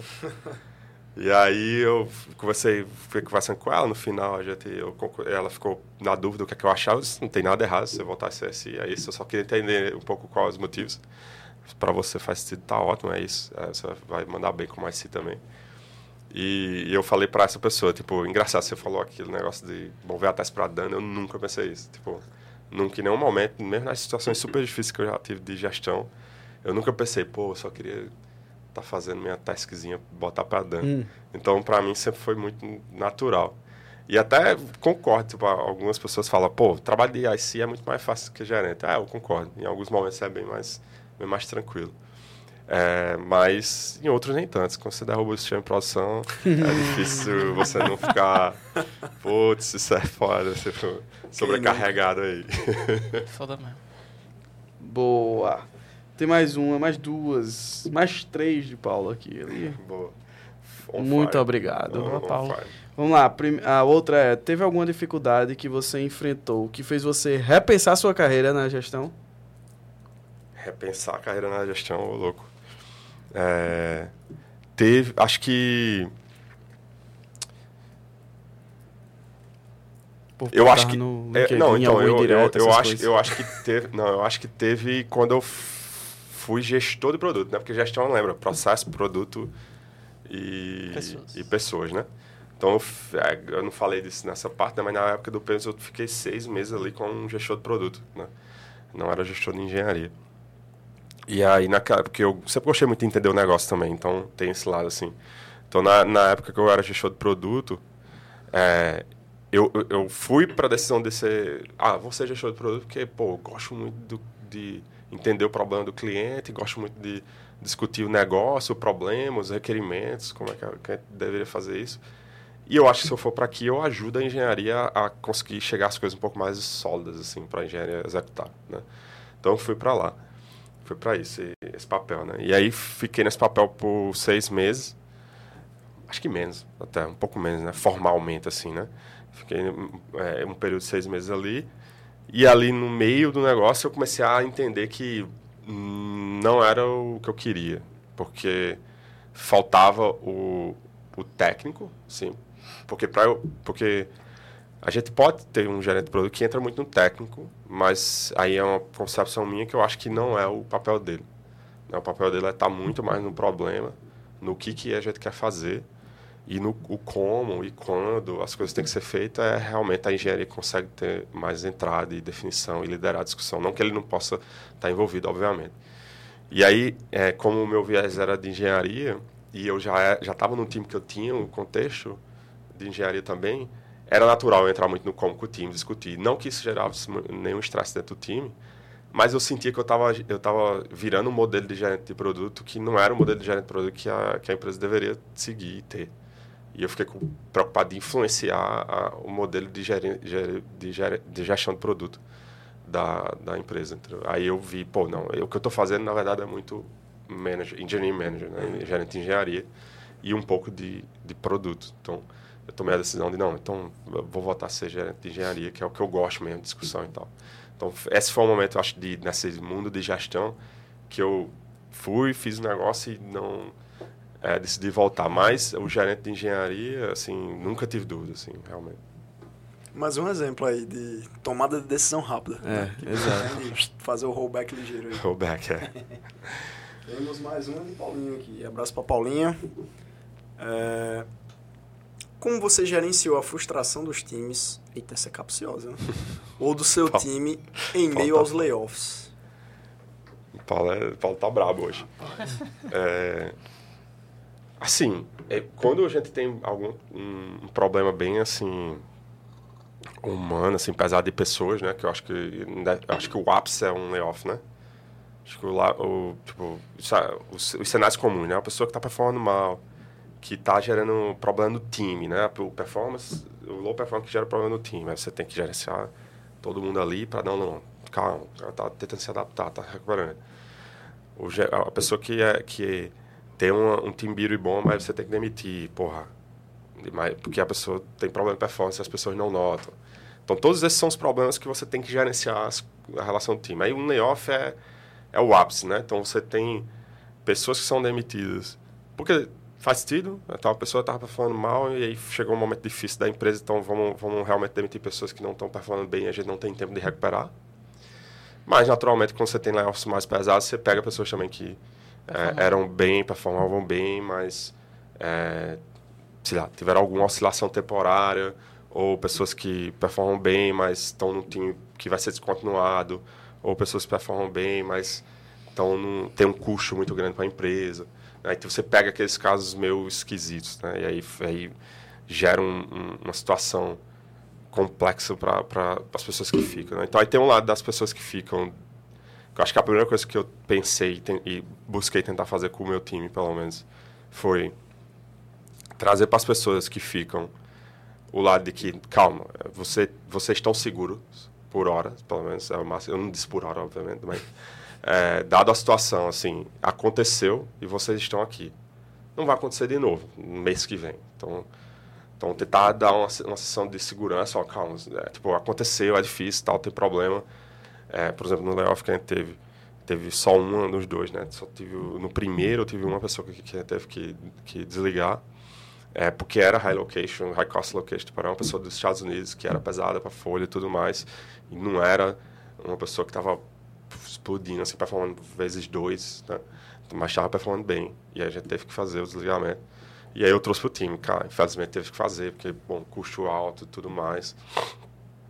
E é, foi, um, foi um, é uma situação difícil, mas é, o nosso time é prioridade, nosso time é, é, é crítico para o negócio, nosso planejamento está sendo citado nos planejamentos da empresa. Então, vê, não é uma situação que está em risco organizacional aqui do nosso time.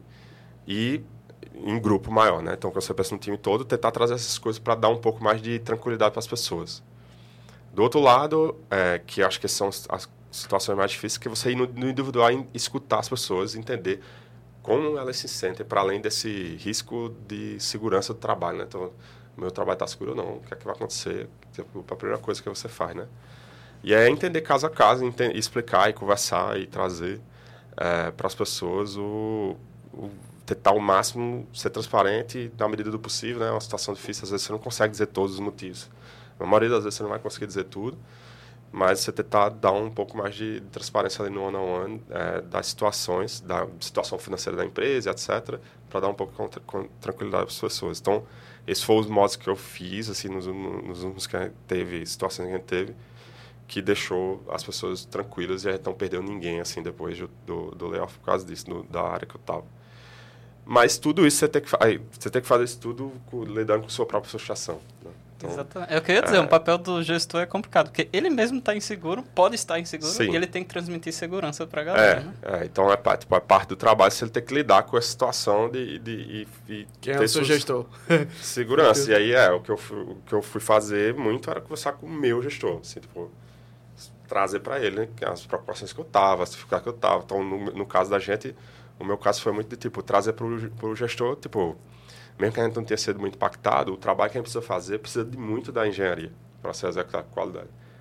Isso vai impactar nosso planejamento. E impactou, assim, porque você teve uma perda grande das pessoas de engenharia e teve um baque emocional na engenharia como né? ter, a produtividade caiu e aí você não tem mais entrada, as pessoas não têm mais interesse em fazer as coisas que você queria trazer. E aí demora para você voltar a, a, a conseguir executar. Demora dois meses, assim. Então, isso foi um problema que eu trouxe, assim, um risco sistêmico que, se, que realmente se concretizou, assim, de, de, desses, das situações que a gente teve. Então, é sempre difícil, mas eu acho que é o lado do time é tentar deixar o time tranquilo, assim. Nossa. Vamos para mais uma. Adivinha de quem? Paulo. Paulo tá querendo me botar aqui num, nessa ajuste. Essa tá muito alinhada, inclusive, com o que tu já comentou, acredito. Que é como foi para recuperar a motivação e fazer o time olhar para o objetivo. Boa. Que... É, que foi é isso, né? Eu tentei olhar para o plano de volta. Volta para o plano, olha o plano. Olha como a gente tá no caminho. Olha o que a gente fez até agora. Então, isso foi, foi o que ajudou. Assim. Uhum. É, como mapear seus pontos fortes dentro do time? Estou falando muito longe do microfone como mapear seus pontos fortes dentro do time é, e aplicar isso de forma a ajudar o time a crescer e ao mesmo tempo ganhar um reconhecimento por isso. Como mapear os meus pontos fortes ou os pontos isso. fortes do time? Ó, como mapear seus pontos fortes dentro do time e aplicar isso de forma a ajudar o time a crescer e ao mesmo tempo ganhar reconhecimento por isso. No caso do trabalho do manager, né? Sim. Que sim, ele tem que sim. fazer o, o, jabá dos outros, fazer a galera a barra subir, né? Da, é, do time e ao mesmo tempo mostrar que você está fazendo um bom trabalho também. Boa. É, tem, boa, tem duas coisas aí, né? Então, um é essa, esse lado de como eu entendo os gaps do time e vejo se esses gaps eu consigo suprir com o meu conhecimento ou eu tenho que trazer. Porque acho que o primeiro momento que você entra no time é, e vai ser gestor, se você não vai formar o time do zero, é você tem que entender aquelas pessoas, entender onde é que as pessoas são, são boas e potentes e estão fazendo um bom trabalho, entender o que é que está faltando naquele time que ele não está conseguindo rodar direito, em alguma, se ele não tiver, né? Você entender onde é que tá os gaps ali, ver se aqueles gaps você consegue evoluir essas pessoas para suprir eles mesmos, né? Então, ver se essas pessoas têm condição de evoluir para ir para resolver isso. Se você tem essa habilidade de conseguir fazer isso, ou se você tem que trazer gente para fazer isso. Então, tem esse meio de campo. Aí, o lado que ele falou, dos seus pontos fortes é olhar para isso. Sabe? Será que os meus pontos fortes aqui, aqui, aqui, ajudam esse time a se estruturar melhor. Então tem esse mapeamento, assim, é meu com o tempo você vai no começo para mim era meio orgânico, mas com o tempo você vai tentando construir um modelinho assim na sua cabeça de deixa eu mapear como é que esse time funciona. E aí depois disso você faz esse time crescer e, e, e evoluir, né? E aí, é, nessa parte crescer evoluir, aí ele pegou outro ponto que é e como você é reconhecido por isso, né? Como você... É, eu acho que tem um, o trabalho do gestor, para mim, sempre foi silencioso. E, e eu sempre... Eu, eu gostei de uma filosofia que depois eu li de ser, é, um pouco de servidão, né? Você serve as pessoas para elas conseguirem fazer o trabalho delas. Então, é, para mim esse é o trabalho assim quando o trabalho delas quando o trabalho delas anda individualmente o trabalho do projeto do time que você está fazendo e está evoluindo vai crescer vai se florescer e você vai ver o seu trabalho ali é o seu reconhecimento ali é as pessoas verem o trabalho do time o trabalho a concretização do trabalho do time é a concretização do trabalho de gestor essa foi a parte mais difícil para mim que eu demorei muitos anos para entender, porque eu acho que sempre é, é, é, o rolê do gestor que muda, né? Que é tipo, quando eu entrego a tarefa, eu sei, foi eu que fiz aquilo. E aí, pô, é isso. Então eu fiz isso. Aí quando você tá com o G-Show, você não tem nada que você consegue dizer. Foi eu que fiz isso, entendeu? É. as pequenas que você faz para botar o time no ponto que ele consegue entregar aquilo. E aí a entrega é do time. Aí você não vai dizer, ah, né, a entrega é minha, não, a entrega é do time. Só que aí quando você vai olhar para tua carreira, você vai olhar, assim, as entregas do time foi por causa do trabalho que eu fiz. Aí você entra nos outros pontos que eu falei anteriormente, que é tipo, tem aqueles, aqueles gaps que eu vi, trouxe uma pessoa que conseguiu resolver, aqueles gaps que eu vi daquelas pessoas ali que eu consegui evoluir elas e mentorar elas para elas desenvolverem. E aí essas coisas concretizaram no, no, no time performar bem e entregar o que ele queria. Só que é um trabalho muito mais lento, né? Então é mais rápido você ver naquele mês, naquele trimestre, você fez esse conjunto de features e isso foi entrega de valor que você fez e sim, foi. E o trabalho no management, você só vai rever o resultado seis meses, um ano depois. Até dois anos depois. Quando você tá, quanto mais alto, assim, diretor, entrou o diretor, até um ano, dois anos depois que você vai ver o que um diretor de fato fez, entendeu? Para uma organização. Pode crer. Mais um? Bora. É, Maísa. Obrigado, Maísa, por estar acompanhando a gente. Ela está perguntando qual você diria que é a parte mais difícil do seu trabalho? Qual você diria que é a parte mais difícil do seu trabalho? É... Ah, eu acho que quando eu não, não é bom, eu tenho uma característica de ser um pouco controlador. É meu louco com um gerente, né? Eu não sou micromanagement, mas eu como pessoa sou um controlador da situação, assim, eu quero é, ver claramente um caminho, assim. Então acho que e, e saber como eu chego lá, entendeu? Então é, é esse um pouco de controlar a situação. Eu acho que as coisas mais difíceis que eu, que eu já tive na carreira é quando eu não sabia, assim, não conseguia no começo da carreira às vezes é quando ah, não era claro, alguém não dizia para mim, aí no nível que eu estou hoje em dia na no, na exigência que existe por minha função hoje é o que eu tenho que eu tenho que construir na verdade o caminho, né? E aí é, quando não está claro, quando eu não consigo estar tá numa situação que hum, eu sei mais ou menos para onde vai, mesmo que eu erre, que aquilo é rápido, volta. Então, mas tá, eu vou, eu vou tentar aqui. Aí é a, a, parte que eu acho que é a mais difícil, que eu tento evitar ao máximo entrar nela, tipo, estar numa situação que eu não sei o que eu preciso fazer necessariamente aqui. Eu não sei o ambiente que eu tô, eu não consigo saber para onde eu vou aqui, porque não está claro para mim se eu for para aqui. É, é, aí tem umas situações que é, acontece com, com menos frequência, mas quando eu me pego numa situação assim, eu, eu fico, para mim, a, a, parte mais desafiadora, mais, tipo, preocupante, assim, na real. Que eu fico, tá, porra, essa é difícil aqui. Né? Você não sabe pra onde vai e às vezes não tem muito caminho certo, né? Então, é, vai pra, vamos por aqui e ver se vai, se não, volta rápido. Entendeu? Boa. É um comentário de Vinha aqui, que ele disse que tem um livro muito bom nesses momentos que o Karl Marx escreveu, que ajuda a motivar no objetivo em comum. Muito bom esse livro, muito bom. Mas Recomendo. Vinha, um dia tá, chega, um dia é, chega. tá assim. recomendando aqui para todo perfeito, mundo. Perfeito, perfeito.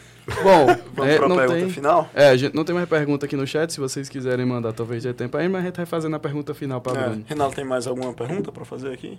Não? Boa. Rodolfo, Rodolfo faz essa é, pergunta bem. o cara da pergunta. Ah, o cara a pergunta final? É. é. Tá bom. A pergunta final, ela é bem tranquila, na verdade. Né? A gente faz um, faz um suspense danado aí. Mas para quem já assistiu vários episódios já sabe. Então, é a pergunta assim, é mais você olhando para a audiência e tentar aconselhar uma pessoa que pode estar tá inspirado a seguir uma carreira parecida, sabe?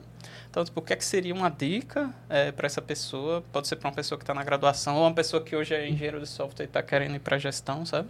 Então, tipo, meio que você já deu várias eh, dicas, né? Tipo, essa do, eita, nunca senti falta de fazer um PR e tal. Mas, enfim, é, é isso. Tipo, é meio que uma tá mensagem bom. final para... Sintetizar, né? Exatamente. Eu, eu, gosto, às vezes, de fazer essa pergunta, tá? Tipo, o que é que tu faria, o que é que tu diria para o Bruno do passado? Tá ligado? Apesar de que tu falou que, ah, não, não me arrependo de nada que eu fiz no momento, mas se tu tivesse a possibilidade de voltar no passado, o que é que tu fa falaria para tu em algum momento específico da tua vida, da tua carreira? Tá, são duas, duas. Eu vou responder as duas então. Perfeito. Porque, é, bom, vou responder essa primeiro, aí eu acho que dá para conectar. É, acho que do Bruno do, do Bruno do passado, é, o que eu diria para ele era no limbo ali, que ele estava desistindo em computação e querendo fazer outra coisa, era, cara, fica tranquilo, continua tentando, sim. Só vai. Só vai. Porque realmente teve muita insegurança. Eu não falei muito, né? Mas tipo, teve muito, assim. Eu tentei entrar como graduado em engenharia civil em, em, na universidade no, depois, assim. Então ali foi um momento da minha vida que foi bem assim limbo, assim difícil e tal e me duvidando bastante assim. Então esse é o que eu diria hoje assim para o Bruno no passado. Apesar de ter dado tudo certo assim, mas pelo menos para deixar ele mais em paz ou, ou com resiliência, ter calma, vai vai rolar. Mas será que essa essa falta de paz não foi o que criou o Bruno de hoje, né? Pode ser, é, pode é ser, é pode ser. Mas é, foi bem, tipo... Não foi saudável, né? Não foi saudável, é. foi bem ruim. Então, eu acho que era a única coisa que eu diria. É, fica... Gasta mais energia. Não, não falha... É, porque foi um quase falha rápido, né? Falha, cara, não tão falha rápido, porque já uhum. tinha feito uma gravação, mas, tipo... Ah, não tá dando, vou fazer outra coisa. Então, acho ainda bem. Esse aí eu acho que é... Ainda bem que não, não deu certo as coisas, que aí eu continuei. É, então, acho que eu, era isso que eu diria quanto às pessoas que estão na, na dúvida, né? Acho, acho que tem, tem, já conheci com muitas pessoas, né, sobre isso, né? Tá na dúvida se se, se vai para a gestão ou não. É, eu diria experimente, assim, só. Não não tem não é não é perpétuo, que eu já falei aqui de situações e já vi, já e já ajudei pessoas a voltarem, né, a, a ser especialista, tipo, vai e o, a mesma pessoa que eu disse, não, vamos, vai ser gerente. Bora. Aí trabalhando como gerente, aí em algum momento disse, pô, queria ser IC de novo. Tá bom, vamos planejar a volta. Entendeu? Mas vai e experimenta, porque é, eu acho que o, a, a, o, se você tem essa vontade e tem a, as habilidades mínimas ali, pede a, tua gestão para conversar com você e ver o que é que você tem de positivo para uma posição de gerência, o que é que você deveria ter que trabalhar bastante. Eu acho que isso vai ajudando você a ter noção de tipo, é realmente é, é, eu quero experimentar ou não. Então conversa mais com as pessoas ao teu redor, gerentes, tua, gerente, tua gestão também. É, você ir experimentar e se der errado, volta. Tipo, não tem não tem nada errado assim. Acho que tem muita ansiedade também das pessoas evoluir muito rápido, você progredir muito rápido e virar e crescer na carreira muito rápido, até financeiramente, né? Uhum. E aí isso isso às vezes bloqueia você de experimentar.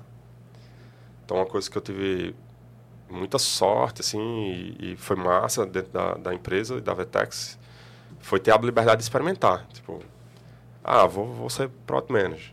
Fiquei um tempinho, aí volto. Não, não quero. E eu sei que isso impactou a minha progressão. E eu tenho dúvida, não tenho dúvida. Isso aí é uma coisa que eu tenho hoje muita ciência de que impactou minha progressão. Poderia ter crescido mais rápido se eu tivesse ficado só na gerência de engenharia. Né? Eu fui ser gestor do produto, voltei, fiquei como gerente. Fui ser diretor de operações. Nem, a gente nem falou, né? Mas fui ser diretor de operações no tempo. Passei oito meses lá, voltei ser, ser gerente.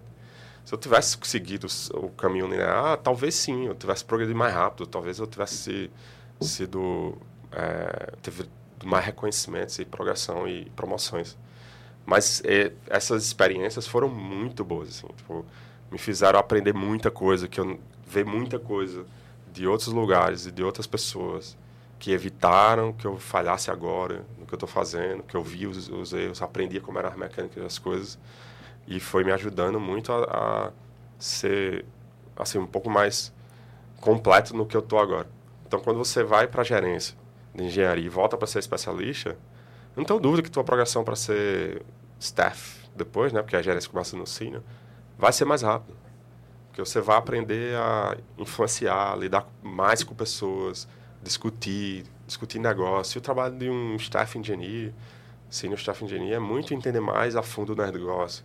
Entender como aqueles problemas que não tem, mais, não tem clareza de como são, vão ser resolvidos, como software precisa ser quebrado e você precisa entender, modelar a arquitetura daquilo, modelar o mundo do negócio em cima de software. Então, tudo isso vai, você vai abrindo essa, essa leque de oportunidade que você está mais, mais pro lado da gerência.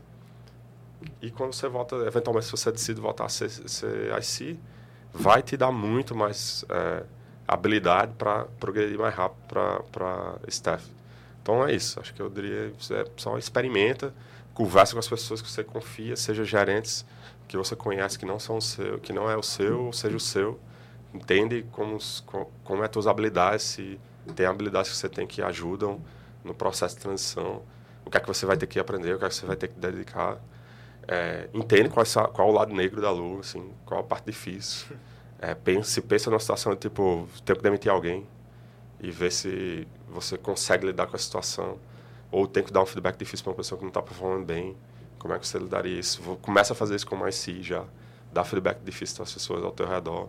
Entendeu? Tipo, e acho que isso vai fazendo você entender um pouco mais dessa dinâmica toda do, do, do da área e do, da profissão sua e de, de uma gerência. Entendeu? É isso. Muito bom. Tem mais uma de Paulo para fechar. Perguntou de novo. É, agora a, a, a, saideira. A saideira. A gente falou a saideira, agora a expulsadeira. É, exatamente. Deixa ela, na, deixa ela na mão, não. A última pergunta dele é quais as características de um time de sucesso? Quais gaps você tenta suprir em um time? Se é documentação, teste comunicação, etc. Boa. É, quais as características de um time de sucesso? É, assim, do, no lado do problema e do projeto que o time está resolvendo, o, ter muito esse, essa, ter a clareza do que eles estão fazendo. Acho que um time de sucesso ele tem muita clareza do que ele tem que fazer. Porque quando você vê as histórias de sucesso, você vê que o, aquele time tinha muito óbvio, era muito óbvio o objetivo dele. Era difícil conseguir alcançar, mas era claro, assim. Tem que fazer aquilo, né? aquele negócio, aquele problema é o que tem que resolver. Então, acho que isso ajuda muito quando você vê as histórias. É, então, o problema e o projeto, as coisas que você está falando ao redor, né? E as pessoas, é, de fato, ter as pessoas no lugar certo. Assim, de fato, ter as pessoas fazendo o que elas conseguem performar melhor, né? Então, é, eu já vi, já passei por times e, e, e trabalhei com pessoas que elas não estavam na posição correta. E, e você viu o impacto que ele fazia no time. Assim. Que você pensa, times enxutos e, e rápidos são de 4, 5 pessoas, né? Se você pensa que uma pessoa não está conseguindo fazer o trabalho bem, você tá, é 20% do time, entendeu?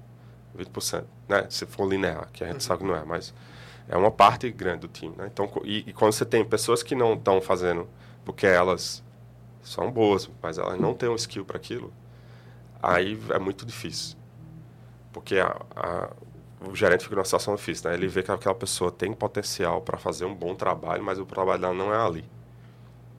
E você tem que tirar aquela pessoa dali. Ou demitir, ou tirar, ou mover ela para outra área. Então já tive situações desse jeito. Eu conversar com a pessoa e, a, e às vezes a pessoa não está convencida, não entende que ela não, não é ali. Às vezes a pessoa fica insistindo, não, não, porque, mas eu quero me desenvolver. Mas a pessoa, cara, tu é muito bom como front-end. Tipo, tu veio pro back-end porque queria se desafiar massa. É a mesma coisa do gerente, né? Vai, vai ser gerente massa, experimenta, mas tem uma hora que você precisa entender que não é ali. E aí tem, já teve situações disso, assim, pô. Aí passei uns dois meses tentando, até que um momento a pessoa trouxe, assim. Pra, é, não, realmente, tá, eu estou vendo que eu, e aí vamos não tá bom então vamos recuperar você precisa ainda recuperar sua performance que eu não eu tenho uma filosofia de não transferir uma pessoa que está performando mal para não deixar a bomba na mão do outro gerente então vamos resolver e tal e aí depois você vai para lá então e aí é isso é tentar tirar essas pessoas que não funcionam para você ter um time coeso e é outro ponto para terminar eu acho que o time tem que ter muita é, ter uma, uma, relação, você tem que construir confiança do time. Você tem que ter muita liberdade para cri criticar o outro, o, o que o outro está sugerindo, é, entrar em conflito de discussão de ideias de maneira saudável. Segurança psicológica. Segurança psicológica, assim, para mim é, é, o, é o que fecha, assim. Aí você tem um problema bem, bem definido, você tem pessoas que estão são as pessoas que têm capacidade de resolver aquele problema, né, que eu falei anteriormente, e essas pessoas têm uma segurança psicológica para estar tá discutindo as coisas e tá, liberdade para dizer, cara, não, tá errado isso aí. E não tem nada a ver sobre a, porque tem um, é, é o rolê de você sempre absorver, né, no seu pessoal, você absorve o seu pessoal. E é difícil, assim. Né? Todo mundo tem isso. Não, não tô dizendo que eu não tenho também. É, tipo, todo mundo tem uma situação em que você traz um negócio e você, alguém diz que está errado, aquilo está errado. Não é você. Então não tem nada a ver com você. Aquilo que você trouxe está errado. E você se fecha para a situação. Então um time tem que ter segurança psicológica, confiança nos, nos, nos pares para conseguir ter as discussões que precisam ter. Entendeu? As conversas que, difíceis que precisam ter. Já peguei várias situações em que dois engenheiros estão, são muito bons. Um complementa o outro. Um monte de skill que um complementa o outro. E os dois ficam se bicando o tempo todo porque as ideias não batem. Aí tu tem que conversar com um, cara, tá vendo isso aqui que o outro tá fazendo? Isso é uma fortaleza do outro lá, que tu, tá, que tu não, não tem desenvolvida por causa desse exercício. Tá vendo que o outro tá, não consegue fazer? Tu consegue fazer muito bem. Vocês dois conseguem trabalhar muito bem juntos, se vocês quiserem. Mas tem, tem que ter mais conversa. Então, tem que quebrar essas coisas que é só picuinha, às vezes, que você tem no tempo. E aí você consegue construir essas relações. Aí, aí é o time que anda meio só, assim, você não precisa mais estar tá entrando muito. Tipo, você fica mais no problema ali discutindo com o time e o time vai rodando, assim. Entendeu? Boa. É isso. Vamos é fechando? Isso, né? Agradecendo novamente. Boa. Já que eu agradecer a vinda, pode agradecer de Nossa, novo a você. Muita conversa, velho. É o maior, nosso. A galera ainda tá aí, velho. Tá, a galera tá aí. Se deixar, pergunta mais. Pô, velho, valeu, galera. Valeu, velho. Eu acho que a gente só tem a agradecer mesmo. É, como a gente já falou aqui no início, a gente estava numa expectativa muito grande e com certeza foi suprida para conversar com você. É, a gente espera que é, a gente converse mais vezes, né? Na é, verdade, total, total. tem a possibilidade de estar tá conversando sobre assuntos que você trouxe aí a gente só cobriu de maneira um pouco superficial. Essa é minha história, né? Então, qualquer coisa a gente pode pegar um tema. Pra... É, exato, acho uma boa ideia.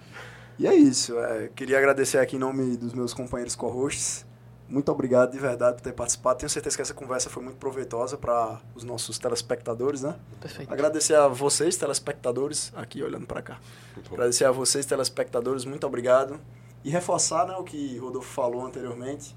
Nós somos um projeto sem fim, fins lucrativos. Foi Rodolfo ou foi tu que falou? Foi Dessa tu, vez né? fui eu. É. Eu só, eu só é copiei. É a, a tal da memória muscular, é, né? Nós somos um, um projeto sem fins lucrativos, mas temos custos associados, né? Então, se você quiser colaborar aí com o projeto da Forrageira de Turing, manda um Pix aí pra gente. O, a chave do Pix é a, a forrageira de Turing, arroba gmail.com. Se você não puder colaborar dessa forma, fica à vontade para meter o dedo no like, compartilhar esse vídeo, compartilhar aí com quem você acha que vai tirar algum proveito dessa conversa. Se inscrever no canal. Se inscrever no canal, seguir lá o Instagram da gente. E fica à vontade também para escutar os episódios anteriores. Escutar ou assistir, né? Você tem a possibilidade de ver todos os episódios anteriores aqui no YouTube ou escutá-los por todas as principais plataformas de podcast. Então é isso. Muito obrigado mais uma vez, Bruno. E a gente fica por aqui. Valeu, gente. Valeu, galera. Valeu. Até a próxima. Valeu, galera.